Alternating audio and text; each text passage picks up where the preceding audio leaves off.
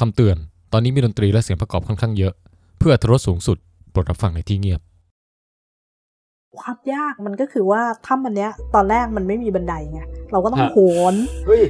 ไปแบบนี่มันลาลาเชืคอกรอฟเอออย่างนั้นเลยอันนี้จริงเหรออาจารย์ จริงอาจารย์ลุยมากเลยจริงอันนี้อาจารย์ในวัยปัจจุบันนี้ใช่ไหมครับ ประมาณก็ประมาณสักห้าเนี่ยหกปีที่แล้วประมาณนี่ ห้าหกปีที่แล้ว แต่ลูกศิษย์เก่งกว่า เพราะว่าฮะ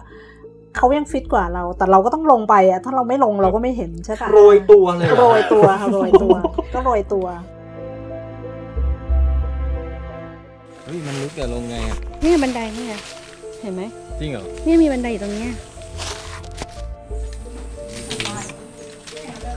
นี่ลงมาในถ้ำนะคะบอกเป็นถ้ำผีแมนใหม่ เสียงที่ท่านได้ยินตอนแรกสุดนะครับ มันเต็มไปด้วยความเร้าใจอะคือเสียงของอาจารย์รัศมีชูทรงเดช กำลังเล่าให้ฟังถึงตอนที่ค้นพบถ้ำแห่งหนึ่ง ซึ่งข้างในเนี่ยเจอโบราณวัตถุมากมายเต็มไปหมด และเมื่อหน้าร้อนปีที่แล้วครับ ผมกับอาบันก็ได้ตามไปดูในถ้ำนี้กัน ที่อำเภอปางมะผ้า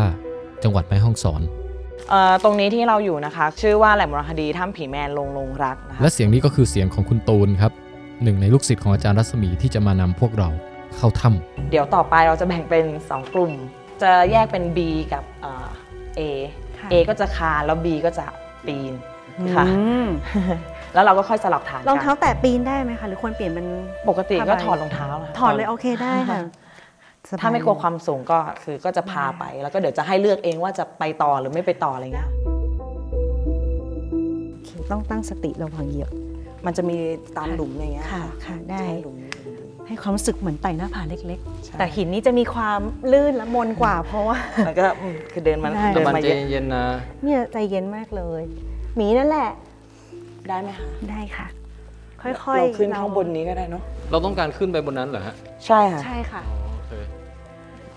พอดีอ่าแล้วก็ขาขึ้นเนี้ยสั้มันจะมีหลุมอยู่ค่ะเหมือนใช่จริงๆเป็นขั้นบันไดให้แล้วนะคะใช่ใช่แล้วเราก็ไปนั่งรอตรงนั้นก่อนได้ค่ะ โหพี่หมี yes นึกถึงอาจารย์อิ๋วและนักโบราณคดีทุกคนเท่มากเลยอะจุดนั้นเราไม่คิดอะไรเราคิดแต่ว่าเราอยากจะเห็นของเหมือนล่าสมบัติอยู่ตรงไหนก็ไปอะไรอย่างเงี้ยค่ะแล้วตอนนั้นก็ลืมไปเลยว่าเออในถ้ำมันต้องมีงูด้วยนะอะไรเงี้ยเราก็อ้าวลืมเดี๋ยวนะคะตรงนี้โอเคไหมอะเราก็ต้องดูดูๆนะอ่าเออถ้าเราทำเสียงดังมันจะหนีไปไหมบางทีมันก็หนีบางทีมันก็ไม่หนีเหรอบางทีอะเนี่ยมีไป ไปขุดเนี่ยมันนอนรออยู่ 3 วันอะเราก็กลับบ้านเคยเรามาเรามาเจอมาแล้วเราก็กลับบ้าน งูงูที่เจองูแบบไหนคะ เป็นงูอะไรนะกาบหางนินอะไรนะกัดไหมอะไม่คือเขาบอกไม่มีพิษนะคะอ๋อกัดก็เจ็บป่าไม้เฉยบอกไม่พิษเออแต่ถ้ากัดก็เจ็บ แต่มันก็จะกรี๊ดอยู่เหมือนกันนะเปิดใช่ไฟใช่ดีกเพว่าราะมันเขาตัวเปิดใหไฟญ่หน่อยค่ะอาหมีได้ยินที่เขาบอกว่า คือขึ้นมาถึงตรงนี้เสร็จใช่ป่ะ แล้วมืดแบบไม่เห็นอะไรเลย ตอนนี้ถ่ายคือไม่เห็นอาบันแล้วนะฮะใช่ อาบันส่องไฟมาหากล้องหน่อย อ๋ออาบันอยู่ตรงนี้ใช่ไหม ใช่ใช่โอเค ระวังงูนะ ครับผมเนี่ยส่องอยู่ อืม เอาล่ะเราจะตามไปแล้วนะ นี่ผมนึกว่าที่เอ่อหนังทูมเรเดอร์ที่เขาแบบต้องต้องต้องกระโดดเยอะๆ ต้องห้อยโหนเยอะๆ ผมนึกว่าล้อเล่นนะเนี่ย ไม่ไม่ล้อเล่นเลยเรื่องจริงจริงนะเนี่ย ค่ะ แต่จะไม่ถึงขั้นกระโดดแบบนางต้องลาต้องล่าเขาเรียกคฟอะไรนะปปีนป่ายเออค่ะปีนป่ายใช่ คุณตูนเข้ามากี่ครั้งแล้วคะ โอ้โห ไม่ไม่นับแล้วค่ะ คือตอนขุดอะขุด 4 ปี 4 ปีก็คือมาทุกวันยกเว้นวันเสาร์อาทิตย์ เดินมาแบบที่เราเดินมาเมื่อเช้า แล้วก็เข้าไปทำงานในเนี้ยก็คือแบบ9โมงเช้าถึงเที่ยง เที่ยงก็ขึ้นไปกินข้าวข้างบน บ่ายโมงก็ลงมาทำงานต่อจนถึง4ี่โมงครึ่งแล้วก็เดินกลับบ้าน จริงๆ น่าจะผอมนะฮะ เอิ่มเดี๋ยวตรงเนี้ยค่ะจะมีฆาตกรรมเกิดขึ้นนะคะเดี๋ยวใช่อาบันจัค่ะดการเองอาจจะอาจจะฆาตกรรมคนสัมภาษณ์นี่มันรายการได้ตไหมลกนะตอนนี้มองลงไปนี่ก็ลึกใช้ได้นะฮะ ไม่อยากจะสไลเดอร์ลงไปเลยโอ้จุดนี้เราปีนกันขึ้นมาถึงคล้ายๆเป็นสันของหน้าผาบางอย่างฮะเสร็จแล้วบันก็เหลือบไปเห็น เดี๋ยวก่อน อันนั้นคือนั่นคือโรงไม้ค่ะ เราก็นั่งอยู่ไม่ได้มองเลย ใช่โรงไม้ โอเค คุณตูนรบกวนฉายไฟฉายไปที่โรงไม้ได้ไหมคะโรงไม้นี่คือไฮไลท์ของสิ่งที่เราต้องการจะเข้ามาดูกันเลยนะฮะแล้วก็สภาพของโรงที่บันกำลังส่องไฟชี้ไปเนี่ย มีลักษณะเป็นแผ่นไม้ที่แตกหักไม่ค่อยสมบูรณ์นะฮะตั้งอยู่บนชะง่อนผาสูงที่แบบอยู่ลึกเข้าไปในถ้ำอีกทีหนึ่งคือตอนนั้นเนี่ยเรามองจากระยะห่างๆแต่ว่าไม่สามารถไต่ไปถึงนะครับ ทีนี้ถ้าเกิดเป็นโรงที่สมบูรณ์เนี่ยลักษณะมันจะเป็นไม้ใหญ่ทั้งต้นเลยนะครับ แล้วก็เอามาผ่า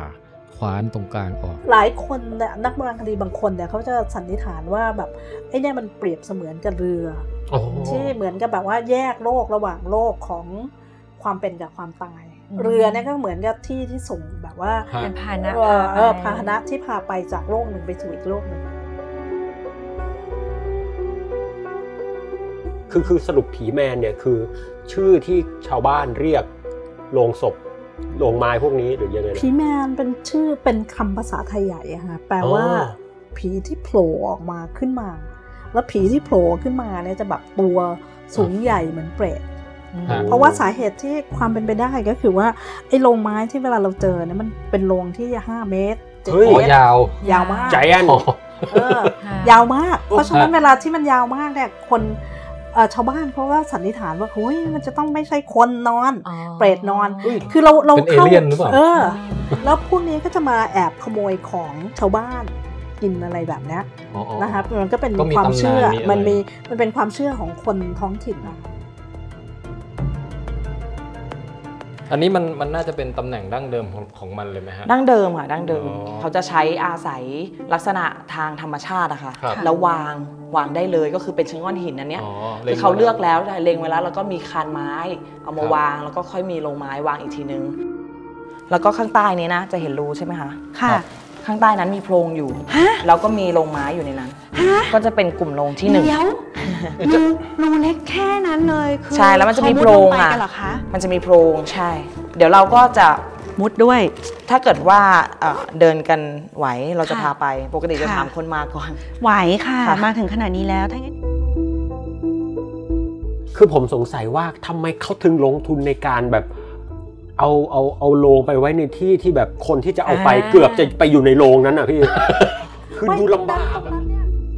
ที่ฝังศพส่วนใหญ่มันจะอยู่ในภูเขาแบบยอดยอดภูเขาเลยเหรอฮะนะคะยอดเขาเลยปีนแต่ละที่นี่มคือเป็นที่ที่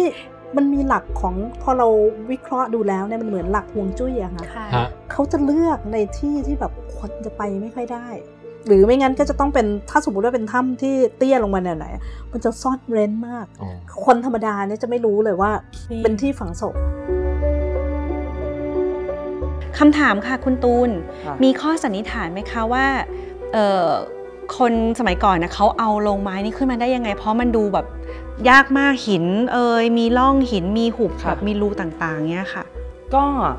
คือเข้ายากเรามากเห็นจากเราเห็นจากพฤติกรรมของอากลุ่มชาติพันธุ์ต่างๆที่เขาอาศัยอยู่ที่นี่นะคะ ในปัจจุบันเนี่ยเขายังสามารถไปตัดไม้ต้นใหญ่ๆแล้วสามารถช่วยกันแบบถ้าเป็นแรงผู้ชายอะค่ะสมมติไปกัน 5 คน 6 คนเนี่ยเขายังแบกกลับมาได้หรือว่าในขณะที่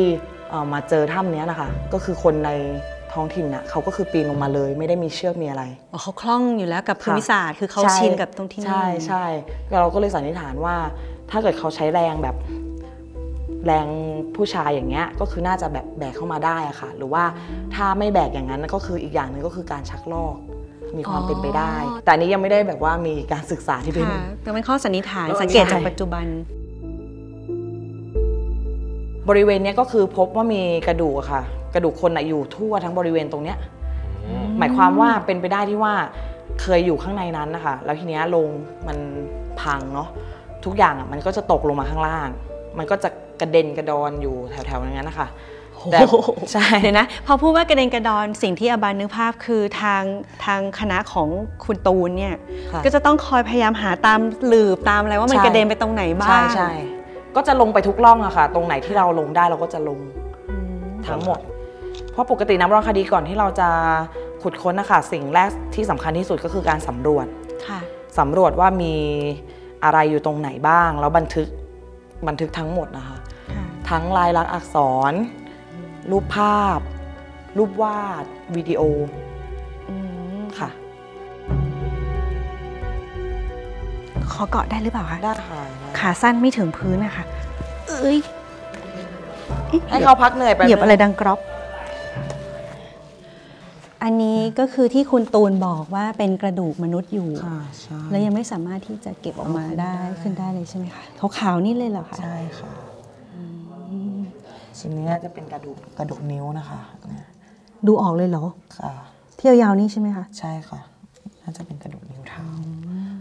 แล้วก็เนี่ยฟ้าแรงด้วยถูกเคลือบอยู่อ๋อนั่นไงใช่คะกระดูกฟ้าแงค่ะถูกเคลือบอยู่ค่ะอันนี้ก็กระอ๋ดูอกนี่ไงนี่คือหิน หินย้อยที่ค่ะลงมาทับใช่พอดีตรเลงยที่คุณตูนชี้เนะครับเป็นกระดูกชิ้นหนึ่งที่อยู่ในถ้ำนี้มานานจนกระทั่งมันมีหินงอกหินย้อยเนี่ย ก่อขึ้นมาทับไว้ส่วนหนึ่งนะฮะเป็นภาพที่แปลกตามากครับ เอ๊ะมีเวลามีเสียงกรอบแกรบใจไม่ดีเลยไม่ตรงตรงนี้เราเอาไปหมดแล้วเราเอาไปหมดแล้วอะบางทีไอไอหินที่มันหลุดมาเนี่ยมันหน้าตาคล้ายกระดูกคนแต่ว่ามันเป็นใช่หินใช่คือไม่ได้ไม่ได้กลัวผีนะแต่หมายถึงว่ากลัวทำลายอ่าค่ะทรัพย์โบราณวัตถุ แล้วก็เดี๋ยว จะพาไปดูเส้นสีด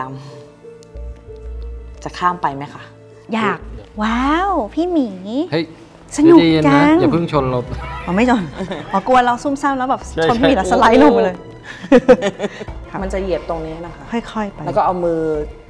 เกาะตรงนี้เอาไว้ค่ะใช่แล้วเราก็เดี๋ยวลงอยิ่าเพิ่งอย่าเพิ่งลงลงมาเลยใช่แล้วก็ขาซ้ายมาตรงนี้ อืม ใช่โอ เค เราต้องได้ไหมเอ่ยใช้วิชาการไต่ไต่หน้าผากเย้แล้วพี่หมีจะมาไหม เราไม่ไปเดี๋ยวเรานั่งอยู่นี่โอเคได้ค่ะเดี๋ยวคนมันเยอะไป ได้ค่ะอันนี้เป็นผ้าเนี่ยค่ะ ชิ้นส่วนผ้าอืมนี่คือชิ้นส่วนผ้าค่ะใช่ ทำไมอันนี้ไม่เก็บไปอะคะก็เอาไว้ให้คนดูก่อนอ๋อมีตัวอย่างเยอะแล้วก็แล้วอันนี้โดนโดนรบกวนน้องน้องที่มาช่วยเอามือจับไปแล้ว อ๋อคอนทามิเนตไปแล้วเหรอ ใช่ค่ะ คือน้องนักศึกษาปริ ญญาตรีอย่างเงี้ยเราไม่ทัน ถ้าถ้าแต่แล้วมันทำไมเราไม่มันรู้หาแล้วค่าอายุไม่ได้นะคะอ๋อ ใช่แต่ว่าเดี๋ยวเราก็ต้องเก็บไปเป็นดัตต้าเบสค่ะแต่ค่ะ ก็วางเอาไว้ให้ให้คนเยี่ยมชมก่อน อ่าอาบานขอยืมไฟฉายได้ไหมคะ เดี๋ยวเดี๋ยวนี่คือไม้ตัวอย่างไม้อันนี้เป็นเป็นชิ้นส่วนโลงไม้อะค่ะ ชิ้นส่วนลงไม้ ตรงนี้เราเอาไปหาค่าอายุแล้ว บริเวณนี้คือพันเจ็ดร้อยค่ะพันเจ็ดร้อยใช่ ตรงเนี้ยเพ ราะฉะนั้นเนี่ยเราก็เลยแบบสันนิษฐานว่าไอ้ของที่มันอยู่ด้วยเนี่ยมันก็ต้องร่วมสมัยน่าจะร่วมสมัยกันกับอกับย่างโรน้อยอะไรอย่างเงี้ยค่ะใช่เดี๋ยวนี้จะเปิดให้พี่อาบันดูโอ้ตามรูปถ่ายไปกี้นี่เลใช่ยเท้าความนิดนึงฮะ คือก่อนที่จะเข้าถ้ำกันมาเนี่ย สมาชิกคณะเดินทางอีกคนหนึ่ง ชื่ออาจารย์แนนจตุพลคำปวนสายจากมหาวิทยาลัยเชียงใหม่นะครับเขาก็เปิดรูปให้อบันดู เป็นรูปพี่น้องชาวเขาสักเผ่าหนึ่งที่อยู่แถวนี้เนี่ยฮะคาดเครื่องประดับเป็นเส้นเส้นเส้นโค้งโค้งๆสีดำเนี่ยอยู่รอบเอว แล้วปรากฏว่าไอ้เส้นเนี่ยครับมันไปเหมือนกับเส้นที่คุณตูนค้นพบเป็นของโบราณอยู่ในถ้ำเนี้ยแทบจะเป๊ะเลยนะฮะแล้วมันรวมอยู่กับกระดูกคนนะคะอืมไอ้นี่ตุนก็เลยแบบสงสัยว่า มันไม่น่าจะใช่สิ่งที่เกิดจากธรรมชาติอะอืมเออตุนก็เลยแบบว่าลองเอามาศึกษาวิเคราะห์ดูอะไรเงี้ยค่ะแล้ว ก็เออพบว่ามีลักษณะคล้ายกับเครื่องประดับของกลุ่มชาติพันธุ์อืมตอนนี้กำลังเทียบออของโบราณที่ขุดเจอกับของที่คนใช้ในยุคปัจจุบันอยู่นะฮะและนี่คือเสียงอาจารย์แนนครับอ่ากลุ่มนี้เขาอืมกลุ่มประหลองเชื่ออุ้ยว่าอุ้ยเขาสืบเชื้อสายจากนางฟ้า เป็นนางฟ้าแล้วมาติดแร้วของของชาวบ้านน่ะ เพราะงั้นเขาก็เลยต้องใส่แร้วแร้วแปลว่าแปลว่าที่ดักสัตว์ใส่ไว้ไม่ให้แบบว่าไม่ให้พูดผีเขามาเข้าวิญญาณเป็นการป้องกันตัวเองใช่ใช่เพราะฉะนั้นเนี่ยจะเป็นชุดประจำชาติพันธุ์ของดาราอ้างความเชื่อคงหลากหลายมากนะอันนี้เพราะว่าเรามีมีหลายเผ่าเพราะว่าที่ภาคเหนือเรามีเกือบ20 กว่าชาติพันธุ์ค่ะเพราะงั้นก็จะแบบว่าแต่ละกลุ่มก็จะมีคือจริงคอสตูมชุดจะแบบว่าสูงแตกต่างกัน แสดงว่าโบราณคดีก็ต้องมีการเปรียบเทียบกับยุคก็ปัจมีจุบันมีแนวคิดหนึ่งที่เป็นเขาเรียกว่า ethno archaeology อะค่ะ ก็คือชาติพันธุ์วรรณาทางโบราณคดี เพราะเราเอาแนวคิดนี้เขาเชื่อว่าภูมิปัญญาบางอย่าง ความรู้บางอย่างเนี่ยน่าจะยังมีการสืบทอดมาค่ะแต่มันอาจมีความเปลี่ยนแปลง เปลี่ยนแปลงไปตามยุค แต่มันก็อาจจะมีบางอย่าง ที่มันมีรากเดียวกัที่ยังสืบทอดมาอยู่อะไรอย่างเงี้ยค่ะ ใช่ ซึ่งอันนี้มันเราไม่เคยพบที่ไหนมาก่อนเลย อยู่เป็นทรงวของกลมด้วยนะใช่ของของแบบว่าเอ่อวัฒนธรรมโลงไม้อะค่ะ ที่นี่คือที่แรก ที่เราพูดถึงเรื่องเครื่องเครื่องประดับได้ได้ได้มากขึ้นค่ะค่ะโหน่าขนลุก ตอนแรกดูแล้วไม่รู้เลยว่าน่าจะเป็นไม้ไผ่หรืออะไรอย่างเงี้ยเนอะดูแบบเบาๆอันนี้คือคือถ้าเป็นของกลุ่มสมมติฐานชาติพันธุ์อะก็คือข้างในเขาจะทำด้วยฝ้ายหรือหวายแล้วก็เคลือบด้วยรักข้างนอกอะค่ะอ๋ออมมีหน้า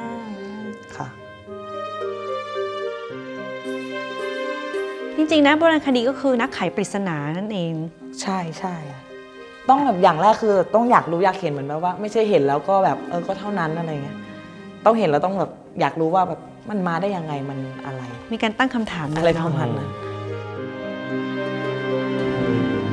ที่ผ่านมาทั้งหมดเนี่ยคุณตูนพาเราไต่ขึ้นอย่างเดียวนะฮะ แต่ตอนเนี้ยถึงคราวที่จะต้องไต่ลงแล้วครับ เพื่อไปดูโรงไม้ที่อยู่ลึกลงไปด้านล่างอีกโซนหนึ่งนะฮะ คราวนี้เส้นทางนี้ยิ่งวิบากกว่าเดิมอีกครับ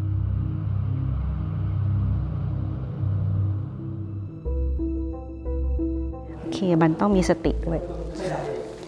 ค่อยๆ มีใครเคยหล่นไหมอะไม่มีค่ะ อะไรอะโอ้ขอโทษตกใจก็ได้กลิ่นอยู่ โอเค ตั้งสติอาบันอย่าเหยียบหนูตายนะเออเออ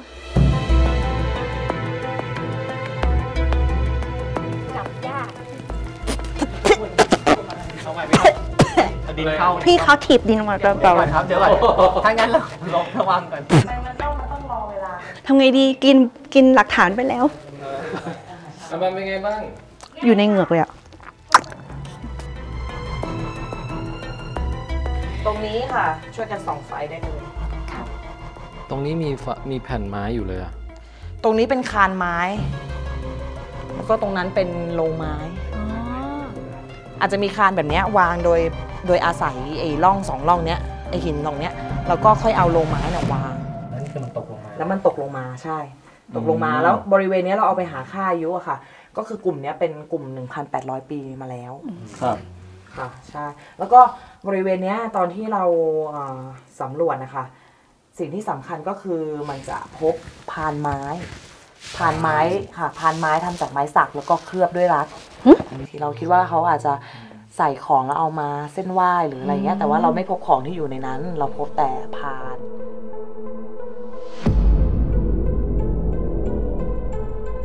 ระหว่างที่ปีนต่อไปนี่คุณตูนก็ชี้ให้ดูทั้งวัตถุ ทั้งกระดูก และชิ้นส่วนโลงไม้อีกหลายโลงพอสมควรเลยนะฮะ แต่ที่น่าสนใจแล้วก็น่าแปลกใจมากเนี่ยคือคุณตูนบอกว่าในบรรดาถ้ำทั้งหมดของภาคเหนือที่เจอโลงไม้เนี่ยนะครับ ซึ่งเอาแค่ที่ปางมะผ้าแห่งเดียวนี่ก็มีเป็นร้อยถ้ำแล้วนะฮะแล้วก็นอกจากนี้ทั้งตลอดช่วงเวลาที่อาจารย์รัศมีเริ่มสำรวจถ้ำเหล่านี้มาเนี่ยยาวนานเป็นเกือบ 20 ปีเนี่ยนะครับ ไม่เคยเจอโลงไม้ที่มีกระดูกอยู่ข้างในเลย ตอนแรกที่ชาวบ้านไม่เชื่อว่าเป็นโลงศพเนี่ยเนื่องจากว่าไม่พบโครงกระดูกใช่ไหมไม่คะเคยเจอโครงกระดูกอะค่ะไม่มีกระดูกในโลงไม้เลย ไอ้โครงกระดูกเนี่ยมันก็มีเรื่องเล่าเยอะอะค่ะเพราะว่าชาวบ้านเอง เวลาไปสัมภาษณ์เนี่ยเขาก็บอกว่ามีคนมาจ้างให้เก็บกระดูก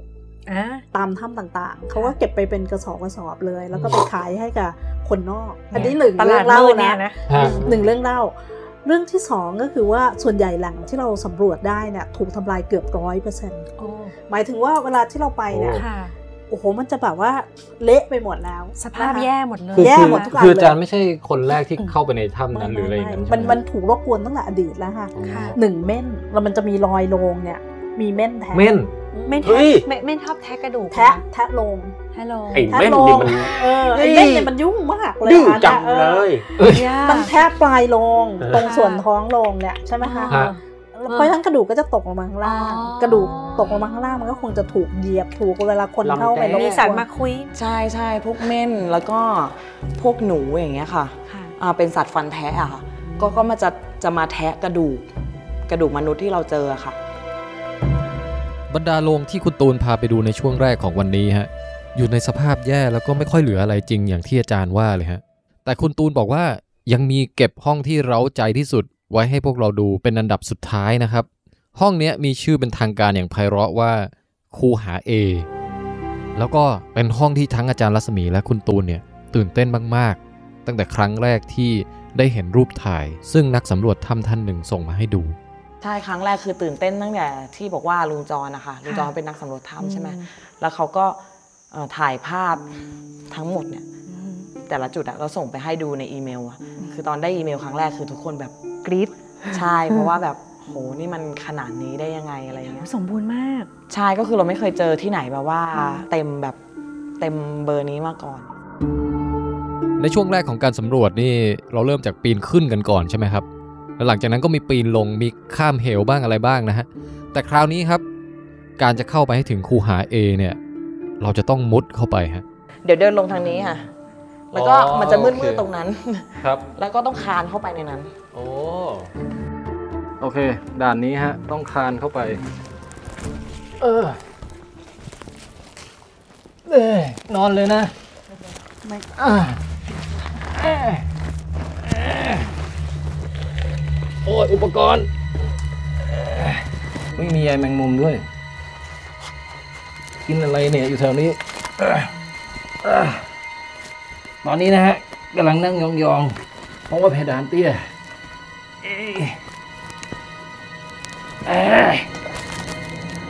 ตรงหรือเลี้ยวครับ ตรงโอเคเจอทางออกแล้วครับมาหัวแล้วก็หลังแล้วบ้านครับผม มาถึงแล้ว นี่มาดูนี่มาดูนี่ ดูนี่ดูนี่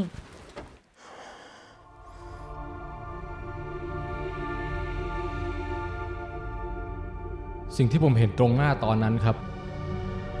มันคือโลงศพทองคำตั้งตระงานอยู่กลางห้อง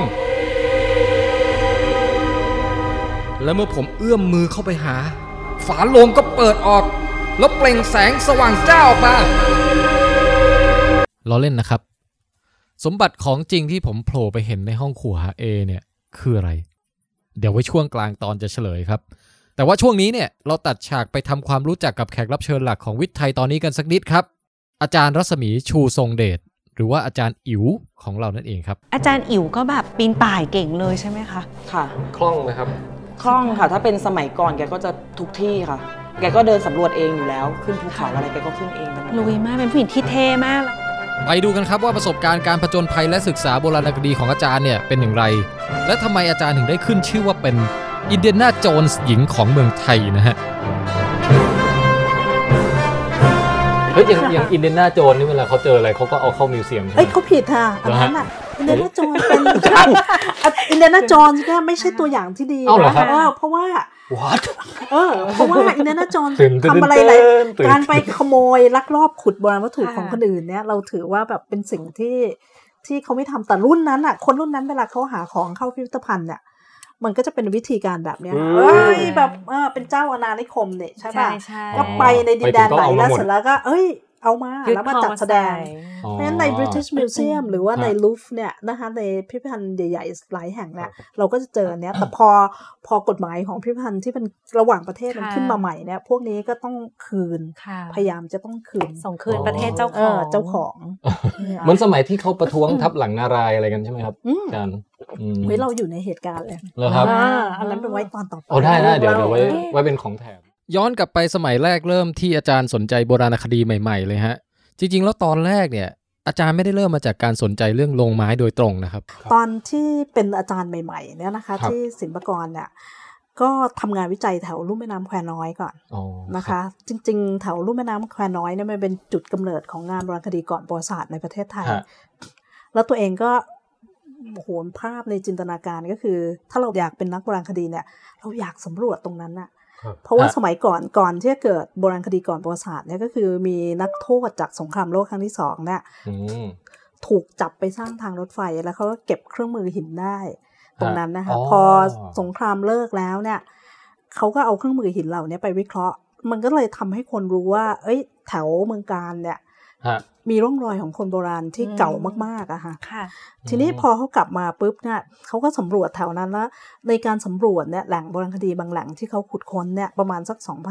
2,500 500 600 7เนี่ยก็จะเจอแหล่งโบราณคดีที่เป็นโรงไม้อะค่ะฮะอ๋อเจอที่แควที่น้เมือยองก่อนนะเจอมืงที่แควน้อยก่อนนะคะอ๋อจุดเริ่มต้นมันอยู่ที่ตรงนั้นก่อน พอเขาก็ไปเจอตรงนั้นในขณะเดียวกันเนี่ย ช่วงเวลาไล่เลี่ยกันเนี่ย ก็มีนักโบราณคดีอเมริกันเนี่ยไปสำรวจแถวแม่ฮ่องสอนนะคะที่ชื่อเชสเตอร์กอร์มันเนี่ยครับกอร์มันเนี่ยเอ่อเป็นนักศึกษาปริญญาเอกแล้วเขาก็พยายามจะหาแหล่งกำเนิดของการเพาะปลูกมของของโดยเฉพาะข้าวเนี่ยแหละครับแล้วเขาก็ไปเจอแหล่งนะคะผีแมนเขาก็เรียกว่าผีแมนเนี่ยก็คืออเป็นแหล่งที่เจอพวกเรือไม้เหมือนกันฮะคล้ายกับที่เมืองการ ตอนตอนนั้นอาจารย์อายุเท่าไหร่นะครับ อุ้ยตอนนั้นยังเด็กอยู่เลยค่ะ อย่างอายุไม่กี่ขวบอะอ๋อในแบบช่วงเวลานั้นด็กๆยอ๋อเด็กเลย เด็กแบบ เออ แต่ว่าเรารู้ตอนหลังตอนที่เราเข้ามาทำงานแล้วไงคะอ๋อเราก็เรียนจากในในวิชาเราเนี่ยอ๋อว่าว่าเมื่อหลายปีก่อนมีคนก็ค้นพบอย่างนี้ไว้ ใช่ใช่อ๋อโอเคครับแล้วทีนี้แบบว่าจากเมืองการเนี่ย ตอนเรียนจบปุ๊บก็ไปสำรวจแล้วก็เจอพวกแหล่งที่มีโรงไม้เนี่ยเต็มไปหมดแต่เรามีความรู้อยู่แล้วล่ะ จากงานที่แม่ฮ่องสอนแล้วก็งานที่เมืองการที่คนเขาทำก่อนนะคะ ทีนี้พอแบบว่าเราก็บันทึกเรื่องราวตอนนั้น แล้วเสร็จแล้วกลับไปเรียนปริญญาเอกอ๋อโอ้ขนาดนั้นเลย พอกลับไปเรียนปริญญาเอกปุ๊บเนี่ยนะคะเรียนจบมาเนี่ยมันก็มีโครงการโครงการหนึ่งที่เขาต้องการสำรวจถ้ำที่แม่ฮ่องสอนครับ เพื่อพัฒนาเป็นแหล่งท่องเที่ยวเชิงผจญภัยอืมทีนี้อาจารย์ของตัวเองเนี่ย Dream เชิงผจญเชิงผจญภัยเป็นไงครับอาจารย์เชิงผจญภัยก็คือว่าอุ้ยมันจะต้องเป็นที่ที่จะต้องปีนป่ายอ่าไม่ใช่แบบฮะแบบไม่ใช่แบบธรรมดาไงค่ะจะต้องเข้าไปสำรวจไปบอกทำว่าอะไรไงอฮะย่างเงี้ยขออนุญาตเรียนนิดหนึ่งฮะคพรัอบดีผมเพิ่งไปแม่ห้องสอนมาอ๋อครับ คือแค่นั่งรถก็ผจญภัยแล้วพี่ เพราะว่าแบบใช่ใช่แค่แบบเส้นทางมันก็ขนเป็นอ่าคือผมว่าลำไส้ผมยังตรงกว่าเลยอะถนนนะอันนี้เรื่องจริง นี่ยังไม่ทันเข้าถ้ำเลยนะนะยังยังยังเออนี่มันเพิ่งอารัมพบทหรอคะเท่านั้นเองนะแต่คะแต่แสดงว่าตอนแรกคือเริ่มจากอาจารย์เอ่อมีมีเป็นชาวต่างชาติไปวิจัยอยู่ที่กาญจนบุรีกาญจนบุรีแล้วแล้วเรียกก็ว่าที่แม่ฮ่องสอนแล้วเรียกว่าด้ผีแมนแล้วตอนนั้นผีแมนไม่ไม่แปลว่าผีอะไรแมนเนี่ยอยู่ที่ที่แม่ฮ่องสอนอ๋ค่ะอแต่ว่ากาญจนบุรีเนี่ยเขานึกว่าไอ้โรงอันเนี้ยโรงศพอันเนี้ยเป็นที่อาบน้ำแช่น้ำแร่ของกะเหรี่ยงอ๋อ แต่ความรู้เพราะตอนนั้นไม่เจอความรู้กระดูกตอนนั้นเนี่ยไม่มี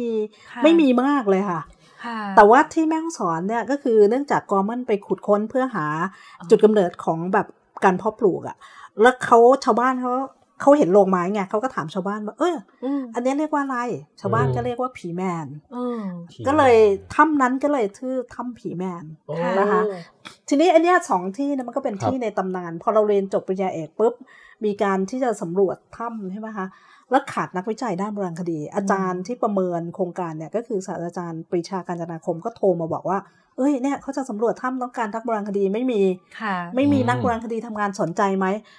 เราเนี่ยทำงานอยู่ที่เมืองการอยู่แล้วไงอืคะมแล้วเสร็จแล้วก็ต้องการที่จะเปรียบเทียบ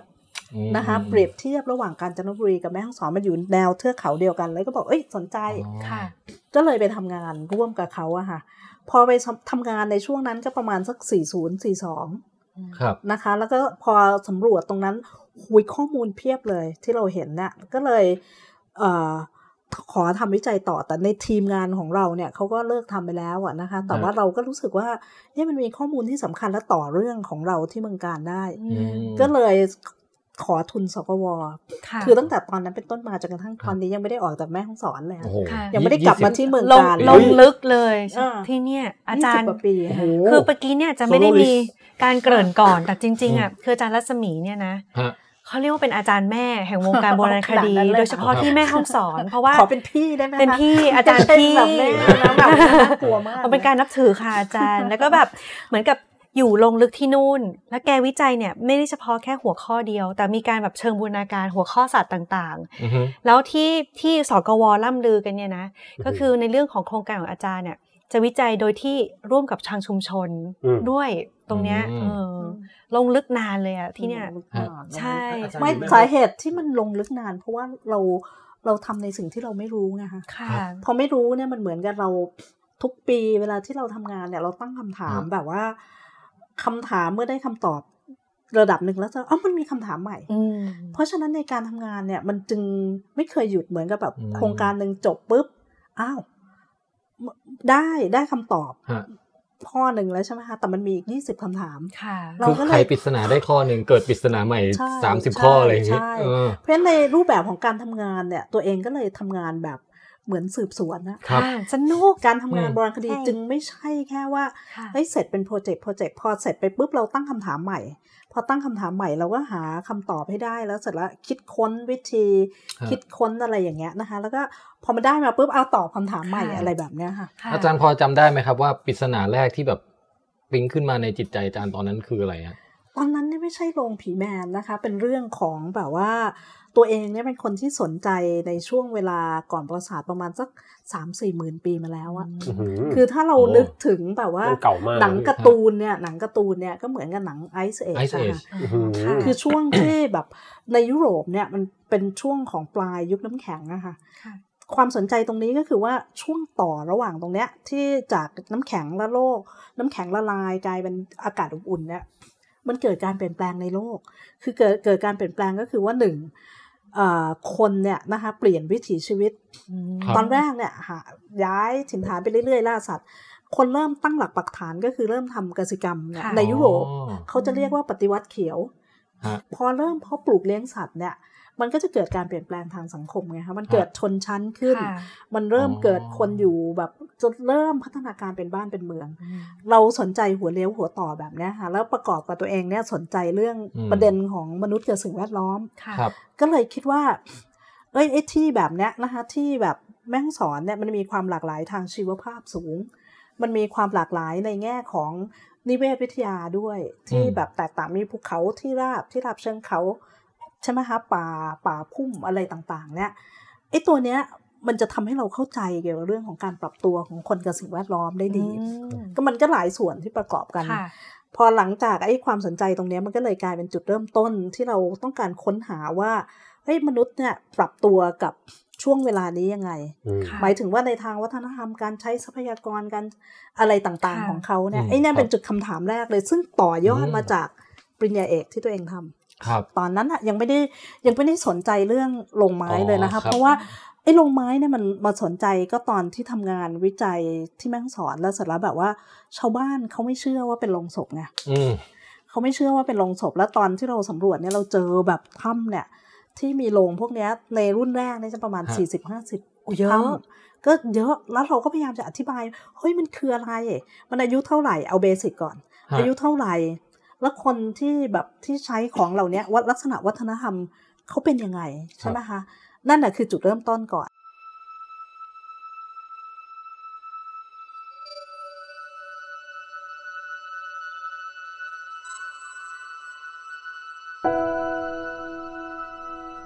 ซึ่งกว่าจะประติดประต่อได้ก็หลายปีอะค่ะค่ะอืมเพราะว่ามันมันมันมันยากถูกสมใช่มันไม่สมบูรณ์ไงคะเรา แล้วส่วนใหญ่เนี่ยก็คือว่าเวลานักโบราณคดีศึกษาอะไรเนี่ยไม่ใช่ว่าเราไปเจอที่หนึ่งแล้วเราบอกว่าเฮ้ยเนี่ยคือที่ที่แบบพิเศษสุดแล้วก็แบบว่าจบแค่เนี้ย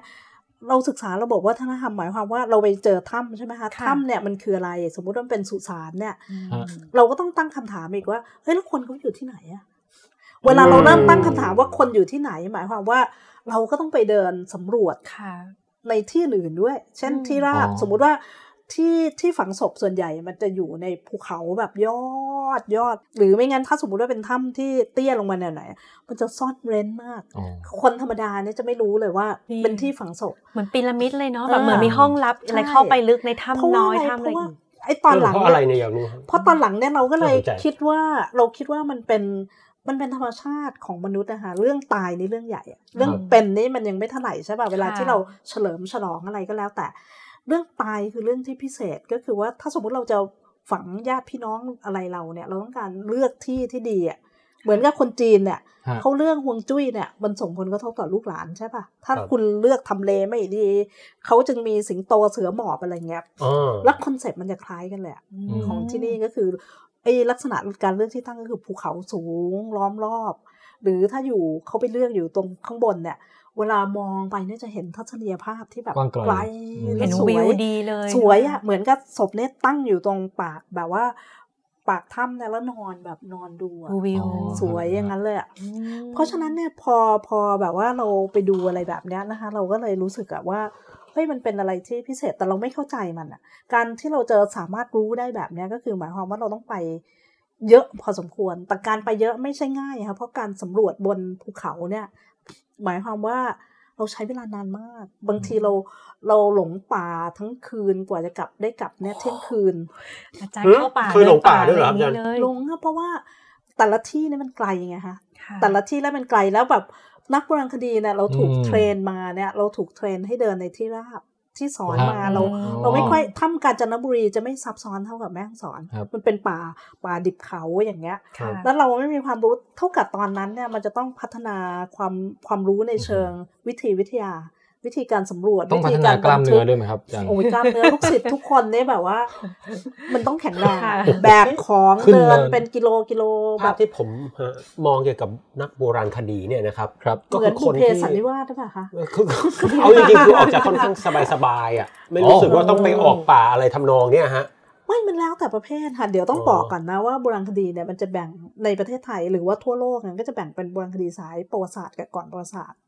นะคะ prehistoric เออ ประวัติศาสตร์นี่เริ่มตั้งแต่ยุคไหนแล้วแต่ละที่ค่ะอย่างแล้วแต่ของนิยามของล้านนาเนี่ยล้านนาเนี่ยมันจะเริ่มตั้งแต่พุทธศตวรรษที่17ซึ่งขณะที่ภาคกลางเนี่ยมันเป็นรัฐแล้ว เป็นรัฐทวารวดี มีการรับพุทธศาสนามีการติดต่อจากคนต่างชาติละแต่บนป่าเขาเนี่ยมันยังแบบว่าอ๋อก็จริงมันเริ่มต้นออแบบค่ะช้าเพราะฉะนั้นแต่ละที่เนี่ยในประเทศไทยเนี่ยไม่ใช่ว่า ประวัติศาสตร์เริ่มต้นพร้อมกันนะคะเอมันอมันไม่พร้อมกันใช่อันเนี้ยเป็นคำเป็นเรื่องสำคัญคำว่าประวัติศาสตร์หมายถึงว่าต้องมีการจารึกอะไรบางอใช่ย่างมีป่ะฮะลายลักษณ์อักษรอ๋อสมมติว่าเราเจอจารึกใช่ป่ะแต่ว่าจารึกอันนี้เนี่ยไม่ได้เป็นจารึกมันที่ที่แบบว่าใช้อย่างกว้างขวาง แล้วคนก็อ่านไม่ออก อันนี้ก็ไม่อืมถือว่าเข้าประวัติศาสตร์อ๋อเออจนกว่าที่เราจะมีข้อพิสูจน์ได้ว่ามันมีการใช้ภาษาอย่างกว้างขวางแล้วอือฮึก็หมายความว่าเราจะต้อง Language เจอ เออ เราต้องเจอเยอะพอสมควร นะคะฮะเพราะฉะนั้นเนี่ยนี่คือแบบเรื่องที่เวลาที่เราตัดตอนระหว่างประวัติศาสตร์กับก่อนประวัติศาสตร์ค่ะเพราะฉะนั้นนักโบราณคดีก่อนประวัติศาสตร์เนี่ยก็จะเป็นพวกที่ทำงานอย่างสมมติพี่ทำก่อนประวัติศาสตร์นี่พูดภาษาง่ายๆก็คือสมัยหินค่ะอายุคหิน ยุคหินฮะบางคนเขาทำยุคโลหะเขาก็เล่นเฉพาะยุคโลหะค่ะนะคะ อย่างอาจารย์สุรพลนาถาพินทุที่ขุดค้นที่บ้านเชียงเนี่ยฮะการเขาทำเรื่องโลหะพวกสำริดพวกเหล็กอะไรอย่างเงี้ค่ะยของตัวเองเนี่ยก็คือหินก็คือจะยุคแบบเก่าขึ้นไปอืมแล้วนักโบราณคดีบางกลุ่มเนี่ยเขาก็ทำงานกับวัดกับโบราณสถานครับเขาก็ไม่จำเป็นที่จะออกไปเออลุไม่ยต้องออกไงไซต์อ๋อไม่ออกไปลุยแบบครับข้างในป่าหรืออะไรแล้วแบแต่บนี้ไงประเภทแล้วแต่ประเภทของนักโบราณคดี ไปแค่อเจ้าอะไรอย่างอ๋องี้ก็เจ้าพอใช่ไหมก็ฮะไปอยุธยา สมมติบางคนเขาสนใจเรื่องป้อมครับค่ะเขาก็ทำเฉพาะป้อมไงว่าตรงไหนไม่ป้อมเขาก็ไปถ้าถึงยุคก่อนประวัติศาสตร์นี่อาจจะต้องขุดกันหน่อย ไม่ทุกยุคมันต้องขุดไงอ๋อแต่ทุเขากยุคขุดต้องขุดแต่เขาขุดในวังไงเขาขุดฮะในวัดอ๋อเขาขุดโอในเคโอเคไม่ต้องเข้าป่าเขาไม่ต้องเข้าป่าอ๋ออย่างเงี้ครัยบเอออมแต่ลักษณะงานของเราพื้นที่มันอยู่ในป่าไงอ๋อเข้าใจแล้วฮะทีนี้คืออาจารย์ค่ะดูเก่งเท่าที่คือพอหนูอ่านหนังสือของอาจารย์หรือหลายๆอย่างอะหนูก็จะเกิดคำถามหนึ่งมาว่า สมมุติว่าพูดถึงยุคหินในประเทศไทยหรือว่าที่อืมปางมะผ้า พัฒนาการของเขาหรือเทคโนโลยีหรืออะไรต่าง ๆเนี่ยมันไม่เท่ากับ ที่อื่นเป็นเป็นอย่างที่อาจารย์บอกใช่ไหมคะว่ามันแล้วแต่พื้นที่ว่าความพัฒนาหรือว่าคือแต่ละคนจะมีไทม์ไลน์ย่อยของตัวเองอีกทีนึงใช่ไหมคะใช่ว่าเขาจะมีองค์ความรู้มันไม่ได้แปลว่ายุคนี้ทั้งโลกความรู้เท่าเท่ากันอืมไม่ใช่ค่ะจริงๆแล้วไม่เท่ากันอืมก็อย่างสมมุติว่าของเราใช้เหล็กอยู่ใช่ไหมฮะเราใช้เหล็กอยู่เนี่ยจีนเนี่ยมีราชวงศ์โอ้โหกำแพงเมืองจีนเกิดละโอ้โหอืมเขาไปไกลอินแล้วเดียเนี่ยใช่ใช่อินเดียเนี่ยมีอารยธรรมลุ่มแม่น้ำสินธุอืมฮะ โรมันเนี่ยเกิดขึ้นมาแล้วฮะอาณาจักรโรมันที่มีเจสริเตญเดียมมากมีอะไรแล้ว มีอียิปอืต์มแล้วเมโสโปเตเมียซูเมเรียนเนี่ยค่ะนะคะมีเป็นอาณาจักรแล้วอะย้อนกลับคือมาเราที่เราไทต้ยองนึกก่อนว่าค่ะจริง ๆ แล้วมันสำคัญมากในแง่อืมที่ว่าความรู้ในเรื่องของแบบว่าอย่างเด็กเรียนประวัติศาสตร์หรืออะไรอย่างเงี้ยเราค่ะเราจะมองว่าทุกอย่างมันเกิดขึ้นพร้อมกัน แต่จริง ๆ ในโลกเนี่ยมันไม่พร้อมกัน แต่ไม่ได้หมายความว่า เราไม่เจริญนะคะค่ะแต่การปรับตัวของแต่ละท้องที่เนี่ยมันไม่เหมือนกันไงอย่างกรณีของเรายังอยู่บนภูเขาอยู่เลยใช่ปะเออเป็นโรงไม้อยู่ขณะที่ภาคกลางเนี่ยเขาเป็นรัฐแล้วเขาติดต่อกับอินเดียเรียบร้อยแล้วค่ะแต่ว่าการอยู่ของเราเนี่ยก็คือว่าจริง ๆ แล้วคนเขาก็สามารถที่จะเลี้ยงดูตัวเองได้ค่ะแล้วก็มีการติดต่อเฉพาะกับกลุ่มคน ที่อยู่รอบด้านเขาอืมนึกออกไหมคะค่ะเออตรงเนี้ยมันน่าสนใจมาก แล้วมันไม่มีอืมข้อมูลนะคะค่ะเพราะฉะนั้นการแกะรอยอืมหรือว่าถอดรหัสของเรื่อง แต่ละแต่ละปีแต่ละปีที่เราทำงานแต่ละโปรเจกต์ที่เราทำงานเนี่ย มันใช้เวลานานมาก นานมากแล้วครับแล้วขณะที่เราใช้เวลาที่นานมากในตอนนั้นน่ะเป็นจุดเริ่มต้นแล้วลูกศิษย์ก็ ลูกศิษย์ก็อยากมาที่แบบเนี้ยมันก็สนุกกันอะนะคะ แล้วเราก็ทำงานอืมหามรุ่มหามค่ำโอ้โหสำรวจก็คือคิดค้นว่าเราจะทำยังไงอะไรอย่างเงี้ยในช่วงแรกของตอนที่ทำงานประมาณสักเกือบ 20 ปีมาแล้ว มันเต็มไปด้วยความเร้าใจอะความสนุกสนานความที่อันนี้เราไม่รู้ว่าคืออะไรฮะนะคะเออเดี๋ยวอาจารย์ครับอย่างอาจารย์บอกต้องเดินป่าเข้าไปลึกๆเนี่ยเออมันมันคือสมมติเริ่มจากถนนเนี่ยต้องเดินเข้าไปลึกประมาณยังไงฮะรถก็จะถูกจอดทิ้งไว้ใช่ไหมคะแล้วครับเสร็จแล้วก็เราก็จะเดินเอ่อ ในการทำงานแรกเริ่มเนี่ยเราก็จะมีฝรั่งคนหนึ่งซึ่งเป็นนักเดินป่าอยู่แล้วจอห์นสปีที่เขามีเกสต์เฮาส์แล้วเขาก็ตั้งถิ่นฐานตรงนั้นเขาเป็นนักเดินป่าอยู่แล้วเขาก็พาเราเดินไปด้วยอืมเพราะฉะนั้นทีมสำรวจก็จะเดินไปพร้อมกัน ในทีมตอนถ้ำเนี่ยนะคะเราก็จะมีนักวิชาการคนเรื่องป่าไม้ สัตว์ป่าชุมชนอ๋อคุณภาพน้ำไปกันเป็นหตัวมู่เองคบณะอกอ่าธรณีวิทยา หรืออะไรอย่างเงี้ยครบเลยอะเหมือนเหมือนนาคซาณะเลยนะสำรวจคณะสำรวจเหมือนนาซาเลยแต่ส่งใช่สำรวจไม่ได้ใช่ส่งแต่นักแบบว่าใช่ astronomer พอส่งไปเข้าครบเลยถ้ำปุ๊บนักธรณีวิทยาก็จะบอกว่าเอ้ยถ้ำนี้ถ้ำเป็นอ๋อถ้ำตายโอ้เกิดขึ้นเมื่อไหร่อยู่ในยุคค่ะไหนฮะนักโบราณคดีเข้าไปปุ๊บเราก็จะบอกอ้าวมีหลักฐานโอ้โหทางโบราณคดีนี่หว่าเป็นอย่างนี้อย่างนี้อ๋อใช่ไหมอีกชุดหนึ่งว้าวบอกป่าไม้ฮะก็จะบอกว่าต้นไม้ตรงเนี้ยเป็นป่าเต็งรังเฮ้ยเท่เพราะว่าสภาพแบบเหมือนนี้คาแรคเตอร์แต่ละตัวในหนังอะ แล้วมีความเชี่ยวชาญมีตัวแทมีนขกาองรตแบบศาสตร์เอ่อถกเถียงทะเลาะกันอะไรอย่างนี้ไหมครับอาจารย์ไม่โอ้ยมีแต่การดูหมอตอนกลางคืนค่ะไม่แล้วเราก็จะทำงานแบบเนี้ยค่ะฮะทำงานแล้วเราส่วนใหญ่เนี่ยตอนหลังเนี่ยเราก็จะไปกับนักธรณีวิทยาฮะเพราะว่าเราเป็นพวกที่ทำผังถ้อ๋อำเราก็จะทำผังถ้ำด้วยกันอะไรเงี้ยครับแล้วก็เข้าไปสำรวจอะไรด้วยกัน เวลาทำงานเนี่ยก็คือว่าเอ่อพอเราได้ปุ๊บทุกคนก็เราก็จะมี GPS เครื่องมือสำรวจใช่ไหมอืคะมแล้วก็ชุดสำรวจของเราเข้าไปเนี่ยครับถ้ำหนึ่งบางทีเราก็ใช้เวลาอาจจะใช้สองสามวัน ถ้าอืมถ้ำไหนอ๋อมีความซับซ้อนมากก็จะมากกว่านั้น เพราะว่ามันต้องทำผังคือด้วย แล้วพอเข้าไปอะอื้อหือสำรวจเก็บข้อมูลต่างๆ แล้วก็ออกมาแคมปิ้งกันข้างนอกเหรอฮะหรือว่านอนในไม่ะถ้ำเลย ไม่ไม่ไม่เราจะแบบว่ากลับกลับเลยค่ะอ๋อกลับกลับไปมัที่นพัถึกงได้เออมันถึงได้อ๋อดึกนะคะเพราะว่าเออเพราะว่าฮะฮะแคมป์เนี่ยมันจะต้อง พอกลับมาปุ๊บเราก็จะใช้เวลาสองสามวันอืมนั่งดราฟครับอ๋อแผนที่ฝังกลับมากลับมาเอาข้อมูลมาเรียบเรียงออรวบรวมเยกันก่อนเพราะต้องเขียนรายงานก่อนไม่งั้นเราจะลืมหมดเลยแล้วแล้วในลักษณะที่ว่าถ้าไปเจอโรงเนี่ยมันต้องเข้าไปลึกไหมครับอาจารย์ก็แล้วแต่ถ้ำอะบางถ้ำก็แต่ส่วนใหญ่ก็ลึกพอสมควรฮะก็ต้องคลานต้องปีนต้องโอ้ต้องแบบว่า ไต่แล้วก็ต้องคิดวิธีอะค่ะในตอนฮะนั้นนะว่าเราจะบันทึกข้อมูลยังไงที่ละเอียดสภาพแสงก็คือมืดมืดสเลยนิทนะฮะก็ต้องมีไฟแบบโอ้ยคืเอาองี้ค่ะอาจารย์ถ้าเดินสำรวจทีนึงเนี่ยนะคะครัก็บจะต้องมีไฟค่ะที่หัวไฟอะนะคะครับเวลาที่ทำเหมือง เออ หัวกบอืมแล้วก็อุปกรณ์ทุกอย่างทั้งเข็มทิศ GPS กล้องถ่ายรูปอื้อหือแผนผัง ไม้บรรทัดสมุดโน้ตครับโอ้ยทุกอย่างแบบค่ะไม้ คือไอ้เทปวัดแบกแบบคือใช่ตอนนั้นน่ะยังนึกอยู่เลยว่า ที่เราเลี่ยงในปัจจุบันเนี้ยน่าจะเป็นเพราะว่าแบบโอ้ในการแบกเยอะใช้เหรอคะชีวิตในตอนนั้นคน่ะวามคือความเร่างเล็กนี่มีส่วนช่วยอะไรไหมครับอาจารย์โอ้ยเราก็บอกว่าเออช่วยถือให้หน่อยได้ไหมอ๋อไม่ละค่ะไม่มุละดไม่มุดง่ายอะไรเอาอมุดย่างเงี้ยง่ายมุดง่ายมุดง่ายอ๋อมุดง่าย แล้วเราก็รู้พอสำรวจได้สักพักหนึ่งเนี่ย เราก็จะรู้แล้วล่ะว่า เราจะมองแบบไหนถึงเราจะเจอโบครัราบณอ๋วัอตเจถุอแพทเทิร์นเริ่มเริ่มอืรู้เราแพจะทเริ่เทิมร์นเห็นใช่ไหมนะคะคะคือตอนแรกเนี่ยไม่รู้ก็สำรวจสำรวจสำรวจไปเรื่อยๆ พอได้พอเราลงแบบ อะอยู่อืมบ้านทำผังปุ๊บพค่ะลอตไซส์เพราะมันต้องใส่แผนที่อะค่ะว่าครับตำแหน่งของเราอยู่ตรงไหนอืมพอเราดูการกระจายตัวปุ๊บเฮ้ยมันอยู่ตรงเฉพาะตรงนี้นี่หว่า คราวเนี้ยเราทำนายได้ละเอ้ยงั้นอ๋อเดี๋ยวเราลองไปตรงนี้ไหมความสูงระดับเท่านี้เท่านี้เราน่าคือจะเจออะไรคล้ายๆว่าเดาใจคนโบราณว่าเขาน่าจะไปใช่แต่เราใช้หลักวิชานะ เราใช้หลักวิชา เก็บราข้อมูลแล้วก็ใช่ดูว่าข้อมูลปกติใช่เจอในสภาพแบบนี้เลยเพราะฉะนั้นใช่ถ้าจะหาที่ใหม่น่าจะต้องเป็นสภาพแบบนี้ เส้นทางการศึกษาโบราณคดีของอาจารย์รัศมี นอกจากจะต้องเผชิญกับความยากลำบากด้านภูมิประเทศแล้วเนี่ยครับ ยังมีความยากอีกด้านหนึ่งที่หลายคนอาจจะนึกไม่ถึง เวลาที่เราทำงานในพื้นที่เนี่ยมันมันเป็นไปไม่ได้ที่เราจะไม่ฟัง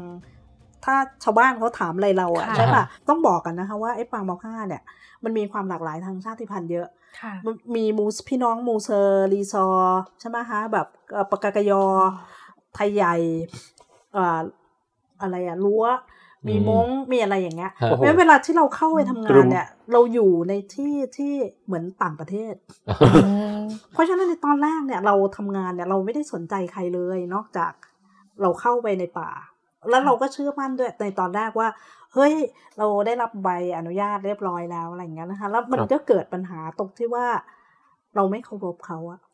เราเข้าไปทำงานคือชุมโดยชที่นเขาไม่สนใจหรอกว่าทางรัฐอนุมัติไม่อนุมัติเออแต่เขารู้สึกว่านี่คือบ้านของเพเขาราะว่าตอนนั้นในพื้ปีที่ขานั้นเนี่ยมันเกิดรัฐธรรมนูญฉบับปี 40เนี่ยค่ะที่ให้สิทธิชุมชนในการดูแลทรัพยากรธรรมชาติของตัวเองอะครับตอนนั้นเนี่ยไอ้การเติบโตของแบบชุมชนเนี่ยและการมีส่วนร่วมของเขาเนี่ยมันเริ่มขึ้นมาแล้ว แต่ความที่นักโบราณคดีบางครั้งเวลาที่เราไปทำงานเนี่ยเราก็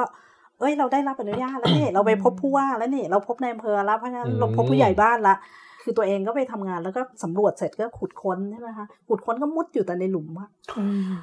เราก็ไม่ได้พูดอะแล้วชาวบ้านเขาก็รู้สึกว่าเราเนี่ย แบบว่าไม่ยุ่งไม่สูงสิงกับเขาเลยอืมอะไรเราสูงสิงไม่ได้เพราะเรายังไม่รู้ว่ามันคืออะไรไงค่ะเรายังไม่รู้อายุด้วยซ้ำไปตอนนั้นอะอืมเรายังไม่รู้อะไรเลย เพราะฉะนั้นเราทำงานตามกระบวนการก่อนอืมเพื่อให้เราได้คำตอบอะไรบางอย่าง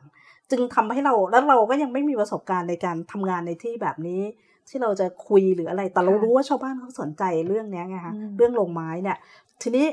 เขาก็ตั้งคำถามกับเราว่าเฮ้ยตกลงมันเป็นโรงศพหรือเปล่าอ๋อเราก็พยายามจะตอบด้วยเพราะฉะนั้นการทำงานในตอนนั้นเนี่ย มันจึงเป็นการที่เราประนีประนอมระหว่าง วิชาการเป๊ะค่ะๆนึกออกไหมคะครับวิชาการเป๊ะๆกับกับการที่เราจะต้องคนในชุมชน เอออยู่กับชุมชนแล้วก็แล้วก็แบบตอบคำถามเขาซึ่งไม่เหมือนกันนักวิทยาศาสตร์อืมนักวิทยาศาสตร์เนี่ยถ้าสมมติเขาเข้าห้องแลบปุ๊บเขาจบแล้วอะ เขาได้ตัวอย่างมาใช่ป่ะเขาก็ทำงานในห้องแลบครับแต่ห้องแลบของเราคือห้องแลบที่มันเป็นธรรมชาติอืมคือคืออำเภอทั้งอำเภอภูเขาทั้งภูเขาประกอบด้วยผู้คนด้วยอืมเราจะปฏิเสธโอ้ที่เราไม่ครับไม่พูดกับผู้คนไม่ได้ใช่ไหมคะแล้วมันก็เลยทำให้เราจำเป็นที่จะต้องแบบเปลี่ยน และการเปลี่ยนแปลงในครั้งนั้นฮะเดี๋ยวจะส่งผลตามมาอย่างแน่นอนนะครับ ซึ่งเดี๋ยวเราจะได้ไปฟังเรื่องราวกัน แต่ว่าตอนนี้ครับไปดูภาพรวมก่อนว่า พออาจารย์ขยายโครงการสำรวจจากแค่ในถ้ำเนี่ยมาเป็นโบราณคดีของภาคเหนือ ภาพใหญ่เนี่ยมันขยายขึ้นยังไงบ้าง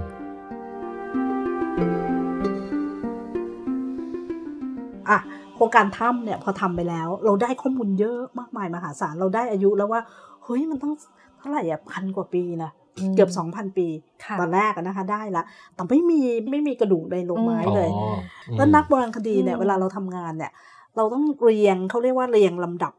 อายุให้ได้ก่อนอ๋อของพื้นที่ค่ะคืออะไรอะคะอืมคือเหมือนกับแบบสมมติว่าเรามีขนมชั้นของเวลาเนี่ยค่ะโอ้ชั้นล่างสุดคือชั้นที่เก่าสุดใช่ป่ะแล้วมันค่ะก็ไล่ไล่ไล่มาเรื่อยฮะๆพอเราไปทำงานในที่ที่เราไม่รู้เนี่ย เราต้องทำเขาเรียกว่าดัชนีของเวลาให้ได้ก่อนอืมตัวเองเลยต้องขุดค้นน่ะ พอโครงการที่สองพอถ้ำเสร็จปุ๊บ ตัวเองได้โครงการโบราณคดีบนพื้นที่สูง ในอำเภอปางมะผ้าเนี่ยก็ต้องขุดค้น ก็เลยเลือกขุดค้นสองถ้ำก็คือเพิงผาถ้ำรอดที่จะได้ไปดูนะคะฮะแล้วก็เพิงผาบ้านไร่ค่ะบ้านไร่เนี่ยก็จะเป็นแบบโรงไม้อืมเพราะเราต้องเรารู้แล้วคราวเนี้ยเราตอบโจทย์เลยว่าเอ้ยไอ้โรงไม้เนี่ยอายุเท่าไหร่ครับเรารู้เบื้องต้นละแต่เราต้องการหากระดูกให้ได้อืมเราก็เลยขุดในแหล่งที่เป็นแหล่งที่แบบเนี้ยเขาเรียกว่า Open Air Site ก็คือว่าเป็นแหล่งสุสานเปิดที่ใหญ่ที่สุดอะ ถ้าเราคิดว่าอ๋อใต้โลงขุดใต้โลงมาเลย จะได้อ๋ดูออย่างเงี้ยอันนี้ก็คือตอนที่ขุดในโครงการค่ะโบราณคดีบเป็นนพื้นที่สูงเนี่ย เป็นเพิงผาเหรอครับ เป็นเบื้องผาเลยแล้วค่ะคือคืออันนี้ไม่ใช่ถ้ำเลยใช่ไหมครับหรือไม่ใช่ว่าถ้ำแล้วค่ะอ๋อเพราะฉะนั้นพอเรารู้แล้วว่ามันมีอืมหลากหลายเนี่ยนั่นน่ะสิใช่ไหมค่ะเราก็เลยเอ้ยขุดเลยแล้วอีกที่หนึ่งเป็นเพิงผา เพิงผาเนี่ยเจอเครื่องมือหินกระเทาะอ่าซึ่งฮะเก่า เราก็แบบเอ้ย เรารู้แล้วกอมันขุดค้นเนี่ยเจอ site ที่อายุหมื่นหมื่นหนึ่งพันปี โอ้ เออ เราก็เลยแบบเอ้ยเดี๋ยวเราขุด ถ้าเราขุดเครื่องมือคล้ายกันเนี่ย site เราก็น่าจะหนึ่งหมื่นพันอ๋อปี เป็นอ่า reference อ๋อเอาอ่าเราต้องทำ reference ก่อนฮะเพราะเรารู้ว่าคนที่เข้ามาหลังสุดเนี่ย มันสองร้อยปีอะอืมนะคะ แล้วเราก็รู้ว่าตอนที่เราสำรวจเราเจอไซส์สมัยล้านนาอื สมัยแบบเชียงใหม่เป็นเมืองแล้วค่ะไอ้นี่ก็เป็นแต่ว่าอืมเราไม่รู้ว่าคนที่นี่เป็นยังไง เราต่อจิ๊กซอว์ได้แล้วไงตอนเนี้ยแบบทีครัละบนิดว่ามันมีเวลาแต่เราไม่มีอายุที่แน่นอนครับค่ะนึกออกไหมตกลงคือมันมีมันมีเอ่ออันเก่าสุดนี่ประมาณเป็นหลักหมื่นปี หลักหมื่น ตอนแรกเลยนะฮะที่ขุดค้น พอครับขุดค้นเสร็จปุ๊บได้อายุมาคาร์บอนสิบสี่อะค่ะที่ค่ะเราไปตรวจเอาจากพวกกระดูกเอาจากอืมฐานอะไรไปหาอายุอืมปรากฏว่าเพิงผาถ้ำรอดเนี่ยอายุตั้ง สามหมื่นกว่าปีสามหมื่นเลย แล้วเราก็เจอโครงกระดูกของผู้หญิงนะคะอ่าชุดของโครงเนี่ยสิบสี่โครง แต่ว่าที่ที่ได้มาที่เป็นแบบว่าที่ได้อายุแน่ๆเลยก็คือหมื่นสามกับหมื่นสองซึ่งไอ้หมื่นสามเนี่ย มันเพิ่งเราเพิ่งจะตอบปริศนาได้ที่เป็นมาดามรูปหน้ถ้ำรอดคนมาดามใช่ไหมคะถ้ำรอ๋ออดฮะตรงนี้ขอเสริมนิดนึงนะฮะ อาจารย์กำลังพูดถึงไซต์ที่มีชื่อว่าเพิงผาถ้ำลอด อยู่ในปางมะผ้านี่แหละครับ ซึ่งผมกับอาบันก็ได้ไปดูกันมาแล้วนะฮะ แต่ว่าสำหรับในวิทย์ไทยตอนนี้เนี่ยเราจะยังไม่พาไปสำรวจเจาะลึกที่ไซต์นี้ครับ เพราะว่าตอนนี้เราจะโฟกัสหลักไปที่เรื่องของโรงไม้ในถ้ำก่อนนะฮะแต่เดี๋ยวจะสรุปคร่าวๆให้ฟังถึงความสำคัญว่าที่เพิงผาถ้ำลอดเนี่ยพบร่องรอยว่ามีคนอยู่ใช้เครื่องมือหินกระเทาะเนี่ยฮะตั้งแต่ 30,000 ปีมาแล้วใช่ไหมครับ แล้วในโครงกระดูกที่เจออย่างที่อาจารย์เล่าเนี่ยมีผู้หญิงอยู่คนหนึ่งที่เคยมีชีวิตอยู่เมื่อ 13,000 ปีก่อนนะฮะ ที่กระโหลกค่อนข้างจะสมบูรณ์พอที่จะให้ไปสแกน แล้วก็ขึ้นรูปเขาโครงหน้าตาได้ว่า เออ สมัยนั้นคนเขาหน้าตายังไง แล้วก็อันนี้เป็นงานวิจัยที่ค่อนข้างดังพอสมควรนะฮะ ก็มีเผยแพร่รูปภาพ ทั้งที่เป็นภาพสเก็ต2มิติ แล้วก็ที่เป็นขึ้นรูป 3 มิติด้วยเนี่ยฮือฮาว่อนเน็ตอยู่พักหนึ่งนะฮะ ซึ่งก็คืองานของอาจารย์รัศมีนี่แหละครับ แล้วผู้หญิงคนนี้ก็ได้รับฉายาชื่อเล่นนะฮะ เรียกว่ามาดามถ้ำลอด หน้าตาเป็นยังไงเนี่ย เดี๋ยวจะเอารูปไปลงไว้ให้ดูที่ w i t c a s t t h a i l a n d c o m นะครับ แต่ว่าลองจินตนาการดูฮะ สมัยที่เขายังมีชีวิตอยู่ 13,000 ปีก่อนเนี่ย ตอนนั้นเนี่ยแมมมอสยังไม่สูญพันธุ์เลยนะครับ แต่คิดว่าคงไม่เดินมาถึงแถวแม่ห้องสอนนี่นะฮะ แต่ว่ามันยุคเก่าขนาดนั้นนะฮะ ลองนึกดูแล้วกัน อันนี้ก็เป็นเรื่องน่าตื่นเต้นน่าสนใจมากที่เมืองไทยมีไซต์แบบนี้ด้วยนะฮะ แล้วถ้าในแง่ความเก่าเนี่ย ถัดจากเพิงผาถ้ำลอดขึ้นมา ก็มีอีกที่หนึ่งที่ชื่อว่าบ้านไร่นะครับ อันนี้พวกเราก็ จะไม่ลงลึกในตอนนี้เหมือนกัน แต่ว่าที่นั่นเนี่ยก็เจอไล่เรียงอายุมาตั้งแต่ 9,000 ปีบ้าง 7,000 ปีบ้าง ซึ่งตอนนี้อาจารย์รัศมีก็กำลังพยายามจะศึกษาดูอยู่ว่า มีหัวกะโหลกอะไรที่เอาไปขึ้นรูปโครงหน้าได้หรือเปล่านะครับ เอาละพวกยุคเก่าแบบเป็นเฉียดเฉียดหมื่นนี่จะขออนุญาตสรุปสั้นไว้เพียงเท่านี้นะฮะแล้วเดี๋ยวที่เหลือเนี่ยเราจะโฟกัสไปที่เรื่องของโรงไม้ในถ้ำซึ่งอายุเป็นประมาณหลักพันถึงสองพันกว่าปีนะฮะ อย่างนี้แสดงว่าคือตอนนี้มันเป็นสองข้อมูลเนี่ยมันบ่งบอกถึงสองสองชุดประเด็น อย่างแรกก็คือว่า พื้นที่นี้เคยมีใครอยู่อาศัย กี่ปีที่แล้ว แต่ประเด็นแต่ว่าไม่ได้แปลว่าคนเหล่านี้จะมีวัฒนธรรมโรงเดียวกัไม้นใช่ถูกไหมคะ แต่ว่าตอนนี้คืออาจารย์สามารถบอกได้ว่า ที่อย่างนี้มีใครเคยอยู่บ้างเมื่อประมาณใช่สักกี่ปีใช่ที่แล้ว แล้วประเด็นที่สองค่อยเป็นเรื่องของว่าโรงไม้ได้เจอโรงไม้อะเดี๋ยวเล่าให้ฟังกันอืมพอจากโครงการถ้ำแล้วมาค่ะโครงการโบราณคดีบนพื้นที่สูงเนี่ยฮะความรู้ที่มันเพิ่มขึ้นก็คือว่าเฮ้ย ไอ้ที่นี่เนี่ยมันไม่ใช่คนอยู่แค่หมื่นกว่าปีมาแล้ว หรือว่าพันกว่าปีหรือว่าเนี่ยเรารู้ว่ามีคนอยู่เนี่ยสามหมื่นกว่าปีมาแล้วนะคะแล้วมีหลักฐานของคนจริง ๆ เวลาที่เราศึกษาโบราณคดีเนี่ยสิ่งที่สำคัญมาก ๆ ที่จะยืนยันกับเราได้ก็คือมันต้องมีหลักฐานคนค่ะ เพราะว่าพอปีคนปุ๊บเรารู้แล้วว่าไอ้คนพวกเนี้ยอืม เป็นเจ้าของวัฒนธรรมอันนี้อ่าเราเราก็รู้แล้วเราเราพอได้ตรงนี้ค่ะปุ๊บเราก็ตั้งคำถามต่อเลยนะ ในโครงการต่อมาว่าเฮ้ยแล้วไอ้พวกเนี้ยมันมีความเกี่ยวข้องกันนะปะอ่าเนี่ยก็หมายความว่าไอ้สามหมื่นหรือหมื่นกว่าปีเนี่ยมันค่ะเกี่ยวข้องกับพันกว่าปีไหมสองพันกว่าปีอืที่มเป็นโรงไม้ และไอ้พันกว่าปีเนี่ย มันเกี่ยวข้องกับคนปัจจุบันนะปะโอ้โหอืมคือจะดูว่าแต่ละคือคนเข้าใจไหมชื่อมเวลาที่เรากันไหมหเออว่ random ฮะค่ะฮะเพราะว่าเวลาที่เราทำงานอยู่ในพื้นที่แบบเนี้ยแล้วเรามีข้อมูลที่ต่อเนื่องเนี่ยค่ะ เราต้องตั้งคำถามไว้ก่อนอืมเพื่อให้มันเป็นข้อสมมติฐาน ถ้าครับเราไม่มีคำถามเลยเนี่ย เราก็ทำงานไปเรื่อย ๆ โดยที่เราเราไม่มีแรงบันไม่ดาลมีใจอะไรให้ด้ยึวดยเกาะใช่อืมแล้วในครับทีมงานของเราเนี่ยมันก็จะต้องแบบว่า เฮ้ย คิดแบบเดียวกัน ถึงตอนนี้เนี่ยอาจารย์รัศมีได้รวบรวมทีมนักต่างๆ เพิ่มขึ้นอีกนะฮะ จากรอบก่อนนี่มีนักธรณี นักชีวะ เดี๋ยวรอบนี้มาดูกันครับว่าจะมีนักอะไรเพิ่มขึ้นบ้าง ชุดที่สองเนี่ยก็จะมีนักมนุษยากายภาพ ที่เป็นผู้เชี่ยวชาญเกี่ยวกับเรื่องของกระดูกมนุษย์อ๋อวิวัฒนาการของมนุษย์ มีหมอฟันที่มาทำงานกับเรานะคะฮะโอ้ส่วนมากจะเจอฟันเป็นเจอหลัฟักนฐานเยอะที่คือนักหลงวิจัยเหลือฟันผุเยอะอย่างเงี้ยเหรอครับ ไม่ใช่ค่ะนักวิจัยอาจจะแบบว่า เอออ่ามุกแป้งฟันมากเลยต้องมีพกหมอฟันไปทุกทริปไม่ไม่เลยใช่เออหมอเวลาฟันที่เราไปดูไฟที่เราแบบว่าสมมติเราเก็บกระดูกได้เนี่ยค่ะกระดูกที่เราได้เนี่ยฮะ มันไม่ใช่เป็นหัวกะโหลกแบบนี้นะค่ะแบบอืมที่แหล่งโบราณคดีอื่นครับนะค่ะมันเป็นเศษที่แบบยับเยินอะค่ะฟันนี่หลุดเป็นซี่ครับๆเพราะฉะนั้นเนี่ยเราจำเป็นที่ต้องการมีหนึ่งมันนักมนุษยกายภาพจะต้องดูว่าโครงกระดูกพวกนี้อันไหนเป็นผู้หญิงผู้ชายเป็นอ่าชิ้นส่วนอะไร อายุเท่าไหร่ค่ะใช่ไหมคะฟันที่ได้มาเราก็จะให้เขาหมอฟันเนี่ยดูว่าฟันพวกเนี้ยบอกเราได้มาว่ามีคนเนี่ยกี่คน อ๋ออ๋อ ไม่เวใช่ลาฟันที่ของเราคนเดียวกันอะไรอย่างงี้ใช่ ไม่ใช่ฟันของคนเดียวกัน อายุเท่าไหร่โดยประมาณครับเพราะว่ามันก็จะมีการตรวจสอบระหว่างนักมนุษยอืมมนุษยกายภาพที่จะต้องบอกว่าค่ะเฮ้ยไอเนี่ยมีผู้หญิงเท่านี้ผู้ชายเท่านี้เด็กเท่านี้ประชากรน่าจะฮะเป็นเท่าไหร่อ๋อไอ้ฟันเนี่ยยืนยันได้มาว่ามันสอดคล้องกันโอ้ต้องมาอะปไรระแบสาบนเนี้ยกัน แล้วฟันเนี่ยมันบอกเราได้ไหมเกี่ยวกับเรื่องของโรคภัยไข้เจ็บค่ะ ไฟฟันบอก identity เราได้ไหมในเรื่องของแบบว่า เลี่ยมทอง ลักษณะของคนเอ้ยเจอเจอทองจริงเหรอจริงเหรอเอออ๋ออ๋อเจอเฮ้ยเออเจอเจอาอ่าเพราะเพราะฉะนั้นก็จะมีหมอฟัน พอจากหมอฟันปุ๊บเราก็มีนักอะไรอีกอะโอ้โหมีนักหลายนัก อ๋อแล้วนักวงปีไม้ก็จะเป็นโอ้โหคนที่ศึกษาเกี่ยวกับเรื่องของโรงไม้ฮะใช่ไหมคะเจาะไม้ดูแล้วบอกว่าไม้โรงเนี่ยอายุเท่าไหร่ร้อยปีต้สนองไม้ร้อยนี้ปีอายุเท่าไหร่ต้นไม้อายุเท่าไหร่อืมและจากวงปีไม้มันก็จะบอกถึงเรื่องสิ่งแวดล้อมด้วยว่าอื้อหือฝนตกชุกก็เปล่าหรือโอ้โหหรือ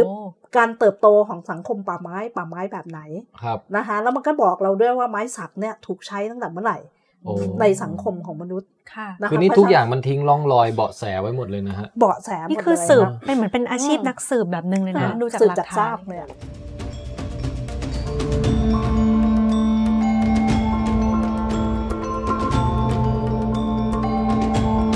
เอาละครับ ตอนนี้ก็ได้เข้าใจความเป็นมาแล้วก็บรรยากาศการทำงานของนักโบราณคดีมาประมาณหนึ่งแล้วนะฮะ ต่อไปครับ ได้เวลากลับเข้าสู่ช่วงผจญภัยกันต่อแล้วครับ ระหว่างที่อาจารย์รัศมีกำลังขมักเขม้นกับโครงการโบราณคดีบนที่สูง พาทีมวิจัยแล้วก็เหล่าลูกศิษย์เนี่ยตระเวนไปทั่วนะฮะสำรวจขุดค้นกันหลายต่อหลายที่ เสร็จแล้วอยู่มาวันหนึ่งเนี่ยก็ได้รับโทรศัพท์ ก็ได้รับโทรศัพท์จากนายอำเภอบอกว่าชาวบ้านเนี่ยพ้นพบแหล่งโบราณคดีแหล่งนี้ อาจารย์ช่วยมาสำรวจหน่อย แหล่งที่ว่านี้ก็คือถ้ำผีแมนลงลงรัก และห้องคูหาเอที่เรากำลังจะมุดไปโผล่ตอนต้นรายการนั่นแหละครับ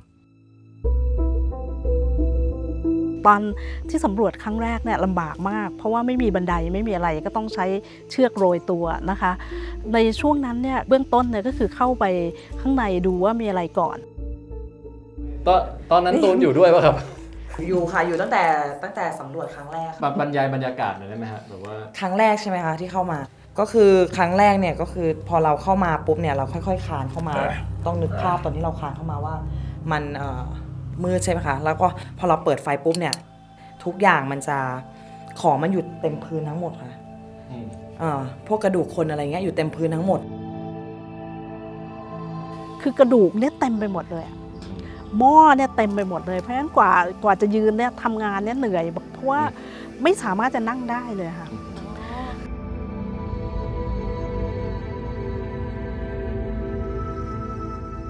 ซึ่งตอนนั้นทุกคนก็รู้สึกแบบ ตกใจว่าทำไมถึงมีของเยอะได้ขนาดนี้อะค่ะ ถึงตรงนี้ได้เวลาแนะนำตัวละครใหม่อีกคนหนึ่งครับ ค่ะก็อันนี้เป็นสุสานห้องหนึ่งนะคะ เราเรียกว่าคูหา A1 ค่ะ นี่คือเสียงของลูกศิษย์อาจารย์รัศมีอีกคนหนึ่งนะครับ ชื่อว่าคุณเอิง ก็เป็นห้องที่มีโรงไม้มากที่สุดนะคะ ในห้องนี้จะมีจำนวนทั้งหมด 20 โรง คุณเอิงทำหน้าที่บรรยายสลับกับคุณตูนนะครับ และตอนที่คุณเอิงพูดอยู่เนี่ยพวกเราทุกคนก็ยืนกันอยู่ในห้องคูหา A1 นั่นแหละครับ ซึ่งเป็นห้องแคบๆที่กว้างสักประมาณ 4-5 เมตร ยาวประมาณสัก 10 เมตรเท่านั้นเองนะฮะแต่ว่ามีโรงเนี่ยเรียงอยู่แน่นถึง 20โรงนี่ยังไม่นับพวกโบราณวัตถุและกระดูกต่างๆ ที่กองอยู่บนพื้น ซึ่งตอนที่ผมไปนี่เก็บไปหมดแล้วนะครับ แต่ว่าอย่างที่อาจารย์รัศมีกับคุณตูนบอกคือตอนเข้าไปครั้งแรกใหม่ๆเนี่ยโอ้โหเรียงรายเต็มไปหมด ทั้งของทั้งกระดูก แต่ว่าที่สำคัญ และสำคัญมากที่สุดสำหรับห้องนี้ครับ และที่สำคัญก็คือว่าแหล่งโบราณคดีตรงนี้เนี่ยมันก็คือมีโรงไม้ที่ยังไม่ได้เปิดนะคะน่าตื่นฝาเต้นเลยอะฝายังปิดอยู่เลยอะค่ะ ที่อื่นเนี่ยฝาเปิดหมด อันนี้คือไม่กี่ปีที่ผ่านมาเนี่ยหรอตั้งแต่ปี56อะค่ะยังปิดผนึกอยู่โรงยังปิดผนึกเพราะฉะนั้นถ้าเจอข้างในนี่คือหลักฐานสมบูรณ์เลเออยแล้วข้างในมี เข้าไปปุ๊บก็โรงไม้ยังไม่ได้เปิด เราก็เลยเอ่อไปแอบเปิดก่อน น่าจะไม่เคยถูกเปิดมาก่อน คือเปิดโดยนักโบราณคดีเป็นครั้งแรกสมค่ะบูรณ์ ใช่ใช่ก็คือแบบยังยังสมบูรณ์อยู่ในสภาพเดิมอยู่อะค่ะค่ะ ซึ่งตอนตอนที่ยกเนี่ยต้องใช้ผู้ชายถึงแบบ4คน คือหนักมากเป็นเป็นไม้สักแบบทั้งต้นนะคะคือหนักมาก แต่ต้นใหญ่มากอายุน่าจะแบบอายุก็ร้อยเป็นร้อัอยพขึ้นไปอัพเลยค่ะเนอะแล้วก็พอเปิดออกมาแล้วก็เจอ จำที่อาจารย์เคยเล่าได้ไหมครับว่าตั้งแต่เจอโรงไม้มาไม่รู้กี่ที่ต่อกี่ที่เนี่ยยังไม่เคยเจอโรงไหนที่มีกระดูกอยู่ในโรงเลย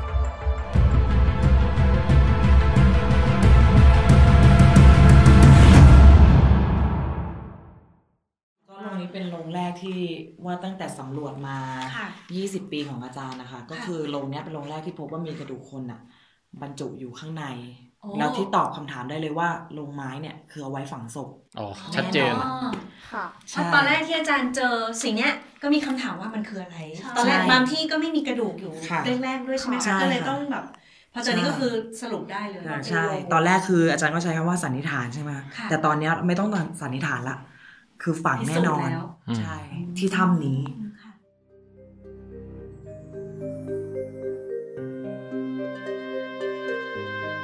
การได้เจอโครงกระดูกอยู่ในโรงไม้ อย่างสมบูรณ์เป็นครั้งแรกเนี่ยถือว่าเป็นรางวัลตอบแทนที่ยอดเยี่ยมมากนะครับ แต่ว่าปริศนาเนี่ยยังไม่จบครับ ปริศนาเพิ่งจะเริ่มต้นขึ้นเท่านั้น อย่างแรกเลยเนี่ยในโรงไม้โรงนี้ไม่ได้มีคนอยู่เพียงแค่คนเดียวนะครับ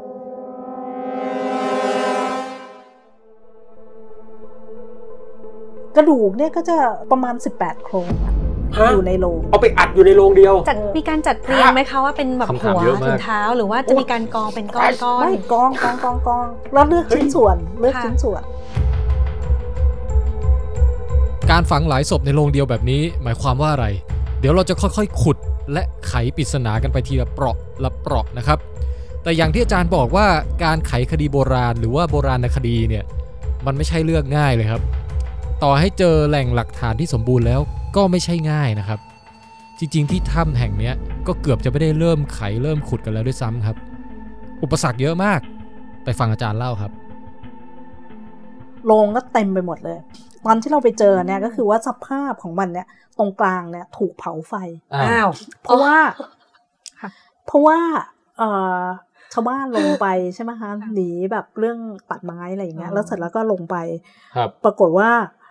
มองไม่เห็นอะไร อ๋อก็เลยเอ้ยมีไม้นี่หว่าจุดอ้าวมาเลยก็ถูกแบบไม่ตรงกลางเนี่ยจะถูกแบบว่าเผาไฟมีร่องรอยเออคือมันเป็นเชื้อเพลิงเอาลงไม้เป็นเชื้อเพลิงใช่เพื่อดูว่ามีอะไร แล้วพอมีอะไรพอก็มีอะไรปุ๊บเขาก็รีบแจ้งให้ผู้ใหญ่บ้านทราบเออผู้ใหญ่บ้านก็แจ้งให้กับเราทราบนะคะเอ๊ะเท่านะไอความแบบดำๆไม่ไหม้นี่มันคืออะไรครับคือครั้งแรกที่นักโบราณคดีเข้ามาสำรวจอะค่ะ ก็คือโรงตรงบริเวณเนี้ยจะถูกเผาไปแล้ว3โรงอืม ก็คือเราคิดว่าน่าจะเป็นกลุ่มแรก ๆ ที่เขาเข้ามาแล้วก็อาจจะยกโรงไม่ได้ คือมันหนักไงคะค่ะมันยกไม่ขึ้น เพราะฉะนั้นอยากรู้ว่ามีอะไรข้างในอะก็เลยจุดไฟเผาเผาเสร็จเลย การเผาเนี่ยไม่รู้ว่าเผาไปโรงด้วยแล้วก็ของที่อยู่ในโรงเนี่ยอืมการเผามันไปแค่ไหนอะค่ะค่ะใช่เสียดายจัง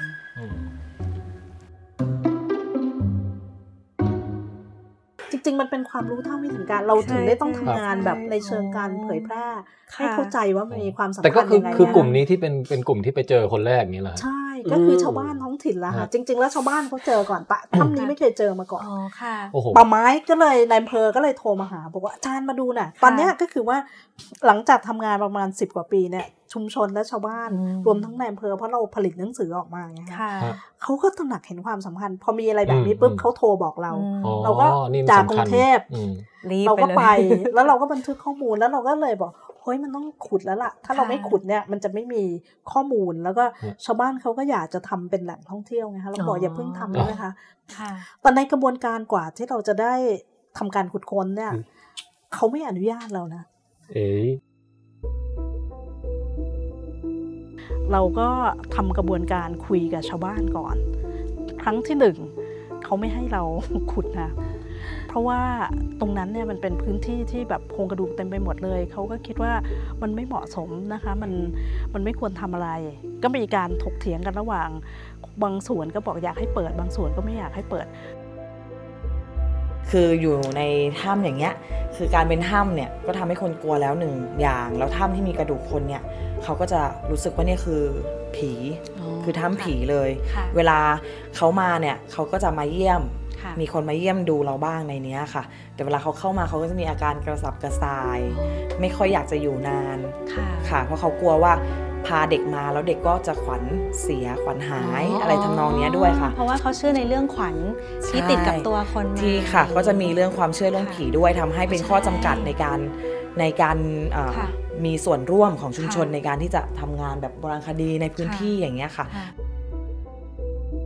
ครั้งที่สองประชุมอีกครั้งประชุมชาวบ้านเลยนะคะ ก็ยังไม่ให้เราเปิดอีก แต่สิ่งที่เราเรารู้สึกก็คือเราดีใจ เพราะว่า เฮ้ยแสดงว่าเราประสบความสำเร็จค่ะในการที่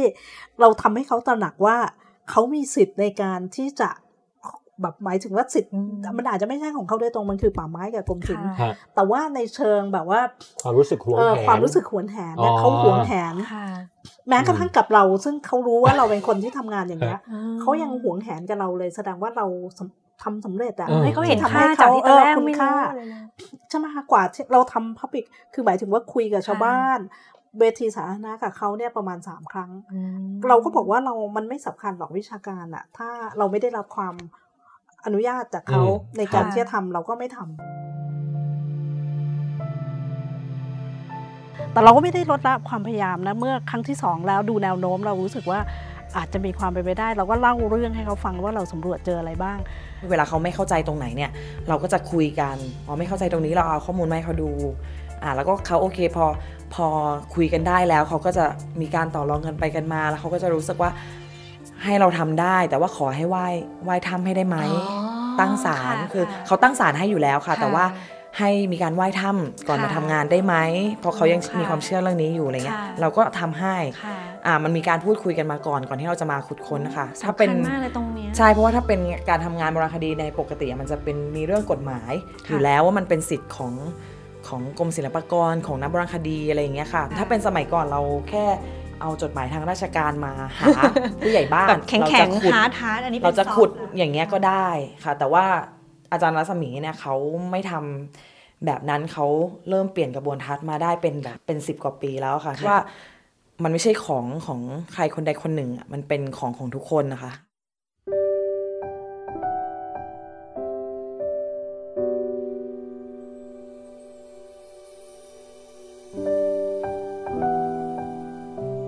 ตอนหลังเนี่ยเราก็จะเน้นการอ่ามีส่วนร่วมค่ะให้ให้มากขึ้นนะคะต้องมีการถามกันอะไรอย่างเงี้ย ถ้าเขาไม่อยากให้เราทำเราก็จะถามเขาอีกคุยกันไปคุยกันมาจนกระทั่งจนกระทั่งเขาแบบโอเคที่จะให้เราทำไว้ใจเราประมาณเนี้ยค่ะอ๋อค่ะเออแล้วขณะเดียวกันเนี่ยเราก็เขียน proposal นะคะเพื่อเพื่อขอทำงานวิจัยขุดอันเนี้ยเพื่อจะตรวจสอบความสัมพันธ์กับที่อื่น เนื่องจากว่าเป็นครั้งแรกที่เราเจอโครงกระดูกที่อยู่ในโรงเพ ราะฉะนั้นความสำคัญมันมากเลยนะคะ ก็ทำกระบวนการอีกครั้งหนึ่ง เพื่อจะสอบถามว่าขออนุญาตขุดได้ไหมเขาบอกในที่สุดเขาก็คุยกันบอกว่า เออถ้าอาจารย์ทำอย่างน้อยที่สุดเราก็รู้ว่าคืออะไร เขาอยากรู้ละค่ะว่ามันคืออะไรอืมแล้วมันก็จะอาจจะทำให้เรารู้สึกว่า เออ เรามีของที่คนอื่นไม่มีเนาะอืมเพราะฉะนั้นเขาอนุญาตให้เราขุด ก็มีเอ่อ พ่อหมอเนี่ยที่เป็นหมอเมืองเนี่ยก็ต้องมาทำพิธีกรรมให้กับเรานะคะเพื่อให้ชุมชนสบายใจว่าเรามาแล้วเนี่ยเราได้ขอเขาอย่างถูกต้องอะไรอย่างเงี้ยนะคะก็ทำตามขั้นตอน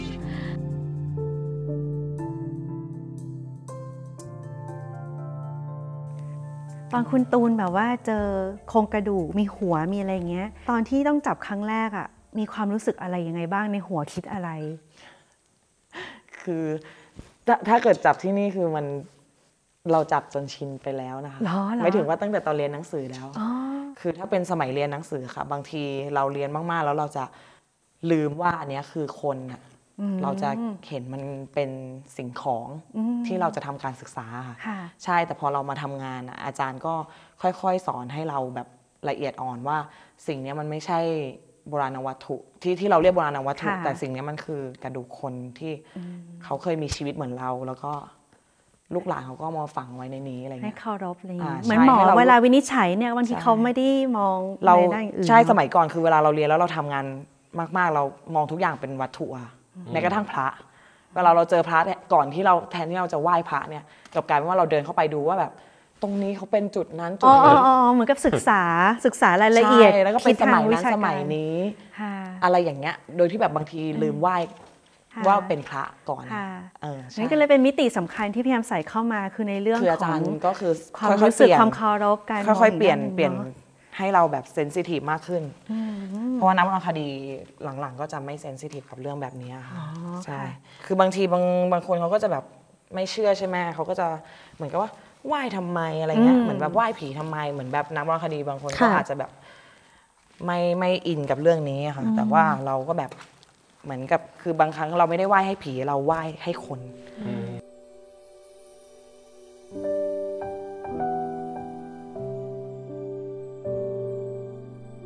เข้าใจค่ะครับเพราะว่าถ้าอย่างสายนักมนุษย์ ที่ที่อาบันเคยติดตามไปอะค่ะบางทีไม่จำเป็นที่เราต้องเชื่อความเชื่อท้องถิ่นทุกอย่าง แต่ว่าใช่เราอยู่ตรงนั้นน่ะก็ไม่ใช่แบบนี่มันไร้สาระหรืออะไรคือเราต้องเคารพต่อวัฒนธรรมที่เขามีค่ะคือคือเราไม่ใช่บงไปศึกษาบทีอย่างเดียวเราอะไรไม่ใช่คนนับถือศาสนาตรงนี้ไม่ได้เคยไหว้ผีไม่อะไรแต่ว่า มันคือการให้เกียรติค่ะให้ให้แบบเคารพกับคนท้องถิ่นนะคะเหมือนอย่างเมื่อกี้ที่เรามีการไหว้เจ้าที่กันก่อนใช่เนาะใช่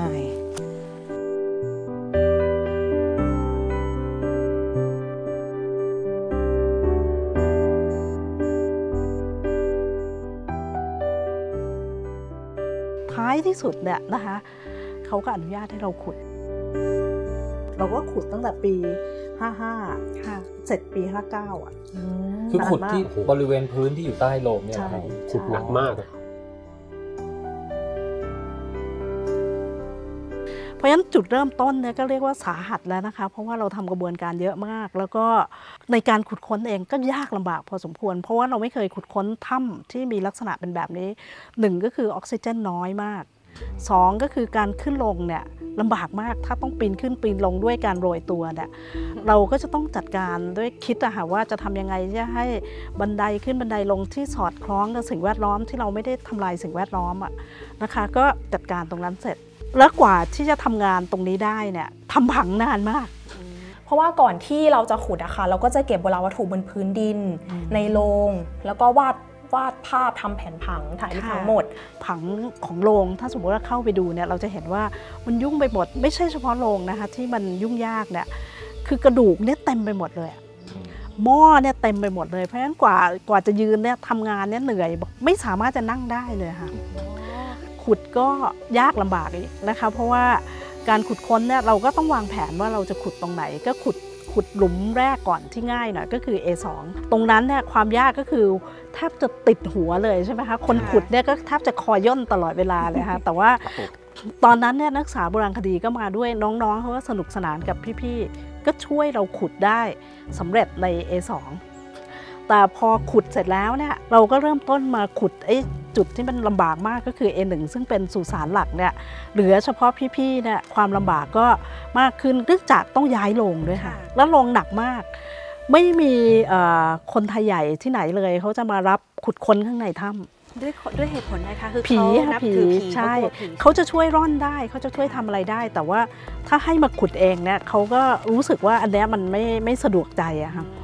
เพ ราะฉะนั้นหญิงสาวผู้ค่ะแข็งแกร่งของเรานะคะค่ะตอนนั้นมีอยู่ 3 คนนะคะค่ะก็คือมีตูน มีเอิง มีน้ำขิงนะคะค่ะที่เป็นนักวิจัยเขาก็ขุดกันคนละหลุมในนั้นค่ะยยกโลงก็ให้พี่ๆผู้ชายเนี่ยมาช่วยยกโลงเลื่อนโลงค่ะแล้วก็ขุด เพราะฉะนั้นในข้างในเนี่ยก็เป็นความยากลำบาก ในที่ตรงนั้นก็คืออยู่เยอะก็ไม่ได้เพราะออกซิเจนน้อยและสาวๆเหล่านี้ต้องอยู่ทั้งวัน บางทีก็มึนไปเลยค่ะ ขุด เพราะว่ามันมันอยู่ในนั้นตลอดเวลา บางวันเขาขุดไปเขาก็เจองูมางูงูไล่ให้กลับก่อนแล้ว งูไล่ให้กับอย่างเงี้ยค่ะ ขุดเป็นเวลา 2 ปีกว่านะคะ ก็คือว่าหน้าทุกฤดูกาลเลยค่ะ หน้าฝนหน้าร้อนหน้าหนาว เสร็จแล้วเนี่ยไอ้ความที่น่าตื่นเต้นก็คือแต่ละครั้งที่ขุดเนี่ยก็คือจะเจออะไรแปลกๆ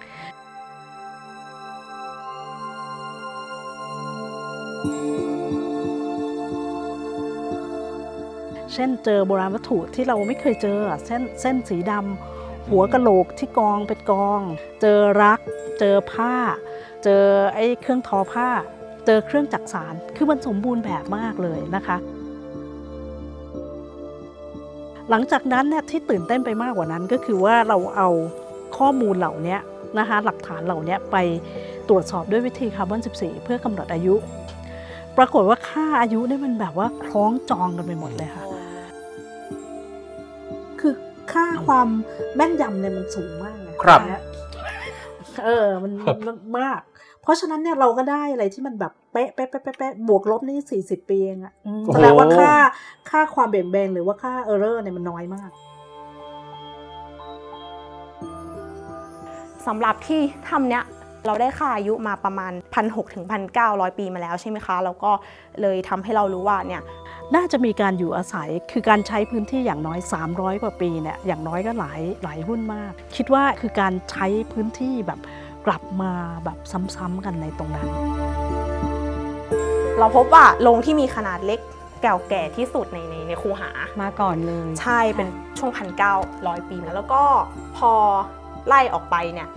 ก็ข้างนอกเนี่ยกลายเป็นเก่าตามมาเรื่อยๆ ก็คือที่พันเก้าตรงนี้ก็คือพันแปด แล้วเข้ามาเป็นพันเจ็ดครับแล้วก็ตรงกลางเนี่ยตรงอีโรงเนี่ยค่ะค่ะ เป็นพันหกเงี้ยตอนนี้มันก็อาจจะไม่คือไม่รู้ว่ามันมันบอกแพทเทิร์นในการใช้พื้นที่ของคุณหรือเปล่าหรือว่า ใช้ข้างในก่อน แล้วก็ค่ะค่อยๆไล่ออกไปข้างนวอกงอย่างวงนอกหรืเปล่าก่อนเรายังไม่รู้ใช่อันนี้ก็แล้วค่อยเป็นข้อสันนิษฐานเบื้องต้นนะคะค่ะ เอาละต่อไปเดี๋ยวเราจะค่อยๆ ไล่ดูรายละเอียดที่น่าสนใจนะครับ ไล่จากข้างนอกเข้าไปข้างใน ตั้งแต่ข้างนอกโรง เข้าไปถึงโบราณวัตถุข้าวของที่เจออยู่ในโรงนะฮะ แล้วก็ไปจบท้ายที่กระดูก ทั้งหมดนี้จะบอกเรื่องราวอะไรกับเราได้บ้าง ค่อยๆมาดูกันครับ เริ่มจากลักษณะการวางโรงก่อนฮะค่ะ ตรงนี้ก็ก็จะเห็นว่ามันจะมีรูปแบบการวางโลง3 แบบนะคะ แบบหนึ่งก็จะคือวางบนคานแล้วก็เสานะคะ คือโลงใหญ่ตัวนี้ เรื่องการวางบนเสาสูงเนี่ยอาจารย์รัศมีบอกว่าเป็นลักษณะเด่นอย่างหนึ่งของวัฒนธรรมลงไม้ที่พบได้หลายแห่งเลยครับโรงเนี่ยปกติเนี่ยนะคะธรรมเนียมของที่นี่เนี่ยเขาจะครับเอาเสาปักให้สูงนะคะอืมก็จะมี4ี่ถึงหเสาค่ะครับโรงก็ระหว่างแบบ 3 เมตร 4 เมตร 5 เมตร 6 เมตร 7 เมตร ถึง 11 เมตรโอ้โหต้องเฮ้ยต้นเดี๋ยวนะที่ยาวมากทำไมใหญ่จังครับอาจารย์สรุปอะเดี๋ยวก่อนจะมาถามเรื่องความยาวเอ้ยถามเรื่องความยาวเอออุ้ยนี่รีบอยากรู้เลยนะเนี่ยผมก็อยากรู้ครับตื่นเต้นผมมีทฤษฎีของผมด้วยครับ ผมเดา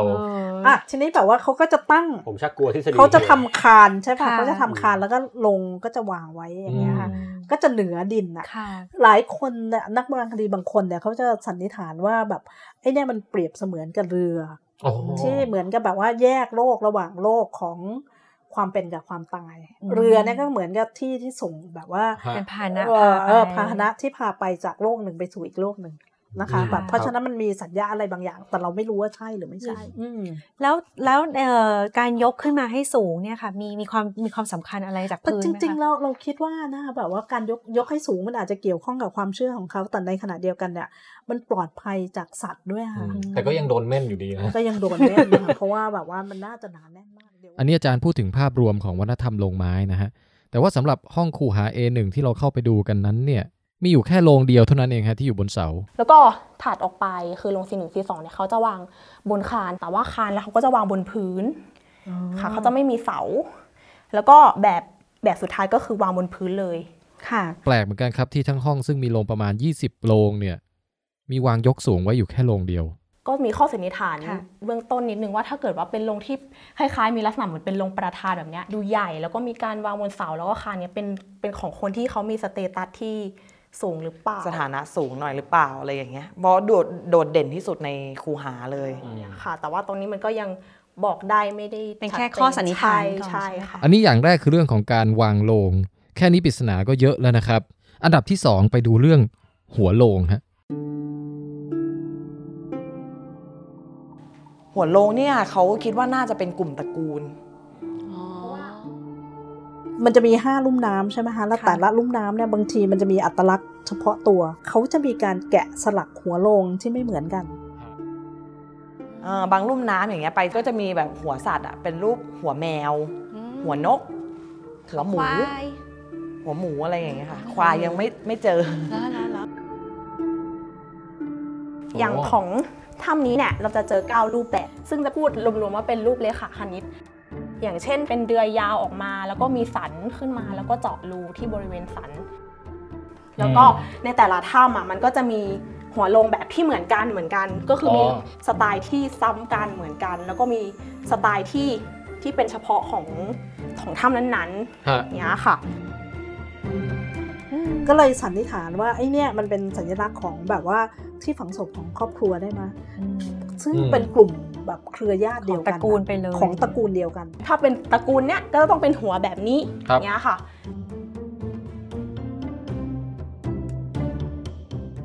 รายละเอียดน่าสนใจอย่างที่ 3 ครับ ภูมิปัญญาช่างไม้ เพราะฉะนั้นความรู้ในเรื่องของการแกะสลักเนี่ยอันเนี้ยมันทำให้เรารู้มากขึ้นว่า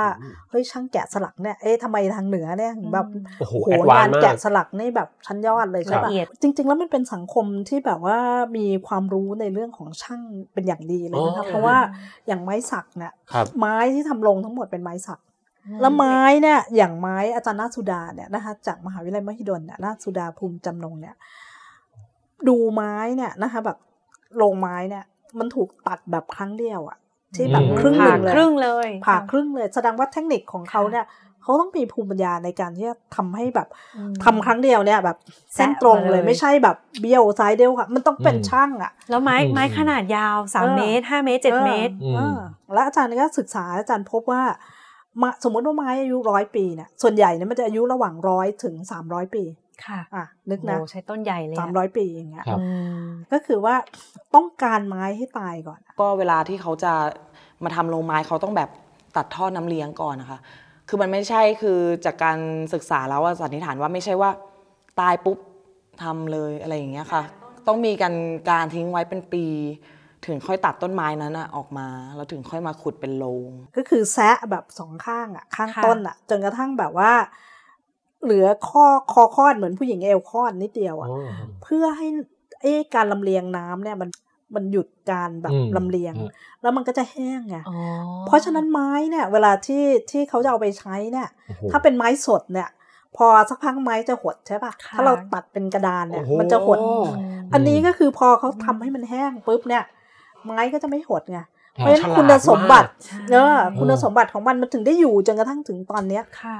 ถึงตอนเนี้ยแล้วคนถึงได้ตอนแรกที่เจอพวกเนี้ยเขาถึงนึกว่าของใหม่ไงอ๋อเพราะมันสดเหมือนของใหม่อ๋ออืมรายละเอียดน่าสนใจอันดับที่ 4 ครับโลงลงรัก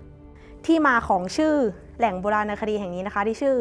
ถ้ำผีแมนโรงโรงรักนะคะ ก็คือโรงทางด้านในนะคะ เพราะว่าโรงนี้ก็คือเขาจะมีการทายางรักวาดวาดลวดลาย ตกแต่งลงบนโรงนะคะ ก็จะเป็น เป็นยางรักสีดำแล้วก็จะมีสีแดงเป็นรูปสี่เหลี่ยมเนี่ยค่ะซึ่งซึ่งในถ้ำนี้ก็จะเจอโรงนี้โรงเดียวที่ที่ตกแต่งด้วยการเพ้นท์สีแบบนี้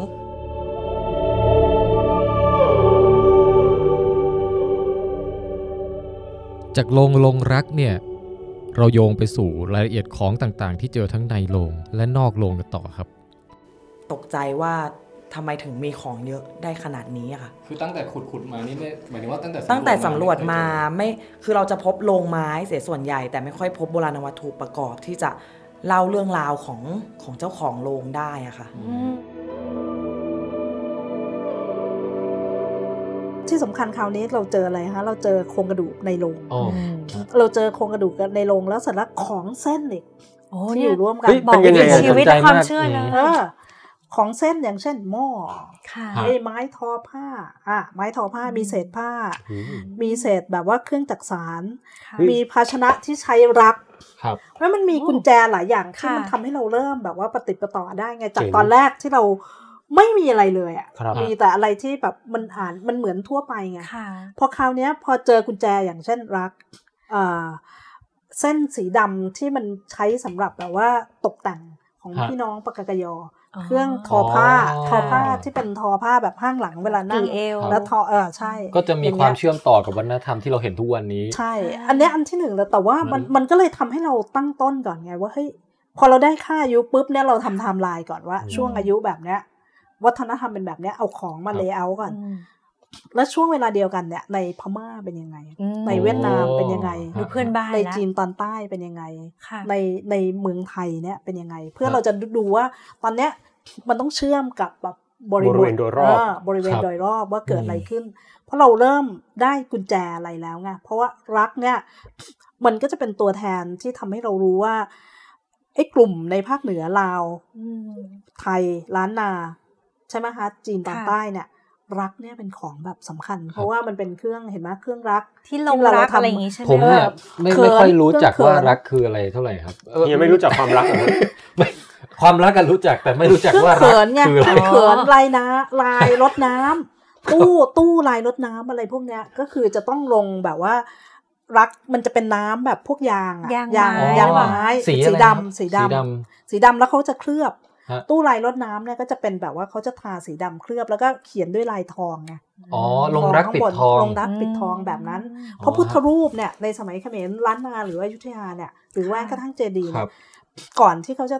ปิดทองเนี่ยเขาจะต้องทาด้วยรัก เพราะฉะนั้นรักจึงเป็นทรัพยากร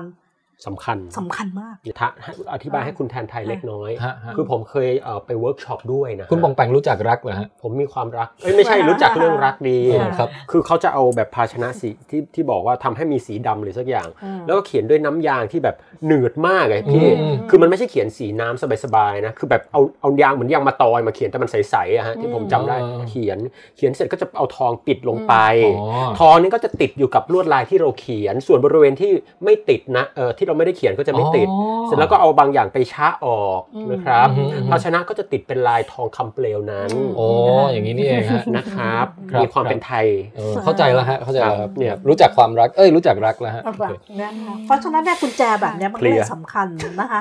ทำให้เรารู้ไงว่า เออ แล้วแบบผ้าอ๋อเราไปวิเคราะห์ปรากฏว่าก็เป็นผ้าแบบพวกกันชงอ่าอ่า ใหญ่ใหญ่ใหญ่ต้นกักันนชชงงอ๋ออืมนะเพราะไอ้กันชงเนี่ยมันจะเจอในพวกผ้าของพวกกลุ่มชาติพันธุ์ แล้วเวลางานศพเนี่ยค่ะคนจีนเขาก็จะใช้ผ้ากันชงค่ะใช่ไหมนี่คะไงในการแบบว่า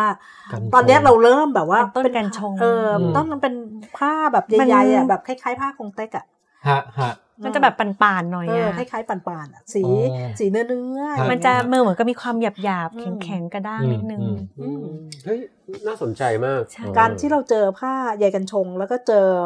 ไม้ทอผ้าเนี่ยเครื่องมือทอผ้าเนี่ยฮะมันแสดงให้เห็นว่าแบบเฮ้ยในสังคมเนี้ยมันมีคนทอผ้าแล้วทอผ้าเนี่ยถ้าเราเทียบกับในปัจจุบันเนี่ยอย่างพี่น้องปากากยอเนี่ยค่ะส่วนใหญ่ผู้หญิงทอค่ะอืมมันก็บอกนัยยะเราได้บางอย่าง ถ้าเราจะมองในเชิงสังคมก็คือว่าเฮ้ยหรือว่า ไอเนี่ยมันจะเป็นตัวบอก identity ของอืมของคนในโรงอะว่าครับอืมอันเนี้ยค่ะผู้หญิงก็เปล่าครับโครงกระดูกของไอ้ยนี่โรงผู้หญิงก็เปล่าอันนี้โรงผู้ชายเปล่าแล้วแล้วเขาพอจะชอบเอาข้าวของใช้ของตอนที่ยังมีอ่าชีวิตอยู่ใส่ใช่ลงไปด้วย คือผมจะบอกว่าผมเพิ่งไปงานศพคุณตาของตัวเองมาเนี่ยครับ ในโรงคุณตาเนี่ยครับเอ่อคุณตาค้าขายอืมเพราะฉะนั้นในโรงเนี่ยก็ใส่เครื่องคิดเลขที่แกอ่าใช่ใช้คิดเงินอยู่ใช่ไหมทุกวี่วันนะฮะใช่ใส่ไหมลงไปเออ ครับ อัอันนนี้นี้แว่เป็นนลูกตาคิดเหรอมีพี่อะไรป่ะหึเป็นลูกคิดหรืไม่อไม่เครื่องคิดเลขปัจจุบันนี่ยอ๋อฮะคาซิโอเนี่ยอ๋อครับซึ่งคุณตาใช้ใช่ป่ะ ใช่ฮะเออใช่ฮะครับ ไม่เพระผ้าฉะนั้นแพรถ้าเราชุดอะไรถ้าเราเงี้ยดูเนี่ยนะคะ มันคือคอนเซปต์แบบแบบเดิมเลยก็คือว่าอืมของของที่เราพบเนี่ยในหลุมฝังศพเนี่ยที่เป็นอืมเครื่องเส้นเนี่ย จะเป็นของใช้แล้วทั้งนั้นเลย เช่นอ๋อหม้อหุงข้าวเนี่ยขครัองบเขาเนี่ยค่ะก็จะแบบโอ้โหรอยเท่าเนี่ยแบบเอ่อหเต็ม้อมไปหมดดำเลเลยยหม้อดำไปหมดเลยคอนคอนเซปต์ ถ้าถ้ายุคปัจจุบันใช่ไหมฮะเอ่อเราจะใส่ของที่เป็นของรักหรือว่าของใช้ประจำของคนคนนั้นลงไปอืมแล้วก็อีกส่วนหนึ่งเนี่ยจะเป็นเหมือนกับสมมุติเป็นสัญลักษณ์ว่าให้ให้เอ่อเครื่องอำนวยความสะดวกทั้งหลายที่ให้เอาไปใช้ในโลกหน้าอะไรอย่างเงี้ยอืมเอ่อแต่ว่าตรงนี้เนี่ยมันยังไม่มีไงมันฮะข้อต่างเนี่ยก็คือว่ามันไม่เหมือนกับแถวบ้านเชียงนะคะค่ะฮะบ้านเชียงเนี่ยจะมีเครื่องอำนวยความสะดวกเยอะอ๋มาอก แต่ว่าโอ้ยหม้อแบบโอ้โหเยอะแยะใช่ไหมเครื่องมือสำเร็จแต่อันเนี้ยคือของใช้จริง ๆ เลยอืมีเฉพาะของใช้ พี่ก็มานั่งนึกอีกอย่างว่าเฮ้ยไอ้ของใช้ส่วนหนึ่งก็ใช่ แต่อีกส่วนหนึ่งเนี่ย มันต้องเป็นของติดตัวนึกออกไหมเช่นสมมุติว่าพี่มีกำไรแบบเนี้ยค่ะครับตายไปพี่ก็กำไรพี่มันก็อยู่กับพี่ เพราะฉะนั้นมันคือไอ้ตัวของที่ติดตัวเนี่ยแหละคือตัวที่บอกว่าคนคนนั้นคือใครใช่อย่างอ๋ออย่างสมมุติว่าค่ะนีน่าเนี่ยค่ะ สมมุตินะค่ะครับเอานีน่ามีตุ้มหูมีแว่นอย่างเงี้ยมีนาฬิกาอย่างเงี้ยใช่ป่ะสมมติว่าพอตายไปเนี่ยมันยังอยู่เนี่ยบ่งอะบอกเราก็ได้เราก็จำได้นี่ของนีน่านี่นะอันเนี้ยฮะนีน่าใช่แต่ถ้าสมมุติเราไม่มีอะไรเลยก็ถ้ามีแต่หัวกะโหลกเนี่ยเราครัจะบไม่รู้เลยว่าเขาเป็นใครไงใช่ครับแล้วแล้วบ่งบอกรสนิยมหรืออะไรของใช่ผู้ตายได้ด้วยใช่ใช่ไหมมันบอกถึงการติดต่อค้าขายด้วยค่ะว่าอ๋อว่าเอ้ยไอเนี่ยเขาไม่ได้ของของเขาเนี่ย มันไม่ใช่ของในท้องถิ่นนี่หว่าอ่าเขาต้องติดต่อกับใคร เพราะฉะนั้นเราเออเราเริ่มต่อเรื่องได้ไงโอ้บอกได้เยอะเลยเนี่ยจากการที่แบบว่าพอเราขุดค้นค่ะเรารู้อายุแน่นอนอืมเราเริ่มศึกษาวิเคราะห์รายละเอียดของของแต่ละชุดแต่ละชุดครับแต่ละชุดแต่ละชุดอย่างละเอียดเนี่ยภาพมันก็เลยเริ่มแบบชัดแล้วเราใช้ตัวคีย์เช่นรักค่ะใช่ไหมคะ เจอของลูกปัดอย่างเงี้ยอืมหรืออะไรแบบเนี้ยเป็นตัวหลักที่ไปเทียบกับที่อื่นครับนะคะครับพอไปเทียบกับที่อื่นเนี่ยเราพบว่าแบบว่าอย่างสมมุติว่าแบบแผนของการฝังศพ หรือทวงจุ้ยคอนเซปอืต์มอะไรแบบเนี้ยปรากฏว่ามันไม่ใช่ที่เราที่มีขยาก็มี รัชฉานก็มีอืมน่าสนพม่าเมืองจีนก็มีอ๋อหวังสีก็มีค่ะใช่ไหมคะแล้วก็แบบว่าเวียดนามก็มี ฟิลิปปินส์ฟิลิปปินส์ก็มีบอร์เนียวก็มีอืมเพราะฉะนั้นมันมันเยอะเลยเป็นอะไรเนี่ยบางอย่างแล้วอืมที่ที่เราอธิบายไม่ได้ค่ะแล้วแล้วพอเริ่มทำงานนี้ปุ๊บเฮ้ยเราทำไงเราเป็นนักโบราณคดีเราก็จัดเรียงอายุเดี๋ยวว่าที่ไหนที่เก่าที่สุดอืมปรากฏว่าที่เก่าที่สุดเป็นจีนอืมหรือว่านั่นใต้คือจีนต้นตอนน้ใต้ำต้นน้ำของวัฒนธรรมลงไม้หรือจีเปนตอนล่าใต้ขออนุญาตถือโอกาสนี้เปลี่ยนแบตกล้องแป๊บหนึ่งนะอ่าครับได้ครับโอเคค่ะขออนุญาตไปเข้าน้ำได้เลยครับสนุกมากเลยค่ะอาจารย์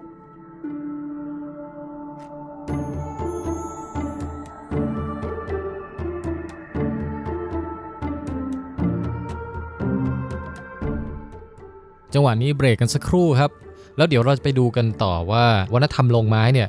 มีความเชื่อมโยงกับประวัติศาสตร์โลกยุคนั้นอย่างไรบ้างนะครับ แถมยังมีตัวละครลับอีกตัวหนึ่งด้วยครับ ที่ยังไม่เปิดเผยนะฮะ แต่ก่อนอื่นครับ รายการวิทย์ไทยสนับสนุนโดย สกวครับสำนักงานกองทุนสนับสนุนการวิจัย เดี๋ยวตอนท้ายสุดเลยเนี่ยเราจะมีเล่นเกมแจกหนังสือของอาจารย์รัศมีด้วยนะครับ แล้วก็ฟังเสร็จแล้วอย่าลืมไปทำแบบสอบถามกันด้วย ชอบไม่ชอบตอนนี้อย่างไร แล้วก็จะส่งข้อความฝากถึงทีมอาจารย์รัศมีอะไรก็ได้นะฮะ ไปคลิกลิงก์ทำแบบสอบถามที่ w i t c a s t t h a i l a n d c o m ที่หน้าประจำตอนนี้วิทย์ไทย season 2 episode ที่ 10 ตอนสุดท้ายของ season ครับ เอาละหลังจากที่พูดเรื่องข้าวของต่างๆ ไปแล้วนะครับ ไปต่อกันที่เรื่องของกระดูกครับ ย้ำอีกครั้งว่า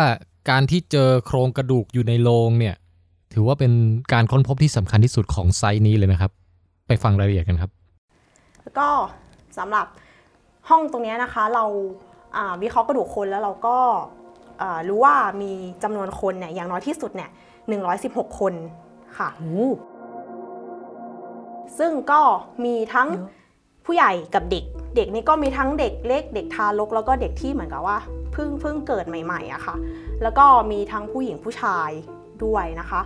ก็คือเวลาที่เขาฝังเนี่ยเขาจะฝังแบบหลายคนไว้ในโรงเดียวกันค่ะ อย่างเช่นโรงทางด้านด้านนี้นะคะ อันนี้คือเจอทั้งหมด 12 คนค่ะค่ะอันนี้คือโรงใหญ่แล้วก็จะมีโรงที่เจอ 18 คน แต่ว่าจะอยู่อีกครับอีกด้านหนึ่งค่ะด้านนี้18 คน 18 คนคือโรงนี้ค่ะ เพราะฉะนั้นเนี่ยเอ่อเราก็เลยสันนิษฐานว่ามันเป็นโรงที่ฝังแบบ ครอบครัวหรือเปล่าแบบเป็นคนที่อยู่แบบตระกูลเดียวกันอะไรอย่างเงี้ยค่ะ ในตอนที่เราทำงานตอนแรกเนี่ยไม่เจอโครงกระดูกเราก็สันนิษฐานว่าที่โรงยาวแบบเนี้ยมันอาจจะเป็นเรื่องของการฝังศพครั้งที่สองฝังศพครั้งที่สองหมายความว่า เวลาคนตายเนี่ยเราฝังก่อนครั้งที่หนึ่งใช่ไหมคะค่ะฮะแล้วเสร็จแล้วเราก็ขุดกระดูกอันนั้นมาหือเพื่อที่จะเก็บเฉพาะชิ้นส่วน กระดูก แล้วฝังอีกครั้งเพื่อ ในกรณีของอย่างเงี้ยมันมีความเชื่อของคนในหมู่เกาะอย่างบอร์เนียวเนี่ยนะคะเขาก็เชื่อว่า ถ้าฝังอยู่อย่างนั้นเนี่ย เราไม่ได้ลูกหลานเนี่ยไม่ได้แบบว่าเก็บกระดูกแล้วเอามาฝังใหม่เนี่ยอืมมันไม่ได้ช่วยให้เขาไปสู่โลกที่เขาควรจะต้องเป็นก็คือโลกของวิญญาณเนี่ยฮะเพราะฉะนั้นเขายังอยู่ในโลกที่เป็นโลกปัจจุบันอยู่ เพราะฉะนั้นมันก็จะมีธรรมเนียมของการ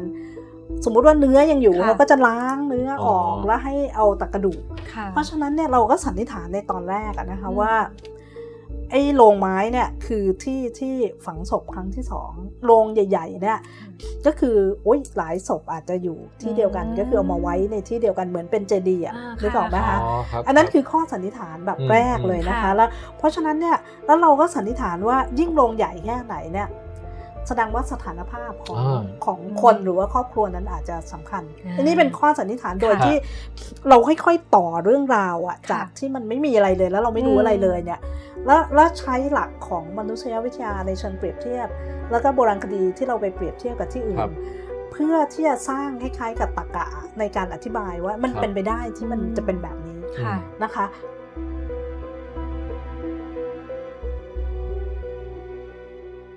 คือเราสันนิษฐานก่อนนะคะว่าโรงไม้เหล่านี้เป็นที่ฝังศพครั้งที่สองหมายความว่าเขาฝังศพครั้งแรกก่อน ทั้งตัวแล้วเขาเก็บกระดูกมาแล้วก็มาฝังเหมือนกับเป็นเจดีย์นะปรากฏว่าการทำงานที่นี่พบว่าฝังทั้งในในโรงเลยค่ะไปพร้อมกัน เป็นการขุดค้นที่เจอแบบเนี้ยครั้งแรกเลย ตอนที่อยู่ในห้องคูหาเอเนี่ย คุณเอิงหยิบอัลบั้มออกมา เปิดให้ดูรูปถ่าย สภาพของโครงกระดูกตอนแรกสุดที่เจออยู่ในโรงนะฮะครับที่สำหรับห้องนี้ที่มันแปลกประหลาดน่าสนใจ ใช่ค่ะ คืออันนี้อันนี้เป็นหลักฐานชิ้นแรกเลยของของวัฒนธรรมลงไม้ฮะก็คือว่าโดยปกติเนี่ย เราจะพบว่าชิ้นส่วนของกระดูกคน มันจะปนปนๆกันนะคะคือจะไม่ได้เรียงเป็นตามลักษณะทางกายวิภาคแบบนี้อืม โดยโดยปกติอะค่ะอ๋อนี่แต่คือขาก็เรียงกับขาใช่เลยแต่อันเนี้ยคือเป็นหลักฐานแรกที่เราเจอที่นี่ของวัฒนธรรมลงไม้ค่ะ ที่แบครับบว่ามีการฝังศพทางโครงอืมไว้ในโรงครับค่ะ ซึ่งอันนี้เราสันนิษฐานว่าเป็นการฝังศพครั้งที่หนึ่งก็คือเหมือนกับว่าพอเสียชีวิตแล้วก็คือเอามาฝังเลยครับค่ะอืมนี่คือซี่โครงหรือเปล่าคะเนี่ยใช่ใช่ค่ะ ก็คือเขาจะเรียงเลย อันนี้ก็คือเป็นผู้ชายค่ะ เป็นผู้ชายอายุประมาณ 25-30 ปี แล้วนี่คือเก็บไปหมดแล้ว เก็บเก็บไปหมดแล้วเก็บค่ะแล้ว เรื่องการฝังศพแบบต่างๆ ตรงนี้อาจจะงงนิดนึงนะฮะ เดี๋ยวฟังอาจารย์รัศมีสรุปให้ชัดๆอีกรอบหนึ่งครับ พอปรากฏว่าเราขุดค้นตรงเนี้ย เราพบว่าการฝังศพเนี่ยมันมีหลายแบบมากครับหนึ่งก็คือการฝังศพที่เป็นแบบทั้งโครงเลยครับค่ะเพราะมันมีผู้ชายคนหนึ่งอะถูกฝังแบบว่าทั้งโครงเลยอืมนะคะสองก็คือการฝังศพแบบสองโครงนะคะอืมที่อยู่ในโรงเดียวกันสองโครงในโรงเดียวห้าโครงอ๋อห้าโครงนะคะห้าโครง สิบแปดโครงอันนี้คือน่าจะทั้งตระกูลนะฮะใช่เออทีนี้นักมนุษยกายภาพเนี่ยเขาก็ศึกษานะคะ เขาพบว่าไอ้ไอ้ที่สิบแปดโครงเนี่ยเขาคิดว่ามันน่าจะเป็นอย่างนี้ค่ะว่า สมมุติว่ามันมีรูเนี่ยเราเพิ่งเห็นครั้งแรกเลยนะค่ะรูนิดเดียวในปลายเนี่ยมันเหมือนกับแบบไว้ยกอะยกโลงอะนึกออกปะฮะยกโลงขึ้นแสดงว่าการมีเจาะรูนิดนึงเนี่ยอ่าแสดงว่า โลงมันต้องถูกเปิดบ่อยอ่าไว้เปิดให้ง่ายๆเปิดเพื่อจะเอาอ๋อแบบสมมุติว่าพอคนชุดใหม่ตาย สิ่งที่นี่นักมนุษยกายภาพค่ะคุณนัทมนต์เขาสันนิษฐานนะคะก็จะโกยอันเก่าอะเวลาที่เขาวิเคราะห์เขาพบว่าแบบ ถ้าฝังทั้งโครงเนี่ยอืมนิ้วมันจะไม่หลุดจากกันอะเขาอ๋อคือเราเจอของเล็กๆอะอืมกระดูกที่เป็นกระดูกเล็ก ๆ ซึ่งมันยากมากที่จะเจอถ้ามันไม่ติดกันตั้งแต่แรกอืม โอ้ยเขาวิเคราะห์แบบไอ้นั่นเลยค่ะไอ้แบบ Sherlock สืบ Holmes เออแบบนั้นเลยค่ะอืมเขาบอกอันเนี้ยบอกอาจารย์เชื่อเหรอว่าเป็นการฝังศพครั้งที่สองเราอะเชื่อว่าสังค่ะเขาบอกว่าเนี่ยอ๋อแต่หลักฐานทั้งหมดที่เขาเห็นเนี่ยจากการที่เขาวิเคราะห์เนี่ยเขาหยิบชิ้นส่วนเล็ก ๆ มาวิเคราะห์เนี่ยเขาพบว่ามันน่าจะเอามาแบบมันน่าจะมีโครงอยู่ แล้วเสร็จแล้วพอชุดใหม่มาโกยอืมหัวกะโหลงหัวกะโหลกก็จะอยู่หูวางบนพื้นอืม เพราะฉะนั้นเราขุดค้นเนี่ยเราก็จะเจอหัวกะโหลกเป็นกลุ่มเลยค่ะ แล้วก็เจอแขนขาบางทีก็อ๋อตกไปอยู่ตรงนั้นเลโกยยโกยเพื่อเคลียร์พื้นที่ในโรงเคลียร์พื้นที่หรเพื่อเอาอันใหม่เข้ามาอ๋อเอออะแล้วแล้วเดี๋ยวนะคะ แล้วโครงเก่านี่ยังอยู่ในโรงไหมคะ หรือว่าเอาออกมาเลย มันก็จะเหลือเศษเล็กๆไงแล้วก็ชุดใหม่ก็เข้าไปอ๋ออันเนี้ยจะเป็นบางโลงแปลกแฮะบางโลงค่ะแต่ตรงเนี้ยคือเห็นไหมคะว่านี่คำถามเอมาอีกอแล้วเออคำถามใหม่มาอีกแล้วไอ้ที่เราคิดว่าเฮ้ยมันเป็นการฝังศพครั้งที่สองแล้วมันเป็นเจดีย์นะ มันไม่ใช่แล้วอะ มันกลายเป็นแบบแล้วทำไมบางทีสองโลบางโลงมีสองบางโลงมีห้าบางโลงมีสิบแปดดูแรนดอมจัง เพราะฉะนั้นเวลาที่เราทำไอ้ DNA เนี่ย เราก็ค่ะถามคำถามว่าไอ้โรงเนี้ยเป็นญาติกันนะปะอืมเราก็เอาตัวอย่างแต่ปัญหาอีกแล้วค่ะก็คือว่า เราไม่เจอกระดูกที่เป็น s ซมเปิลที่ดีสำหรับการทำ DNA เช่นยากอีกเช่นอืมตัวอย่างที่ดีก็คือกกหูกับ ฟันใช่ปะกกหูเออกกหูกับฟัน เพราะว่าข้างในเนี่ยมันจะไม่ถูกรบกวนฟันก็คือ mandible ที่แข็งแกที่ร่งมันควรจะต้องติดอยู่กับกรามครับ แต่ว่าเราเจอแต่นิ้วเท้านิ้วมือเออพวกนี้ DNA ไม่ไม่ค่อยเหลือแล้วไม่เหลือเลยค่ะอืมนี่ไงเพราะฉะนั้นแบบว่าเหมือนกับอืมเรากำลังได้คำตอบแบบหนึ่งใช่ปะโอ้ยลุ้นแต่ว่า แต่ว่า เนี่ยเนี่ยคือค่ะสาเหตุนะคะที่ทำไมเราถึงได้ทำงานต่อไปเรื่อยๆ เพราะว่าเราก็จะตั้งคำถามว่าอืมงั้นมีความเป็นไปได้เราก็จะไปถามนักวิทยาศาสตร์ว่า อยู่ทำอย่างนี้ได้ไหมอืมอยู่ลองอย่างนี้ได้ไหมอยู่ทดลองเออแบบนี้อะไรอย่างเงี้ยปรึกษาเพะฉะศานั้สตนร์อื่นๆมาช่วยกันใช่เพราะฉะนั้นในตอนทำงานเนี่ยมันก็จะเป็นการทำอย่างเงี้ยค่ะใช้เวลาเยอะมากในการโน้มน้าวนักวิทยาศาสตร์อะโน้มน้าวให้คนมาแบบลองทดสอบให้เราหน่อยอะไรอย่างเงี้ยค่ะนะคะเนี่ยแต่สนุกค่ะอาจารย์พอฟังแล้วหนูเลยรู้สึกว่า ไม่มีทางเบื่อในเรื่องไซต์แห่งนี้แน่เลยมันเพราะไม่ว่าจบคำถามไงมาเรื่อยเราอยากจบแล้วอะไรอย่างเงี้ยเออ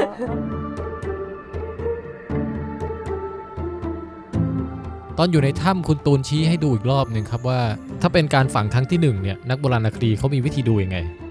แม้กระทั่งกระดูกมืออย่างเงี้ยยังเรียงอยู่กันครบเลยอย่างเงี้ยๆมอันเนี้ยต้องหนึ่งแล้วเพราะว่าค่ะ มันเป็นกระดูกที่เล็กจะเล็ก ๆ แล้วมีอยู่ค่ะ8ชิ้นนะคะแล้วมันต้องมีพวกเนื้อเยื่ออะไรแบบว่า ยึดมันอยู่ข้อต่ออะไรอย่างเงี้ยต่างๆ ที่ใช่ยึดมันเอาไว้ คือตอนที่เอามาวางไว้เนี่ยมันต้องมีมเนื้อเยื่อ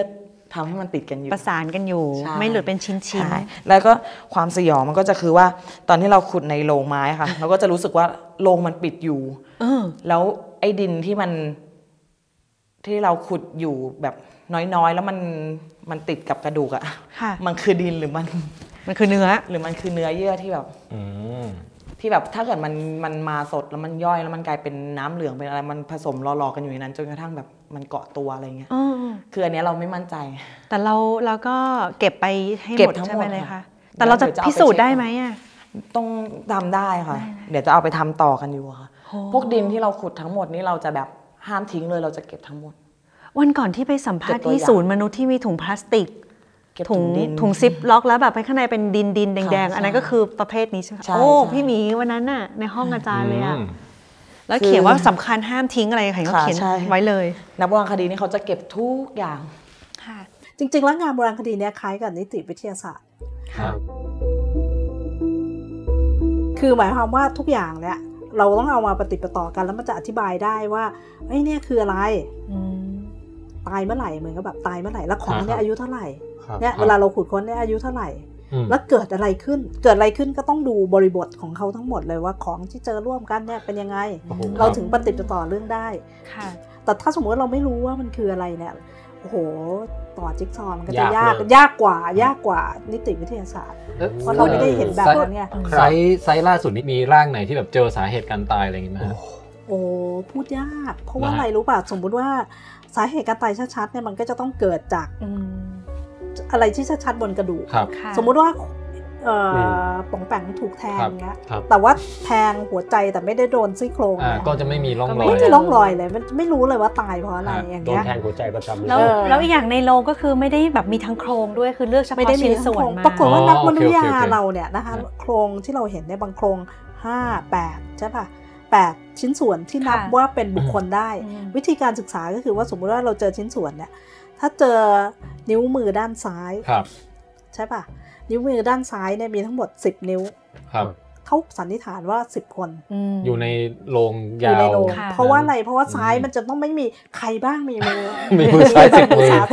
สองอันอ่านะฮะเออใช่ปะครับนอกจากเจ้าแม่กุนอิมครัอะบอาจจะแบบว่ามีมือแบบแล้วว่าทศกัณฐ์อย่างเงี้ยเออทแต่ศแต่กัณฐ์อย่างอย่างน้อยเงี้ยอายุนี่บอกได้ไหมครับว่าเออคนนี้แก่แล้วตายหรือว่าคนนี้เด็กรู้คนนี้อย่างสมมติว่าอย่างอย่างดูจากฟันฟันฮะนมค่ะ ฟันแท้ใช่ไหมคะอ๋อว่าขึ้นมาแล้วฮะหรือว่าถ้าเป็นชิ้นส่วนหัวกะโหลกเนี่ยถ้าปกติกระดูกเนี่ยมันก็จะแบบว่าหัวกะโหลกมันก็จะประสานกันครับถ้ามันยังมีรอยแยกอยู่เนี่ยก็คือเขาแสดงว่าเขายังไม่ได้โตยังเอเบอบีเต็มที่อ๋อเขาถึงไม่ให้เล่นหัวเคาะกะโหลกแบบขวัญอะไรอย่างเงี้ยฮะตรงเนี้ยเพราะว่ามันแยกได้ไงค่ะเด็กอะกำลังเล็กมาๆปอะระสานกันอยู่เออป๋องมันฟังกำลัแล้วงนะประสานกันอยู่ ชอบไปแกล้งเด็กะชอบแบบตบหัวเอออย่างเงี้ยไม่ได้นะคะเออเฮีย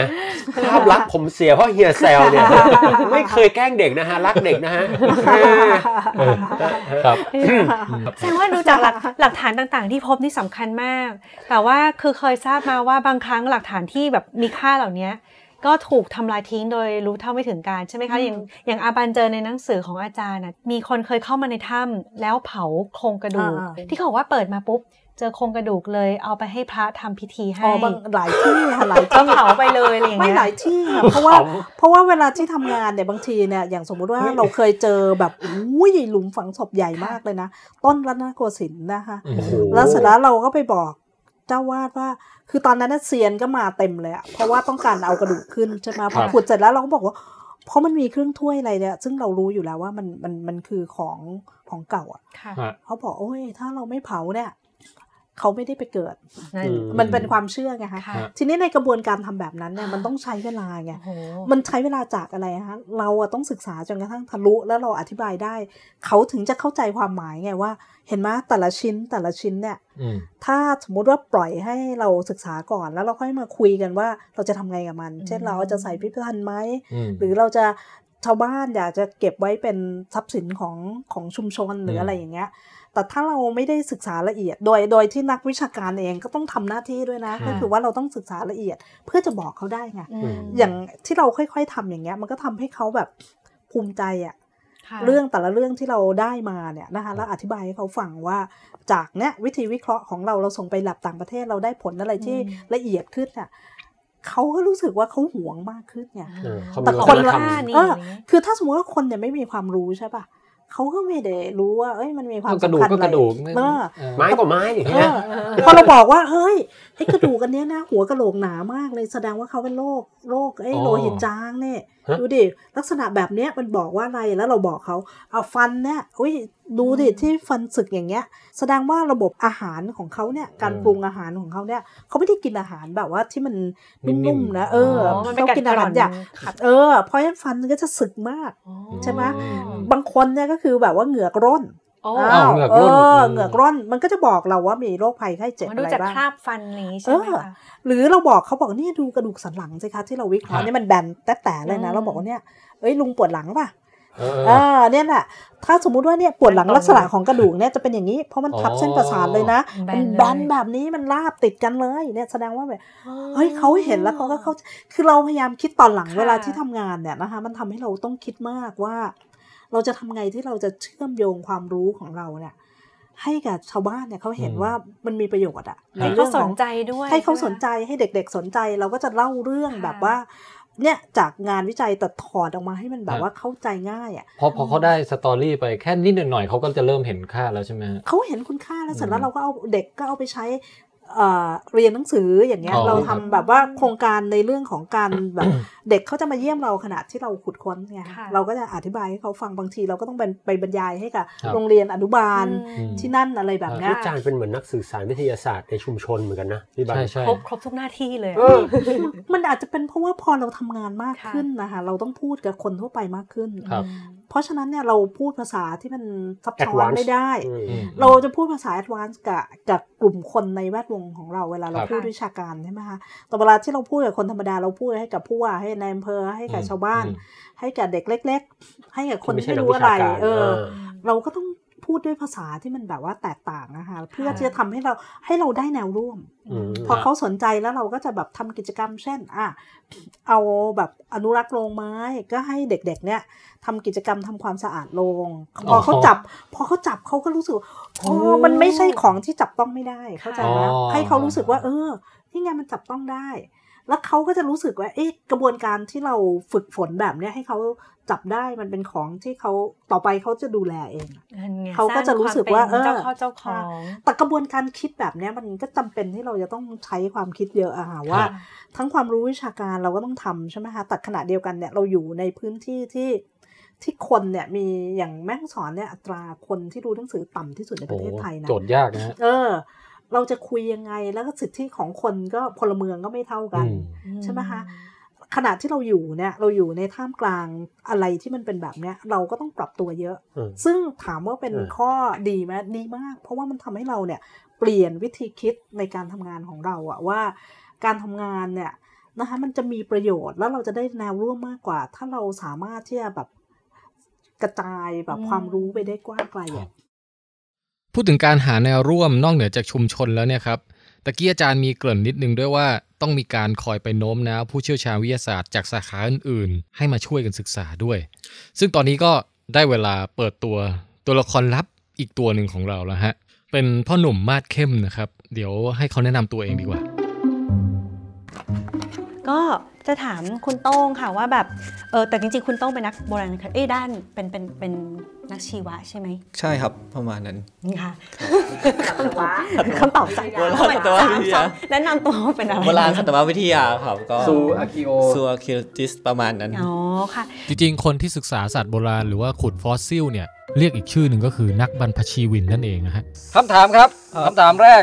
ระหว่างนักบรรพชีวินกับนักโบราณคดี ใครค้อนใหญ่กว่ากันครับ ตอบเออนักโบราณคดีนะคะ จะใช้ทั้งค้อนธรณีนะคะ และก็ใช้ค้อนแบบว่าทุบปูนทุบหินทุบอะไรนี้ก็ใช้นะคะ โอ้เป็นไงฮะคุณโต้ง ก็มีการใช้ค้อนธรณีเหมือนกันครับ แล้วก็มีค้อนใช้ทุบปูนทุบหิน ฮะ แล้วก็ใช้คู่กับสกัดด้วย บางทีก็ต้องใช้ชะแลงโอ้โหนอกจากนั้นเราก็ใช้ชะแลงด้วยค่ะ แล้วนอกจากนั้นเราก็มีอีเตอร์ค่ะมีอีเตอร์ผมอะไรก็คือมีอะไรครับคืออีเตอร์อีเตอร์จะเป็นอีลักเตษอร์ณะคือแหลมแหลมแหลมๆที่ก็ เหมืองอะค่ะคนแค่ใช้คนเมืองค่ะ โอเคค้อนใครใหญ่กว่าเดี๋ยวค่อยว่ากันนะฮะ แต่ตอนนี้มาตอบข้อข้องใจก่อนว่าทำไมอาจารย์รัศมีถึงต้องไปขอความช่วยเหลือจากนักโบราณสัตววิทยา หรือว่านักบรรพชีวินอย่างคุณโต้งด้วย ไปฟังอาจารย์เฉลยกันครับ การเจอเครื่องเส้นที่เป็นไก่กับหมูอะอืมที่เรารู้ว่ามีหมูกับไก่นี่ เพราะเราเพวิราะเคราะเราห์ออกเห็นมากระดูก ไม่มันอยู่ในในโรงไงคือเจอซากของไก่กับหมูอยู่เอในโรองขาหมูอะคาเกียะเป็นกีบอออยู่เลยอย่างนี้เหรอเอฮะออ๋อแล้วก็ไก่เจอหัวหมูอย่างนี้ไหมไม่มีเส้นเสร็จก็หัวค่ะใส่ไปในแต่ขาใส่ไปในโรงด้วยเลย ตกลงว่าในถ้ำเนี่ยไม่ได้มีแต่กระดูกคนนะฮะเพราะฉะนั้นคุณโต้งจึงถูกอาจารย์รัศมีโน้มน้าวมาให้ช่วยวิเคราะห์คากินั่นเองฮะแต่ว่าจริงๆแล้วเนี่ยภาพรวมของสัตว์ที่พบในถ้ำเนี่ย มีมากกว่าหมูเยอะครับ แล้วที่ที่แหล่งขุดค้นเนี้ย เจอ แหล่งขุดค้นนี่เจอกระดูกสัตว์หรือซากสัตว์อะไรอยู่บ้างไหมคะก็แบ่งเป็นสองกลุ่มนะครับคือสัตว์ที่อยู่ในตามธรรมชาติ คือนี่คือบ้านของเขาก็คืออย่างเช่นพวกอ่าหนูผีค้างคาว มีอ้นมีเม่นนะครับ อย่างที่น้องตัวน้องเออเล่าให้ฟังก็จะมีเม่นเข้ามาอยู่เรื่อยๆเหมือนกัน แล้วก็มีกล้วยปิ้งอ่าค้างคาวหนายักษ์ทศกัณฐ์นะครับค่ะ กล้วยปิ้งกล้วยปิ้งคืออะไรกล้วยปิ้งคะเป็นเป็นคำเรียกเล่นของพวกเรานะครับเพื่อค้างคาวที่มันจะมีสีเหลืองๆกับดำๆอ๋อเหมือนกล้วยปิ้งเป็นกล้วยปิ้งปฏิสัมพันธ์กับสัตว์ที่อยู่ในในนี้นะครับ ซึ่งเขาก็มีมาตั้งแต่นู่นนะครับนานมากคือปนอยู่ในชั้นดินก็คืออยู่อย่างยาวนานอาจจะก่อน ที่จะมีลมไม้ก็ได้ อันนี้เราก็ไม่รู้ แต่พอมาสัตว์อีกกลุ่มหนึ่งซึ่งก็จะเป็นสัตว์ที่น่าจะอ่าโดนนำเข้ามาจากถ้ำซึ่งไม่ใช่เป็นเจ้าของถ้ำก็คือ เป็นพวกหมูฮะครับแล้วหมูนี่ก็เพิ่มเติมนิดนึงคือมันมีหมูทั้งหมูป่าแล้วก็หมูบ้าน ที่อืมชัวร์ว่าเป็นหมูป่า เพราะว่ามีขากรรไกรนึงคืออ่ามันจะมีฟันเขี้ยวอ่ายยาวมาก คือก็นึกเขา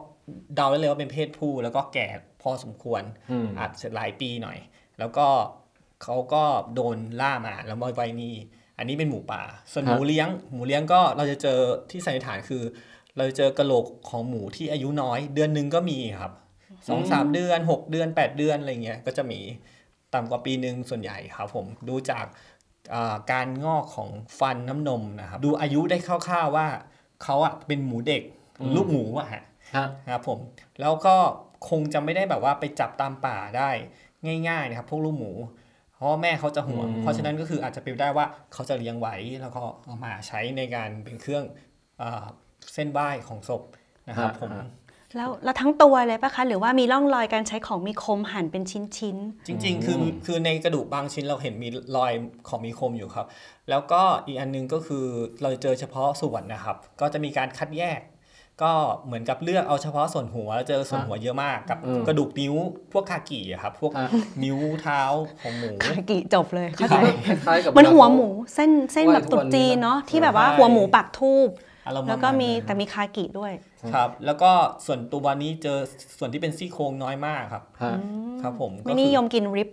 ไม่ Rib คน eye คนอื่นเอาไปกินไง เพราะว่าถ้าอ้างอิงจากคนปัจจุบันค่ะที่เรียกว่าอยู่ก็คือ เขาจะกินแล้วแบ่งกันอ๋อใช่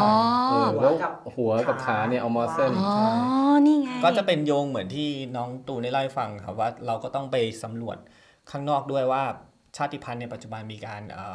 อ่ออยู่ยังไงกับหมู เลี้ยงหมูยังไง แล้วก็เอามาเส้นไหว้หมูในพิธีกรรมต่างๆยังไงบ้าง ก็มีการเลือกเฉพาะส่วนอย่างเช่น พิธี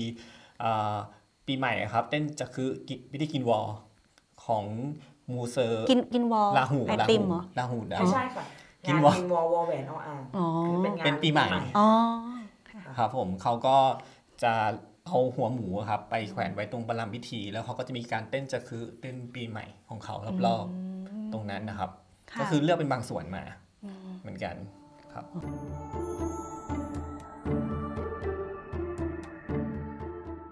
นอกจากนั้นเราก็จะมีฟันหมาด้วยเฮ้ยอืมฟันหมาก็ไม่รู้ว่ามายังไงเจอชิ้นเดียว แล้วก็มีคล้ายๆกับฟันเอ่อพวกกวางอยู่ อันนี้ก็อยู่ระหว่างศึกษาอยู่ แล้วก็มีไก่กระดูกไก่อืมซึ่งไก่กับหมูเนี่ยก็ที่ไปสืบค้นมานะครับ ก็คือเขาก็จะมีการเลี้ยงไปคู่กันฮะ เลี้ยงเลี้ยงเป็นสัตว์เลี้ยงอยู่แล้ว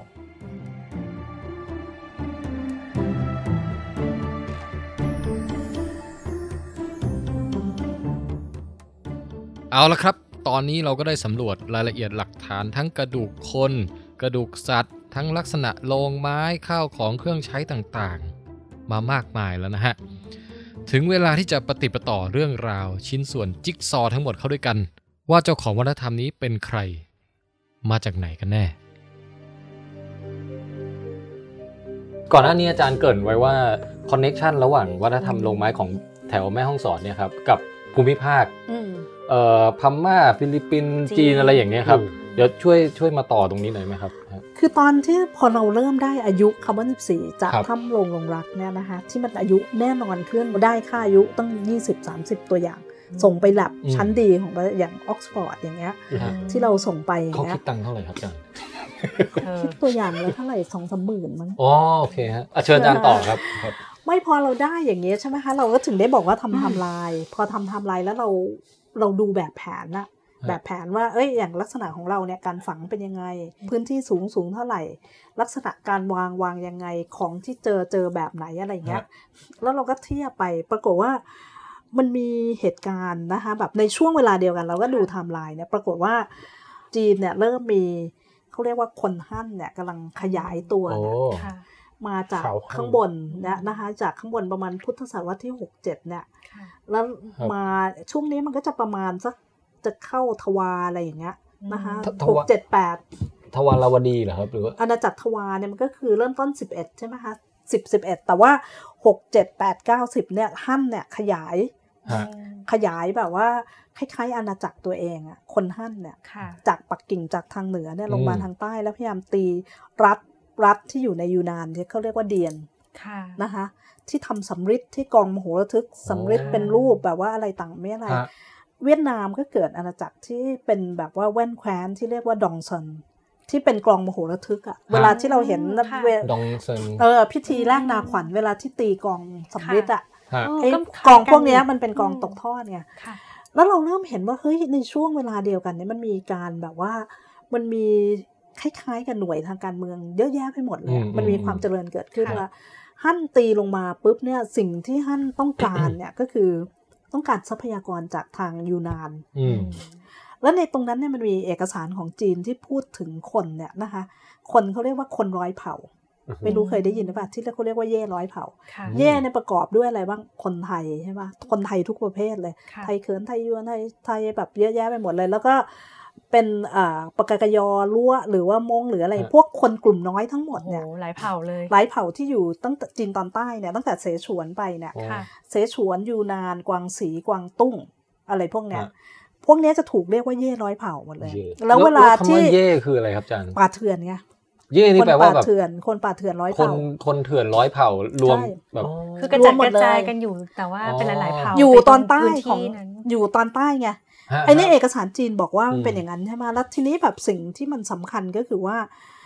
ไอ้โรงไม้ที่มันอยู่หลาย ๆ ที่เนี่ยคนเขาจะบอกเอ้ยเย่เป็นของเย่เป็นของเย่อ๋อใช่ไหมอืมแล้วนักวิชาการไทยเนี่ยบางท่าน เช่นอาจารย์ชนทิราเนี่ยก็บอกว่าเราอะเป็นเครือญาติ คนไทยเป็นเครือญาติกับเย่ค่ะเพราะฉะนั้นเนี่ย ฉานหรือว่าไทยใหญ่เนี่ยค่ะก็เป็นเย่อืมกะเหลี่ยงก็เป็นเย่อะไรก็เป็นเย่เพราะฉะนั้นเนี่ยไอ้การพวกเนี้ยก็ถูกแบบว่ามันมีการเคลื่อนของคนเหล่านี้ด้วยที่ลงครับมาหลังจากที่หมายความว่าถ้าจีนตีลงมาเนี่ยค่ะท่านข้อขยายมาใช่ท่านบีบเราลงมาเราเลยคนก็อพขยายลงมาบางส่วนอ๋อเว้นแต่โดยข้อสันนิษฐานของตัวเองเนี่ยก็เลยสันนิษฐานว่าไอ้ลงไม้เนี่ยมันเป็นไปได้ไหมที่จะเป็นคน พวกเนี้ยที่หนีอืมมาจากอืมจีนค่ะแล้วก็เนี่ยข้ามจากแม่น้ำสารวินน่ะนึกออกไหมอืมาทางด้านตะวันตกเนี่ยแล้วอยู่ตรงเนี้ยแล้วสาเหตุที่มันแบบว่าคล้ายๆกับ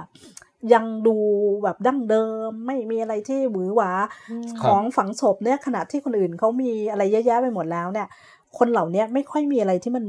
อู้ฟู่อะค่ะครับเพราะว่า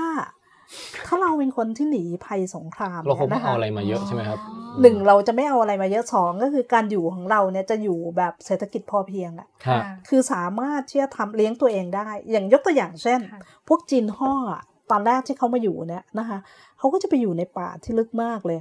เขาก็จะปลูกชา ทำไอ้พวกเต้าหู้ยี้กินเองอืมทำอะไรที่เป็นอาหารจีนอะค่ะโดยจากแบบแล้วไม่ยุ่งกับใครเลยนะ ไม่ยุ่งกับคนไทยด้วยแต่คนไทยก็จะรู้ว่าเขาอยู่เนี่ยอืมจนกระทั่งมีการเปิดแล้วก็ทำเป็นอะไรอะท่องเที่ยวเชิงวัฒนธรรมอะครับเราจึงเห็นได้ว่าปลายก็จะมีแบบอาหารยูนานอาหารอะไรแบบเนี้ยครับแม่งสอนก็จะมีอาหารยูนานเนี่ยค่ะแต่ว่าเชียงรยแต่ก่อนหน้านั้นเนี่ยเขาจะอยู่โดยที่ไม่ยุ่งกับใครไงอ๋อเพราะฉะนั้นความเป็นไปได้เนี่ยก็คือว่า คนในวัฒนธรรมลงไม้เนี่ยอาจจะเป็นกลุ่มคนที่ที่หนีมาจากข้างบนนะคะ จากทางที่โดนท่านอืมไล่ตีใช่มาจากจีน เพราะว่าเราเห็นอะไรอะคะกุญแจเนี่ยก็ได้แก่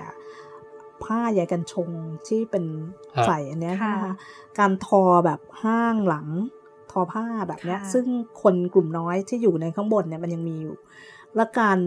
การเจอเครื่องเส้นที่เป็นไก่กับหมูอะอืมอืมซึ่งในวัฒนธรรมการไหว้เจ้าของจีนเนี่ยใช่ไหมคะค่ะตั้งแต่สมัยราชวงศ์ชางเนี่ยหรือแม้กระทั่งแบบจินซีฮ่องเต้เนี่ยเราก็จะพบว่ามันมีการเส้นอืหมูกับไก่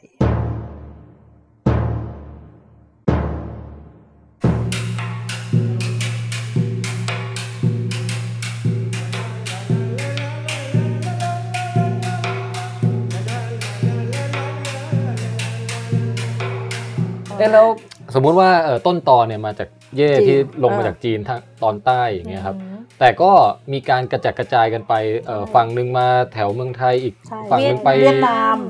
แล้วแล้วแต่ละ site เนี่ยมีความแตกต่างที่ที่เป็นแบบเหมือนกับต้นกำเนิดเดียวกันนี่แหละ แต่ว่าแต่ละ site กลับกลายไปเป็นมีเอกลักษณ์ของตัวเองวิวัฒนาอะไรกาพัรฒนาการไงไปคะแต่ว่าลักษณะบางอย่างที่เหมือนกันก็คือ การใช้โลงนะคะการใช้โลงการเลือก พื้นที่ที่เป็นแบบว่า landscape อะอืมครับในการฝังค่ะในการแบบว่าแบบแผนของการแบบปรงศพอะครับมันจะมีอะไรบางอย่างอยู่ในที่คล้ายกันที่สูงใช่อยู่ในที่สูงใช่ไหมคะแล้วแล้วตรงจุดหน้าที่ผาต่างกันนี่มีอะไรจุดบ้างฮะต่างเนี่ยมันก็จะเป็นสไตล์ของแบบหัวโลงอย่างเช่น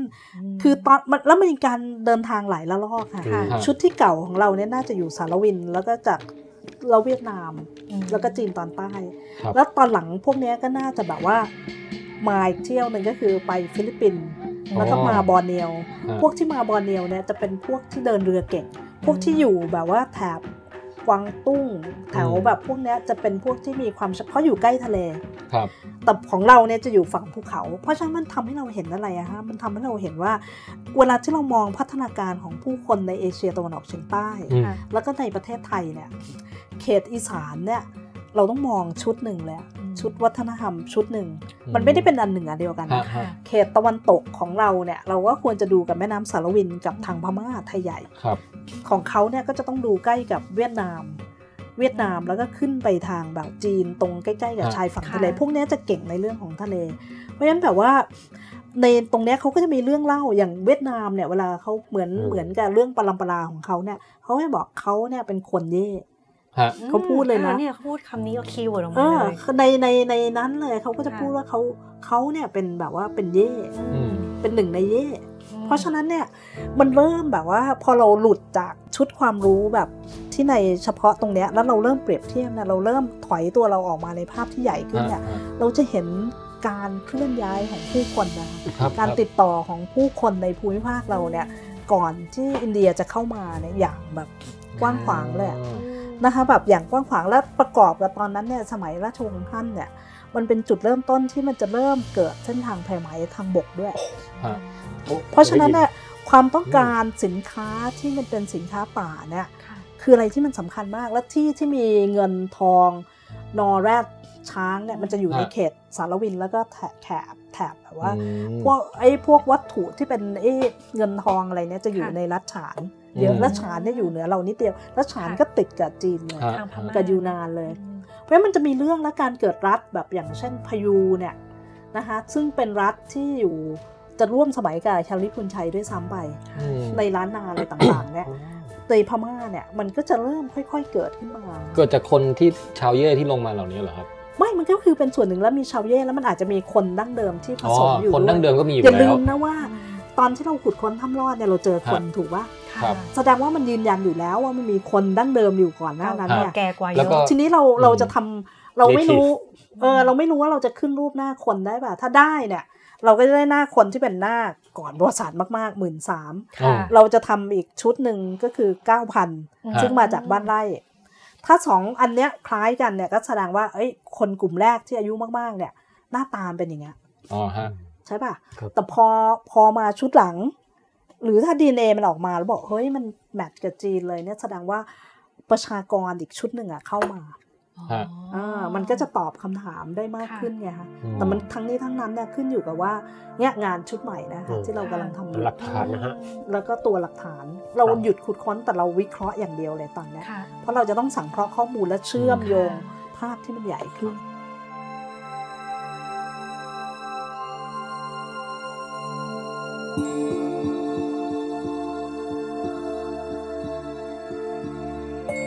ตอนนี้ผมพยายามนึกภาพเอ่อประวัติศาสตร์โดยรวมๆของของดินแดนแถวเนี้ยครับว่าเอ่อประมาณช่วงช่วงแบบพันหกร้อยพันเก้าร้อยปีก่อนเนี่ยครับตรงอืมตอนนั้นภาคกลางทำอะไรอยู่ครับอาจารย์ภาคกลางตอนเนี้ยก็จะเกิดชุมชนแบบชุมชนที่ที่เกษตรกรรมแล้วนะฮะอย่างสมมุติว่าบ้านเชียงนะคะเกิดชุมชนแบบอย่างบ้านเชียง เกิดชุมชนในในลุ่มแม่น้ำมูลแม่น้ำชีเนี่ยครับนะคะก็จะมีก่อนประวัติศาสตร์ที่เป็นยุคเหล็กอะฮะ ร่วมสมัยกันเต็มไปหมดเลยภาคกลางก็จะมีชุมชนที่เริ่มถลุงโลหะ รู้จักใช้ทรัพยากรแล้วเขามีการติดต่อกันระหว่างเอ่อเวียดนาม จีน อินเดีย เริ่มมีการติดต่อค่ะแล้วก็ภาคใต้เนี่ยก็จะเริ่มมีการติดต่อกับกลุ่มคนจากอินเดีย มันมีของที่มาจากเมดิเตอร์เรเนียนด้วยฮะฮะน่สใจเพราะฉะนั้นเนี่ยใช่คือคนในเขตภาคกลางเนี่ยนะคะกับภาคใต้เนี่ยจะเป็นพวกที่ ติดต่อค้าขายกับอ๋อกลุ่มคนน่ะคนอื่นมาทางเยอะแยะไปหมดเลยทางเรืออย่างนั้นนะฮะทางเรือด้วยอืมเพราะฉะนั้นเนี่ยเราจะเห็นได้ว่าการเกิดเป็นรัฐ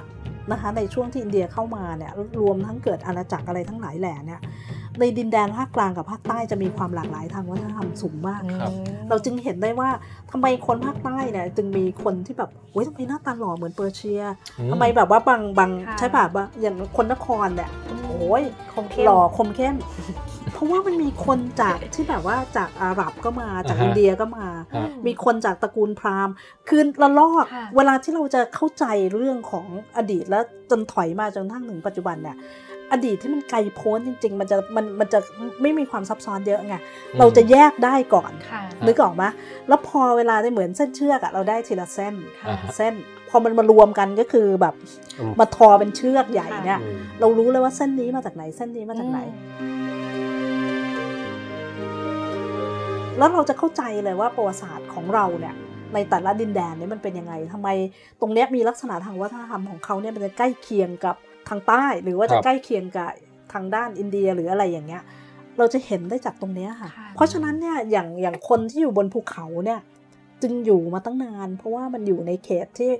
มันเป็นอินแลนด์อะนึกออกไหมอืมมันไม่ได้มันไม่ได้มีมูฟง่ายเออไปมูฟมาง่ายมันไม่ได้เหมือนกับคนที่อยู่ในภาคกลางกับภาคใต้ที่ทะเลอยู่ใกล้ไปมาทะเลค่ะ ทะเลเนี่ยมันจะมีคนไปมาอ๋อไปมาใช่ไปมาเยอะฮะเพราะฉะนั้นเหไอ้มือนคเป็นวามเมืองปิดเลยนะอาจารย์ ใช่ มันปิด เพราะฉะนั้นการดำรงอยู่ของมันเนี่ยมันยังมีความแบบว่าดั้งเดิมอยู่เมื่อเปรียบเทียบกับค่ะเอ้ยนี่ศาสนาเข้ามาแล้วอะฉันก็อืมเปลี่ยนมาทำค่ะสถาปัตยกรรมมีอะไรที่มันหลากหลายอะ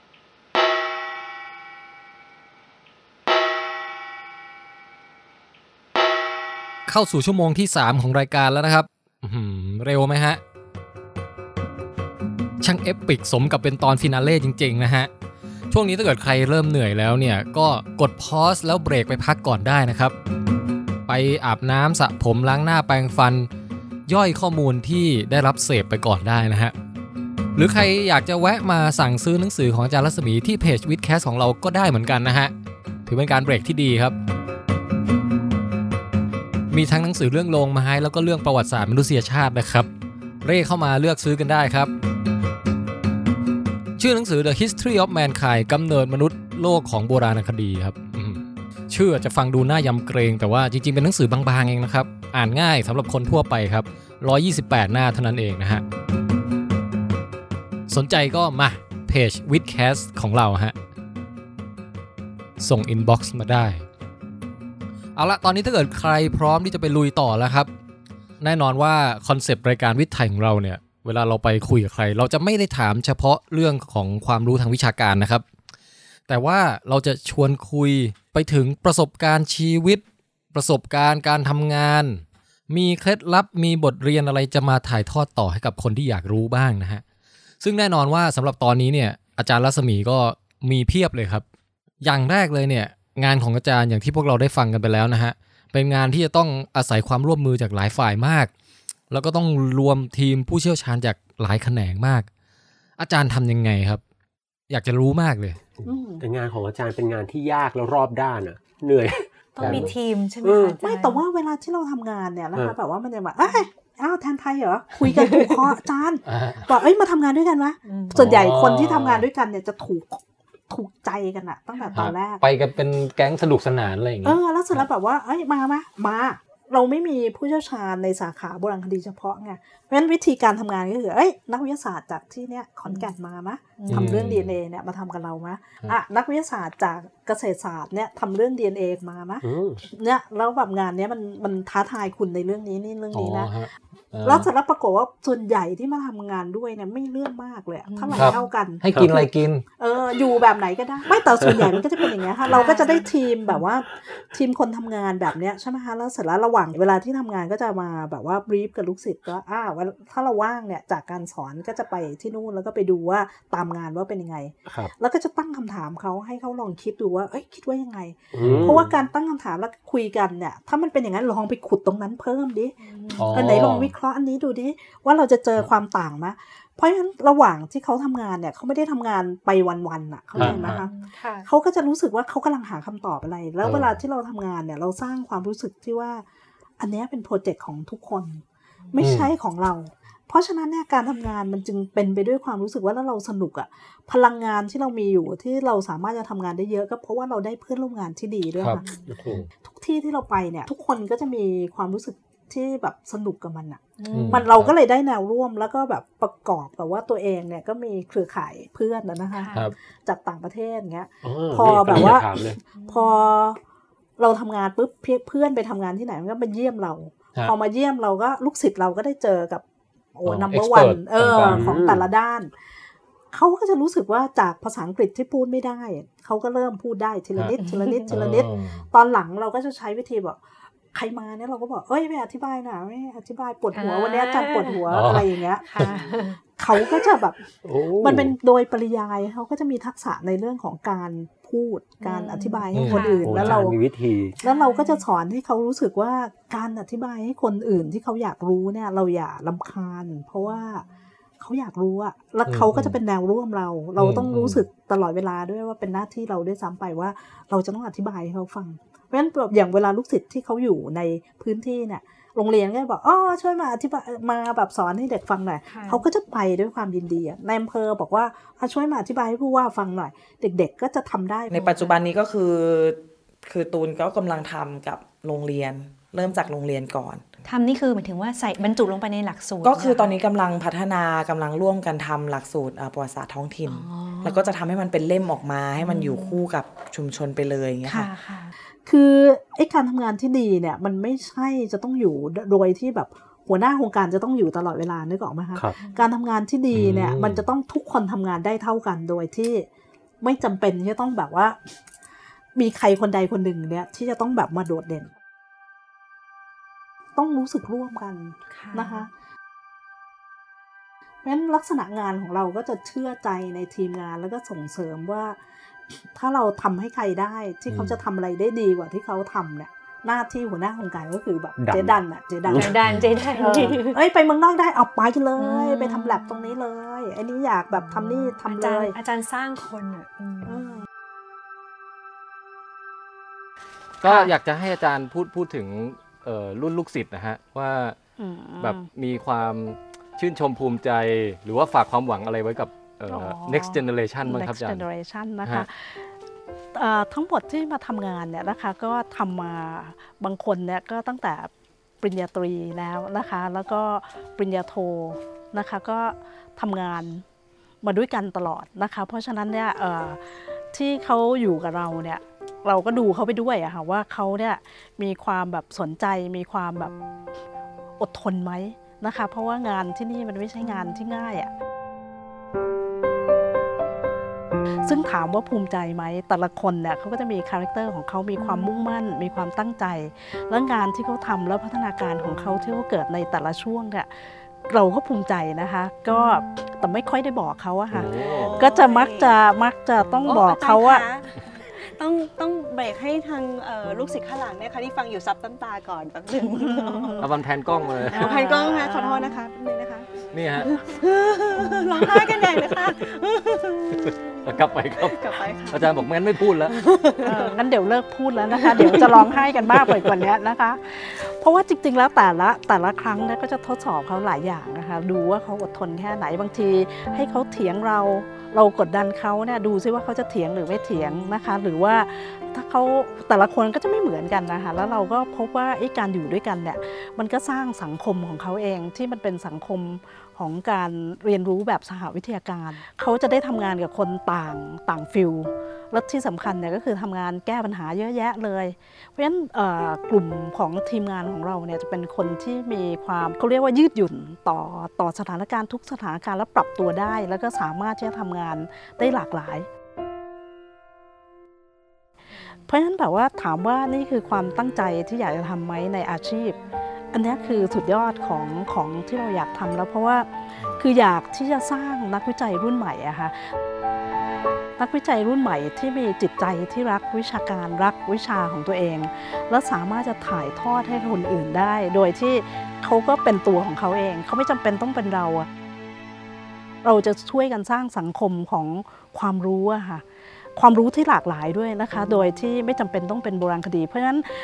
กลุ่มของทีมงานของเราเนี่ยเวลาที่ไปทำงานเนี่ยเขาก็จะใส่ใจในเรื่องอื่น เวลาเข้าไปในชุมชน ก็จะมีความแบบละเอียดอ่อนต่อความคิดความรู้สึกของชุมชน เราจะไม่เป็นคนที่จะบอกว่าเรารู้ทุกอย่าง แต่เราไปแบบที่เราบอกว่าเราเข้ามาเรียนแล้วเราก็จะถามเขาก่อนนะคะ เหมือนอย่างตอนที่เราขุดค้นเนี่ย ถ้าชาวบ้านเขาไม่อยากให้เราขุดเนี่ย เราไม่ขุดเลยนะคะถึงแม้จะเป็นงานที่มีแบบความสำคัญแหล่งโบราณคดีมีความสำคัญมีคุณค่ามหาศาลแล้วจะทำให้วิชาการเนี่ยมันแบ่งบานมากเลย แต่เราก็เลือกว่าถ้าเขาไม่ให้เราทำเราก็ไม่ทำเพราะว่าเราคิดว่ามันสำคัญกว่า ถ้าเจ้าของทรัพยากรตรงนี้เขาเขายินยอมเนี่ยเราถึงจะทำแล้วก็ในระหว่างที่เรา ขุดค้นเป็นเป็นเวลา 4 ปีเนี่ยสมมุติว่าปีหนึ่งเราได้อะไรเนาะเราศึกษาได้อะไรเราก็จะไปที่วัดนะคะแล้วก็มีการประชุมของหมู่บ้านแล้วเราก็เออเนี่ยเราทำได้ อันนี้อันนี้นะ อยากจะเชิญให้ร่วมกันเป็นแบบว่าภาคีด้วยกันทำแบบว่าการพัฒนาด้วยกันอะไรเงี้ยไม่ใช่พัฒนาเฉพาะนักโบราณคดี ก็มีการคุยกันก็ทิ้งโจทย์ไว้ให้เขาแล้วก็เดี๋ยวจะพัฒนาต้องมีกระบวนการการมีส่วนร่วมอะค่ะ ค่อยๆคาเถิบไปทีละก้าว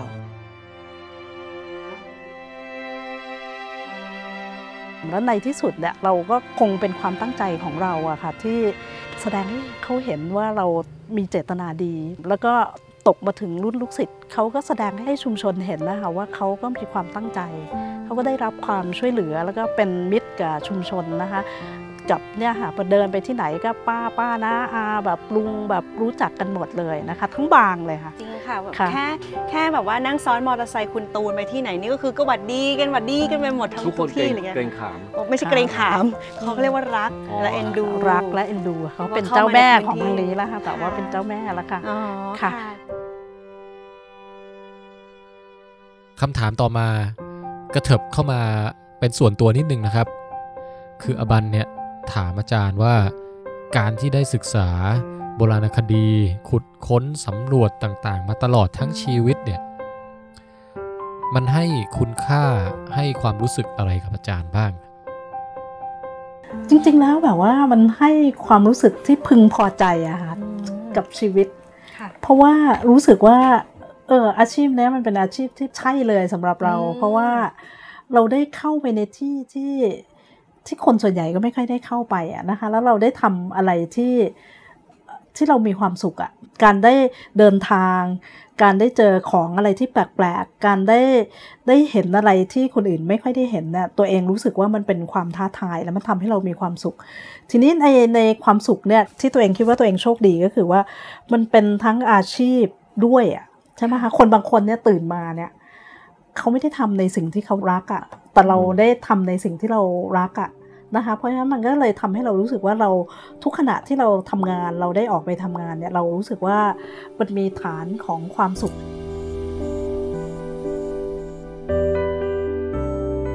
เราได้ค้น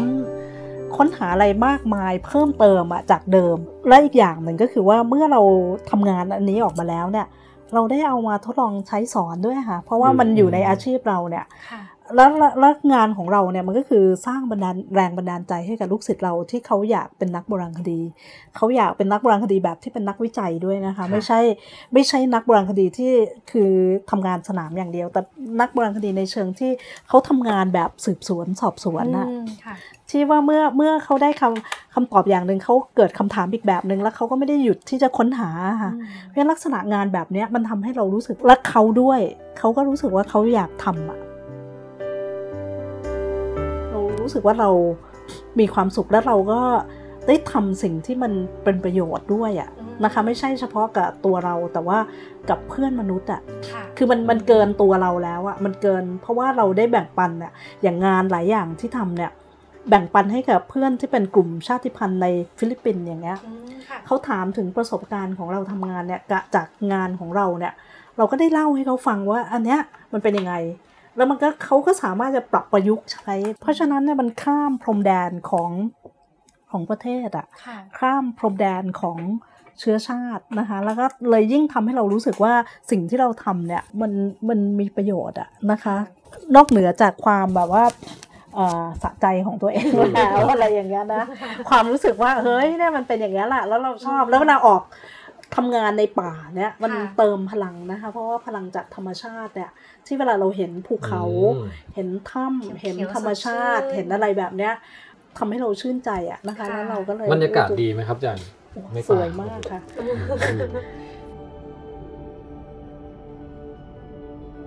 ก็คือกลิ่นของดินในช่วงหน้าหนาวเนี่ย มันเป็นกลิ่นที่แบบว่า มันเป็นกลิ่นหอมนะคะ เพราะว่ามันมีกลิ่นของต้นไม้ มีกลิ่นของดอกไม้นะคะ แล้วก็มันมีความสดชื่นอะค่ะคือเราอยู่ในโลกในเมืองเนี่ยเสียงมันดังอะ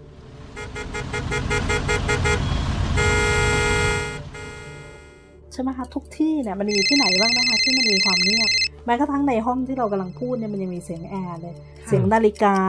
เสียงอะไรก็แล้วแต่เนี่ยแต่พอเราไปอยู่ในป่าเนี่ยเสียงที่เราได้ยินเนี่ย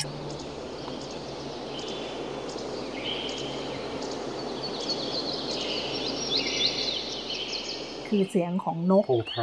เสียงของป่าเสียงของใบไม้ เสียงของน้ำที่มันไหลแล้วเราหันไปที่ไหนมันมันมีพื้นที่ให้เราเดินอะมันไม่ใช่เราเจอคนตลอดเวลา เพราะค่ะเพราะเวลาที่เราเนี่ยต้องการพลังเนี่ยนะคะ เราต้องการสิ่งที่มันช่วยทำให้เราได้อยู่กับตัวเองอะค่ะอืมการได้ออกฟิลเนี่ยมันเหมือนกับการที่เราได้อยู่กับตัวเองด้วยค่ะเพราะเรามีพื้นที่มากมายมหาศาลในธรรมชาติอะ นะครัคะบแล้วแล้วคนที่เราพูดด้วยเนี่ยก็คือแบบหลุมฝังศพอะไรอย่างเงี้ยนะแหล่งโบราณคดีสงบเงียบแหล่งโบราณดีนะคะสถาน ซึ่งมันสงบเงียบนะคะ มันช่วยให้เราคิดได้อะเขาเรียกว่าชำระล้าง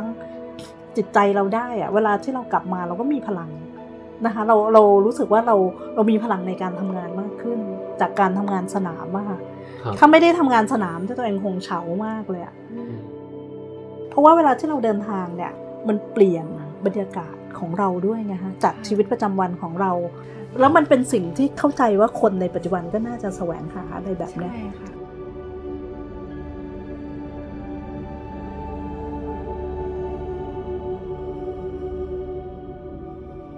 คืออาจารย์ตอนนี้ทำงานเป็นเอ่ออาจารย์ประจำที่ที่คณะอยู่ที่โบราณคดีมหาวิทยาลัยศิลปากรจริง ๆ อยู่ค่ะในกรุงเทพมากกว่าต่างจังหวัดนะคะค่ะเพราะว่าไอ้ภารกิจที่มันเพิ่มมากขึ้นสอนหนังสือก็เยอะนะคะ แต่ว่าเวลาทุกขณะ ทุกวินาทีที่ได้อยู่ต่างจังหวัดก็จะพยายามค่ะจะใช้ให้มันคุ้มค่าค่ะแล้วอันนี้คือโอ้โหบรรยากาศความสงบก็ก็ดีอืมแต่ว่าช็อตตื่นเต้นอย่างแบบเวลาโรยตัวหรือว่าจุดคบเพลิงเข้าไปในถ้ำอะไรเงี้ยอืมอาจารย์ก็ชอบด้จุวยดไหมคบฮะเพลิงนี่ไฟไฟฉายแล้วกันนะไฟฉายก็ก็ชอบในแง่ที่ว่าเอ้ยเราไม่เคยทำอะไรแบบนี้เลยฮะแล้วเราได้ทำอย่างที่บอกไงคะว่า การทำงานเนี่ยเวลาที่ทำเนี่ยไม่ได้เคยคิดว่าอะไรเป็นอุปสรรค แต่คิดว่าแบบว่าเฮ้ยมันเป็นเรื่องที่น่าท้าทายค่ะแล้วเราน่าลองทำดูนะ เราไม่เคยทำแบบเนี้ยเราก็น่าจะลองทำแบบเนี้ยครับมันจึงทำให้งานมันสนุกไงคะอืมเราทำในสิ่งที่เราไม่เคยทำอะแต่ว่าเราเปลี่ยนทุกอย่างให้เป็นทัศนคติทางบวกอะว่า เอ้ย ถ้าเราลองทำแบบเนี้ย ถ้าเราทำได้แล้ว เอองวดหน้าเราทำอะไรที่มันยากกว่าเดิมไหมอืมคือแบบว่า มันไม่มีอะไรที่เราจะทำไม่ได้ไงค่ะนะคะ แล้วแต่ถ้าทำไม่ได้จริงเราไม่ได้โวยวายตีโพยตีพายนะคะ แต่เราก็มานั่งคิดว่าเอ้ยทำไมไม่ได้อะเออ อะไรแบบเนี้ยค่ะอืมแล้วถ้าอย่างนี้เอ่ออาจารย์มีอะไรที่จะฝากไปถึงนักโบราณคดีรุ่นใหม่ไหมคะ หรือคนที่กำลังจะสนใจมาศึกษาด้านนี้ค่ะ คือจริง ๆ แล้วมันก็น่าจะเป็นทุกอาชีพนะคะ แต่ว่าพูดให้นักโบราณคดีฟังก็ได้ว่าใครอยากเป็นนักโบราณคดีเนี่ยอยากให้เขามีความแบบว่า มีความฝันนะนะคะ แล้วก็มีความแบบว่ามุ่งมั่นอะว่าแล้วหาให้ได้ว่าเขาสนใจเรื่องอะไร หมายความว่ามันจะต้องหาหาความชอบของตัวเองให้ได้ก่อน ว่าเช่นเขาอยากเป็นนักโบราณคดีก่อนประวัติศาสตร์เขามีความสนใจเรื่องอะไร แล้วเวลาการทำงานเนี่ยนะคะ มันต้องใช้ความอุตสาหะและความอดทน ไม่ใช่ว่าอยู่เฉยๆเนี่ยมันจะได้อย่างที่เราต้องการอืมหรือว่าเราจะเจออะไรทันที เพราะฉะนั้นเนี่ยสิ่งที่เขาควรจะต้องทำก็คือเขาจะต้องมีความอดทน แล้วไม่ไม่ย่อท้อต่อการค้นหาคำตอบอะนึกออกไหมค่ะไม่ใช่ว่าแบบเอ้ยพอคนคนจะพูดให้เราเสียกำลังใจอยู่เรื่อยอะว่าคุณทำไม่ได้หรอก ใช่ปะไอเนี่ยคุณจะทำไปทำไมเสียเวลา แต่ถ้าเรามีความเชื่อมั่นแล้วเรามีความมุ่งมั่น แต่สิ่งที่เราทำเนี่ยมันจะต้องเป็นสิ่งที่มีประโยชน์ต่อภาพใหญ่ด้วยนะคะ กับคนอื่นด้วยไม่ใช่ว่าเฮ้ยสะใจตัวเองแล้วทำแค่เนี่ยมันจะต้องมีความหมายต่อสังคมด้วยอะ่ะมันจะต้องอธิบายอะไรได้ เมื่อเราทำตรงนั้นเนี่ยเราจะได้แนวร่วมระหว่างทางเยอะ และการทำงานเราจะสนุกและที่สำคัญมากไปกว่านั้นก็คืออย่าทำงานคนเดียวค่ะโอ้ครับการทำงานเป็นทีมเนี่ยคือสิ่งที่คนไทยเนี่ยมักไม่ค่อยทำแต่เวลาที่เราทำงานเป็นทีมแล้วทำงาน ข้ามสาขาเนี่ยนอกเหนือจากสาขาเราเนี่ย เราจะพบว่าโลกมันกว้างใหญ่ไพศาลมาก และโลกเนี่ยประกอบด้วยมิตรเยอะแยะไปหมดเลยอืมที่จะร่วมทางเดินกับเรา ที่จะทำให้งานของเราเนี่ยมันตื่นเต้นเร้าใจอะเพราะเราเรามีเพื่อนที่จะสนทนาด้วย มีเพื่อนร่วมทุกข์ร่วมสุข แต่ถ้าเราเฮ้ยคนเดียวเว้ยไม่อยากให้ใครมาแบบอะไรอย่างเงี้ยนะคะ คือจริง ๆ แล้วการทำงานร่วมกับคนอื่น มันจะทำให้เราลดอัตราอืม คนเราเนี่ยนะคะ ถ้าเราลดอัตราได้นะเราจะฟังคนอื่นมากขึ้นครับแล้วเมื่อเราฟังคนอื่นมากขึ้น เราก็จะเห็นอะไรมากขึ้น แล้วเราก็จะคิดอะไรได้มากขึ้น แต่ถ้าเราเริ่มมองทุกอย่างที่ตัวเราเป็นใหญ่เนี่ยฮะแล้วเราคิดว่าเราทำเพื่อตัวเราเองเนี่ย เราไปได้ไม่ไกลอะค่ะแต่ถ้าเราคิดถึงถึงส่วนรวมหรือว่าภาพที่มันเป็นภาพรวมใหญ่นะมันจะช่วยให้เรารู้สึกว่าเรามีแรงอะฮะที่เราจะไปเดินแล้วก็เราไม่ได้หยุดแสวงหาตรงนั้นนะคะ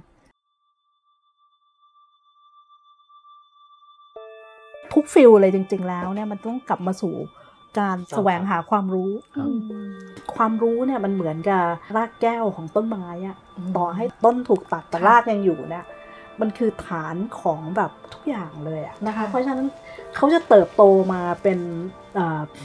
นักวิชาการหรือว่าเป็นนักโบราณคดีที่ดีเนี่ยเขาจะต้องมีฐานความรู้อะไม่ใช่แบบว่าอย่างอื่นเลย รากแก้วที่อาจารย์ปลูกฝังให้ลูกศิษย์และเหล่าเพื่อนร่วมงานรุ่นหนุ่มๆสาวๆนี่นะครับ ตอนนี้แตกแขนงฟูเลยครับ มีคนสงสัยสนใจที่จะศึกษาต่อในเรื่องราวต่างๆ เนี่ยเยอะมาก อย่างคุณโต้งนะครับ ตอนนี้ก็กำลังวางแผนทดสอบ DNA หมูอยู่นะครับ ในโครงการของเราคือกำลังตั้งโจทย์คำถามอยู่ว่าหมูเนี่ยคือเขามีการเลี้ยงคือนำมาจากที่ไหนหรือเปล่าติดมากับชาติพันธุ์เขามา แล้วก็มาเลี้ยง หรือเอาหมูป่า มาแบบว่า breeding กับหมูที่เขามีอยู่แล้ว หรือมาหมูป่ามาเลยมา breeding ให้เป็นหมูเลี้ยง ก็เป็นตั้งโจทย์ของพวกเรานะครับ ในการที่จะหาคำตอบด้วยเหมือนกัน แล้วก็มีทั้งที่ทำกายภาพคือผมจะดูฟันดูลักษณะโครงสร้างกระดูกต่างๆ ภายนอก แล้วก็ไปลิงก์กับอาจารย์ที่มอเกษตรที่ดู DNA อ๋อครับผมสมมุติเรากำลังจะตอบคำถามว่าเฮ้ยสรุปแล้วไอ้ลงไม้เนี่ยมันมาจากจีนนะป่ะนะแบบแผนเนี่ยมันคล้ายใช่ป่ะค่ะแต่เราเนี่ย โบราณคดีเป็นวิทยาศาสตร์ด้วยนะคะ เพราะฉะนั้นเนี่ยก็คือว่าค่ะเราจะไม่สรุปจนกว่าเราจะพิสูจน์ได้ เพราะฉะนั้นข้อสมมติฐานของเราก็คือว่า ถ้ามันมีการเคลื่อนย้ายของประชากรแล้วมันเอาพวกแบบสัตว์ เอาพืชเอาอะไรมาด้วยเนี่ย DNA ของสัตว์บางชนิดที่เราพบในหลุมฝังศพไหนอะไรเงี้ยซึ่งถ้ามีการนำเข้ามาก็จะได้เป็นคำตอบที่ support เขานะครับว่าเนี่ยจากหมูนะ พวกเนี้ยบ่งบอกว่าเขาน่าจะเอามาจาก ที่ไหนที่ไหนสักแห่ง ตัวอย่างเช่นสมมติมาจากจีนจีนอะไรอย่างงี้งี้ใช่ไหมคะแต่นี่ยังไม่มีคำตอบที่ชัดกำลังศึกษากันอยู่ใช่ครับแล้วมันก็จะมีการแบบแต่ละครั้งที่ทำงานเนี่ยคำถามมันก็จะยากขึ้นยากขึ้นใช่แต่ว่ามันก็จะจากตอนแรกเราไม่ได้ตั้งครับคำถามแบบนี้นะคราวเนี้ยเราได้อะไรที่ที่มันมันมั่นใจพอที่เราจะตั้งข้อสมมติฐานแบบเนี้ย เราก็ท้าทายนักวิทยาศาสตร์ หรืออาจารย์รุ่นใหม่ๆอะแล้วให้เขาสร้าง ลูกศิษย์เขาด้วยว่าเฮ้ยไปหาลูกศิษย์ที่ตัวเองแบบมันก็สนใจค่ะด้วยอย่างเงี้ย เพราะฉะนั้นงานมันจึงไม่เคยหยุดไงคะมีคครันบเคยถามว่า เมื่อไหร่งานจะจบ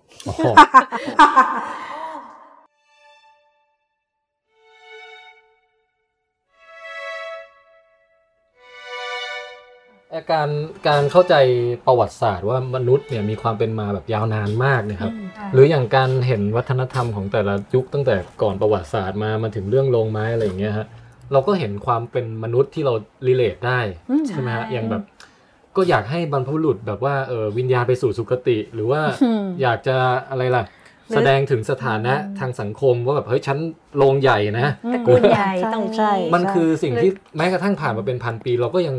ยังเชื่อมต่อได้ หรือแม้กระทั่งการคือจริง ๆ พิธีการปลงศพมันจริง ๆ เป็นเรื่องของคนเป็นมากกว่าอ่าใช่แล้วมันเป็นการสะท้อนให้เห็นว่า คนที่เป็นอยู่เนี่ย ทำอะไรเพื่อลำลึกถึงหรือความอ่ารัรักความห่วงใยสายใยที่มีต่อผู้ที่ตายไปแล้วอะเป็นยังไงแล้ว ถึงแม้ว่ารูปแบบรายละเอียดจะต่างกัน แต่พื้นฐานอย่างที่อาจารย์บอกว่าเส้นบรรทัดสุดท้ายความเป็นมนุษย์ของเราอะก็คือเหมือนกันคือเรื่องของอารมณ์และความผูกพันของความเป็นครอบครัวความเป็นใช่ใช่เพราะว่าอย่างเรื่องของโรงไม้เนี่ยมันคือเรื่องของความทรงจำเลยนะคะฮะความทรงจำของคนกับยิ่งเรารักใครมากเท่าไหร่น่ะ ไอ้ความทรงจำที่เราจะสร้างกับเขาเนี่ยมันจะมันจะส่งผลต่อการที่เราพยายามจะสร้างอะไรให้กับเขามากเท่านั้นเราจะหาไม้ที่ใหญ่ที่สุดอ่าฮะในป่าไม้ เพื่อมาตัดแล้วทำแบบว่าโรงใช่ไหมคะแล้วเราจะเลือกพื้นที่ที่ดีที่สุดให้กับเขา เพราะว่าความรู้สึกที่เราอะกับเขาเนี่ยคนคนเป็นเนี่ยมีความสัมพันธ์กับคนตายแล้วมันคือธรรมชาติของมนุษย์อะ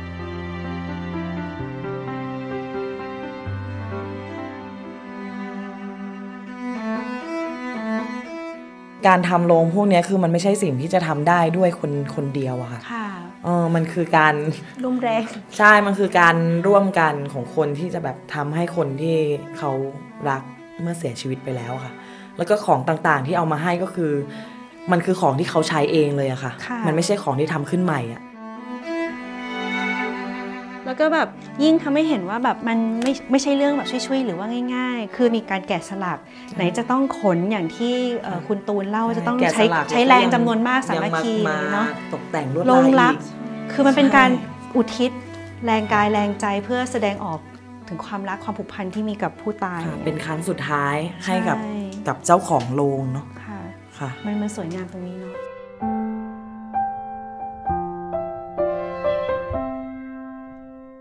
เสน่ห์ของโบราณคดีมันก็คือเหมือนกับว่าแบบของมันไม่มีชีวิตอะค่ะค่ะอตอนที่เรามาเจอมันไม่มีชีวิตแล้วแต่ว่า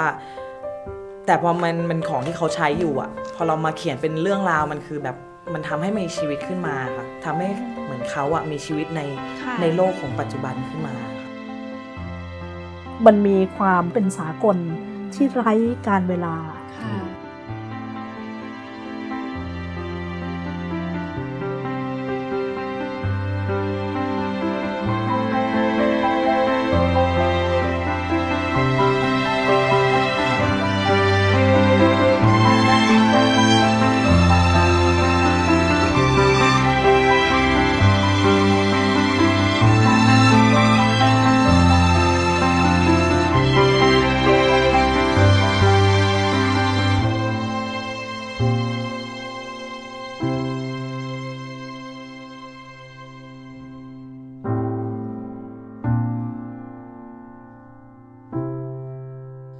ริง ๆ จบสวยๆตรงนี้ก็ได้นะครับ แต่อย่างที่อาจารย์บอกครับ ของบางอย่างเราอยากจบแล้ว แต่ว่ามันยังไม่จบครับ อาจารย์รัศมียังคงมีเรื่องสำคัญที่อยากจะแถมทิ้งท้ายให้กับพวกเราครับ รวมทั้งสรุปความเชื่อมโยงของทุกสิ่งทุกอย่างทั้งหมดที่เล่ากันมาในตอนนี้นะฮะรวมกันให้เป็นก้อนเดียวสวยงาม พร้อมที่จะเซฟเข้าสู่สมองแบบฟินๆก่อนจะจบตอนครับ ซึ่งโรงรองรักเนี่ยแถมอีกนิดนึงก็คือเราส่งชิ้นส่วนของฟันเนี่ยไปทำ DNA ซึ่งถ้าเราได้ DNA แล้วเราคิดว่าถ้ามีชิ้นส่วนบางไหนที่เราสามารถจะขึ้นรูปหน้าได้เนี่ยมันก็จะช่วยตอบอะไรได้เยอะนะคะอันนี้ค่ะต้องเป็นตอนต่อไปของค่ะโครงการวิจัยนะคะ จะได้มาสัมภาษณ์ต่อคราวหน้านะคะค่ะทีนี้พอมาสู่ภาพรวมทั้งหมดเนี่ยนะคะ จากการทำงานเนี่ยเราสามารถจะเล่าได้ว่า เรามีหลักฐานของคนโบราณที่อยู่อาศัยที่นี่มาแล้วนะคะ ตั้งแต่ 26,000 ปีทำเครื่องมือหินกระเทาะ แต่เราก็มีหลักฐานเช่นเดียวกันจุดต่อนะคะ ประมาณ 9,000 9,000 กว่าปี มีร่องรอยอยู่ที่บ้านไร่ ซึ่งซึ่งไม่ได้ไปกันนะคะไอ้ตรงนั้นเนี่ยตรงนั้นเนี่ยจะเจอหลักฐานของอายุเป็นหมื่นปี 9,000 ปี 7,000 ปี แล้วมีภาพเขียนสีอีกนะคะ แล้วเราก็มีเอ่อโรงไม้อยู่ข้างบนด้วยค่ะ ตรงนั้นน่ะคือความต่อเนื่องเลย แต่ว่าสิ่งที่มันขาดหายไปก็คือว่า เราไม่มีช่วงของการที่ใช้พวกเครื่องมือหินขัดนะคะเราไม่มีหลักฐานตรงนี้ที่มันต่อมาถึงโลหะนะคะ เพราะฉะนั้นเนี่ยยังเป็นอะไรที่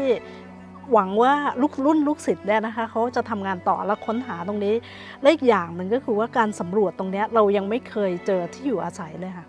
ของวัฒนธรรมลงไม้ ที่เราเจอทั้งหมด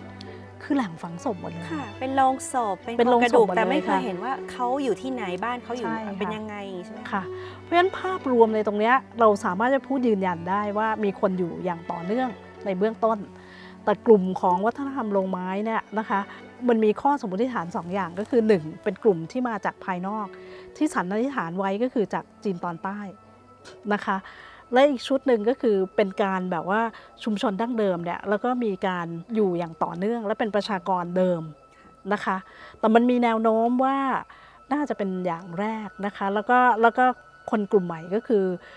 อาจจะแต่งงานข้ามกลุ่มกับกลุ่มคนเดิมที่ยังอยู่ตรงนี้หมายความว่าคนกลุ่มเดิมเนี่ยพวกที่ทำเครื่องมือหิน ก็ยังน่าจะอาศัยอยู่ตรงนี้ แล้วก็มีมีความสัมพันธ์กันกับกลุ่มใหม่อย่างเงี้ยนะคะ ถ้าเป็นอย่างนั้นจริง DNA ที่ได้มาเนี่ยมันจะเป็น DNA ผสม เราก็คาดผลแบบเนี้ยในการค่ะทำงานเราก็ตั้งข้อสมมติฐานอย่างเงี้ยค่ะค่ะว่า ถ้าดั้งเดิมเราก็จะเห็น DNA ดั้งเดิมค่ะนะคะ แต่ถ้าสมมุติว่าเป็นชุดใหม่ เราก็จะเห็น DNA แปลกปลอมมาเลย ก็คือสามารถจะเทียบได้กับจีนหรือว่าอื่นๆ แต่ถ้าเป็นผสมเราก็จะเห็น 2 อันเลยอ๋อนะคะ ถ้า DNA ที่ได้มาเนี่ยเป็นประชากรผสมอะค่ะระหว่างคนดั้งเดิมกับคนที่มาจากที่อื่นเนี่ยเราก็จะสามารถ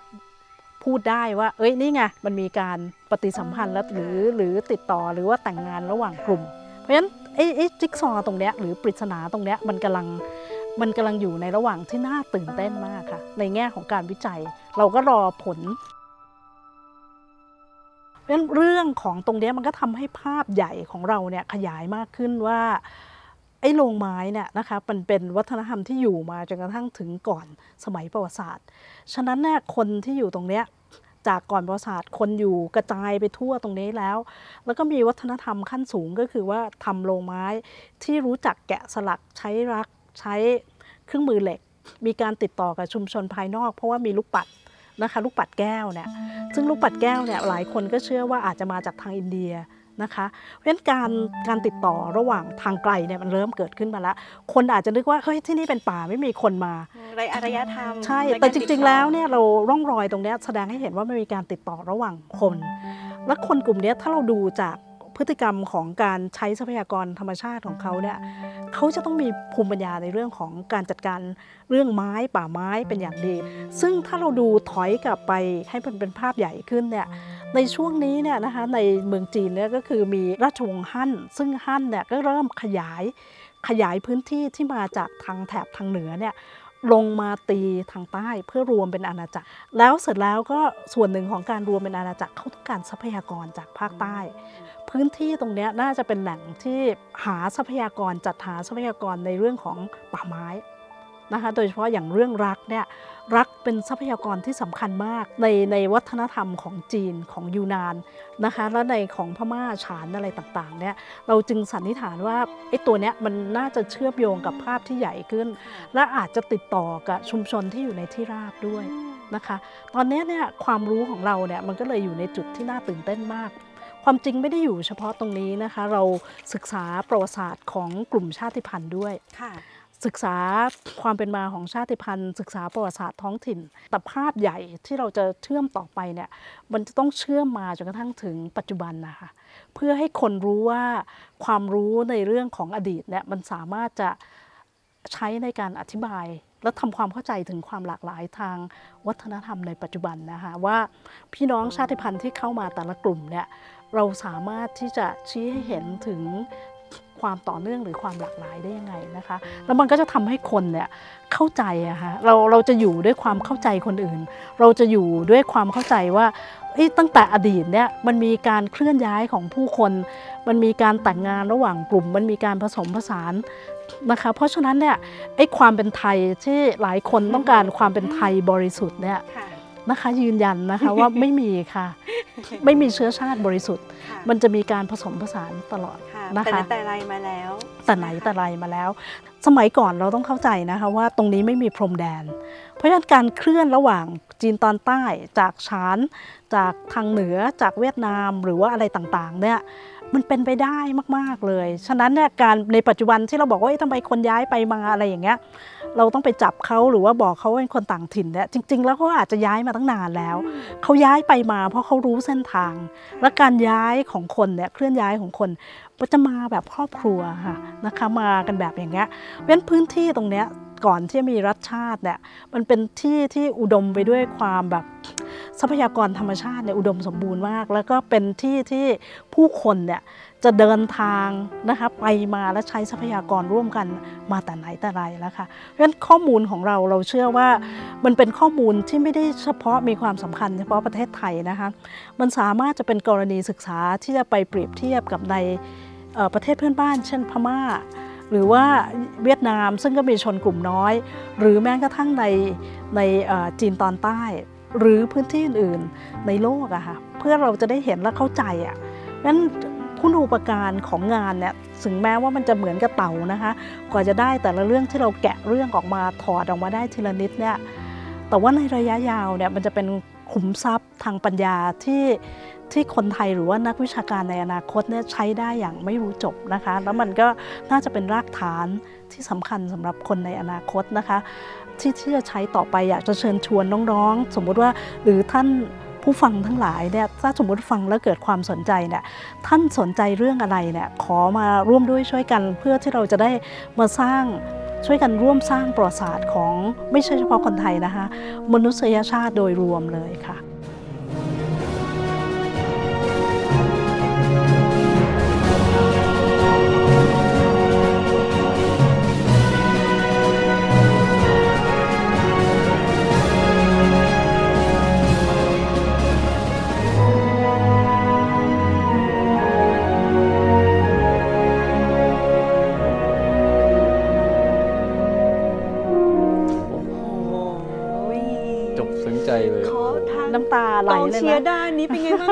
น้ำตาไหลขอบคุณค่ะเออครับ คนลุกขอบคุณนลุกจค่ะริงๆค่ะอาจารย์อุ๊ยค่ะโอ้ยลุกจริงๆขนลุกจริงๆถ่ายค่ะขนลุกด้วยขนลุกขนลุกมากๆเลยค่ะโอ้โหอาจารย์เราอยากจะร้องไห้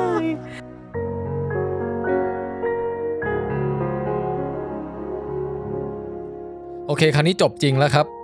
ที่เหลือนี่ก็เป็นเครดิตนะฮะช่วงเครดิตช่วงประกาศต่างๆ แล้วก็ใค รอยู่ฟังจนท้ายสุดจริง ๆ เราก็จะมีเล่นเกมแจกหนังสือของอาจารย์รัศมีตามที่บอกไว้นะครับ ก่อนอื่นฮะ คนที่ฟังจบหมันๆนะครับ อารมณ์ยังสดๆอยู่ เชิญชวนรีบไปกรอกแบบสอบถามรีวิวกันเลยนะฮะ จะแปะลิงก์ไว้ให้ทั้งทางเว็บไซต์ w i t c a s t t h a i l a n d c o m แล้วก็ทางเพจ Facebook ของเรานะครับ w i t c a s t Thailand เหมือนกัน ตอนนี้เป็นตอนที่ผมและทีมงานเนี่ยตั้งใจทำมาก ๆนะครับ ใครมีความรู้สึกความในใจอะไรอยากจะบอกกันก็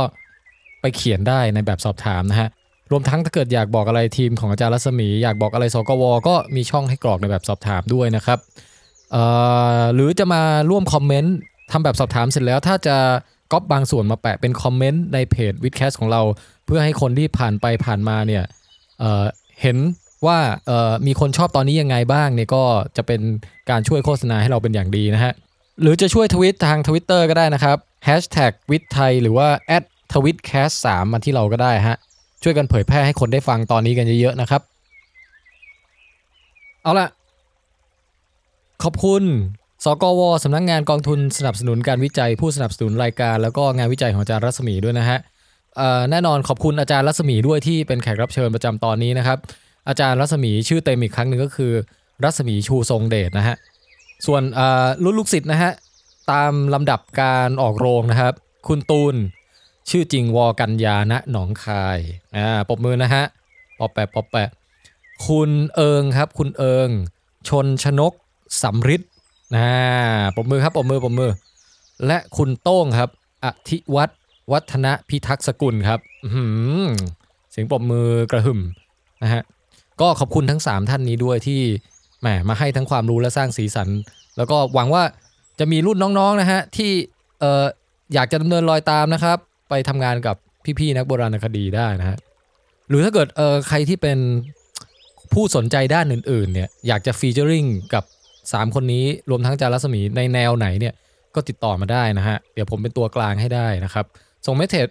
ครับส่ง message มาทางเพจ WiTcast ก็ได้ครับ ขอบคุณมาก ๆ นะครับ ทุกคนที่รับฟังแล้วก็เอ่อวิทย์ไทยตอนนี้ครับ นอกจากเป็น finale epic แล้วเนี่ย เรายังมีคอนเทนต์ที่แบบเป็น extra ที่เหลือที่แบบถ่ายทำมาเยอะมากอะฮะ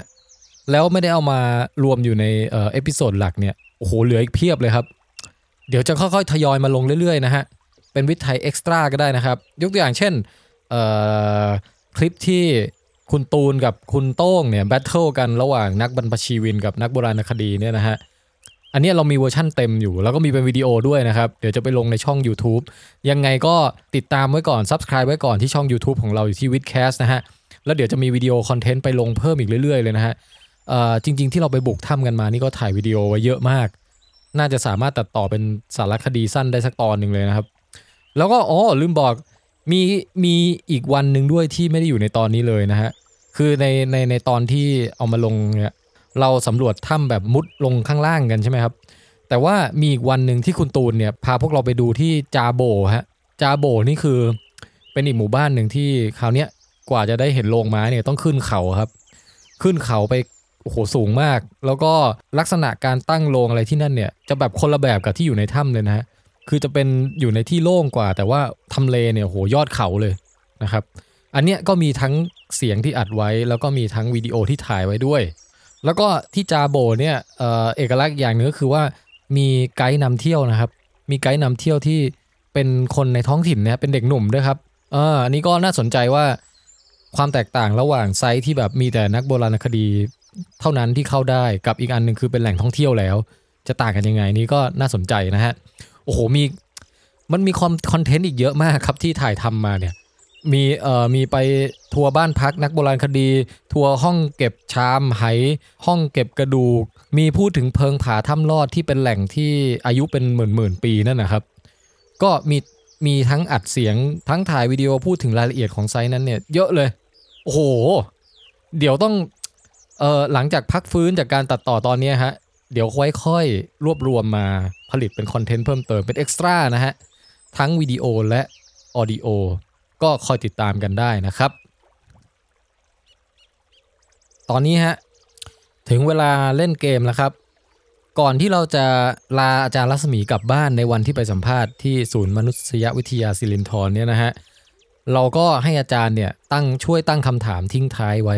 เพื่อที่ว่าผู้ใดตอบถูกนะครับ จะได้รับหนังสือของอาจารย์ที่เป็นเเล่มเกี่ยวกับวัฒนธรรมโรงไม้โดยตรงเลยนะฮะแจกทั้งหมด 2 รางวัลด้วยกันนะครับ เดี๋ยว ไปฟังคำถาม แต่ว่าบอกกติกาก่อนว่าก็คือในการตอบนะฮะ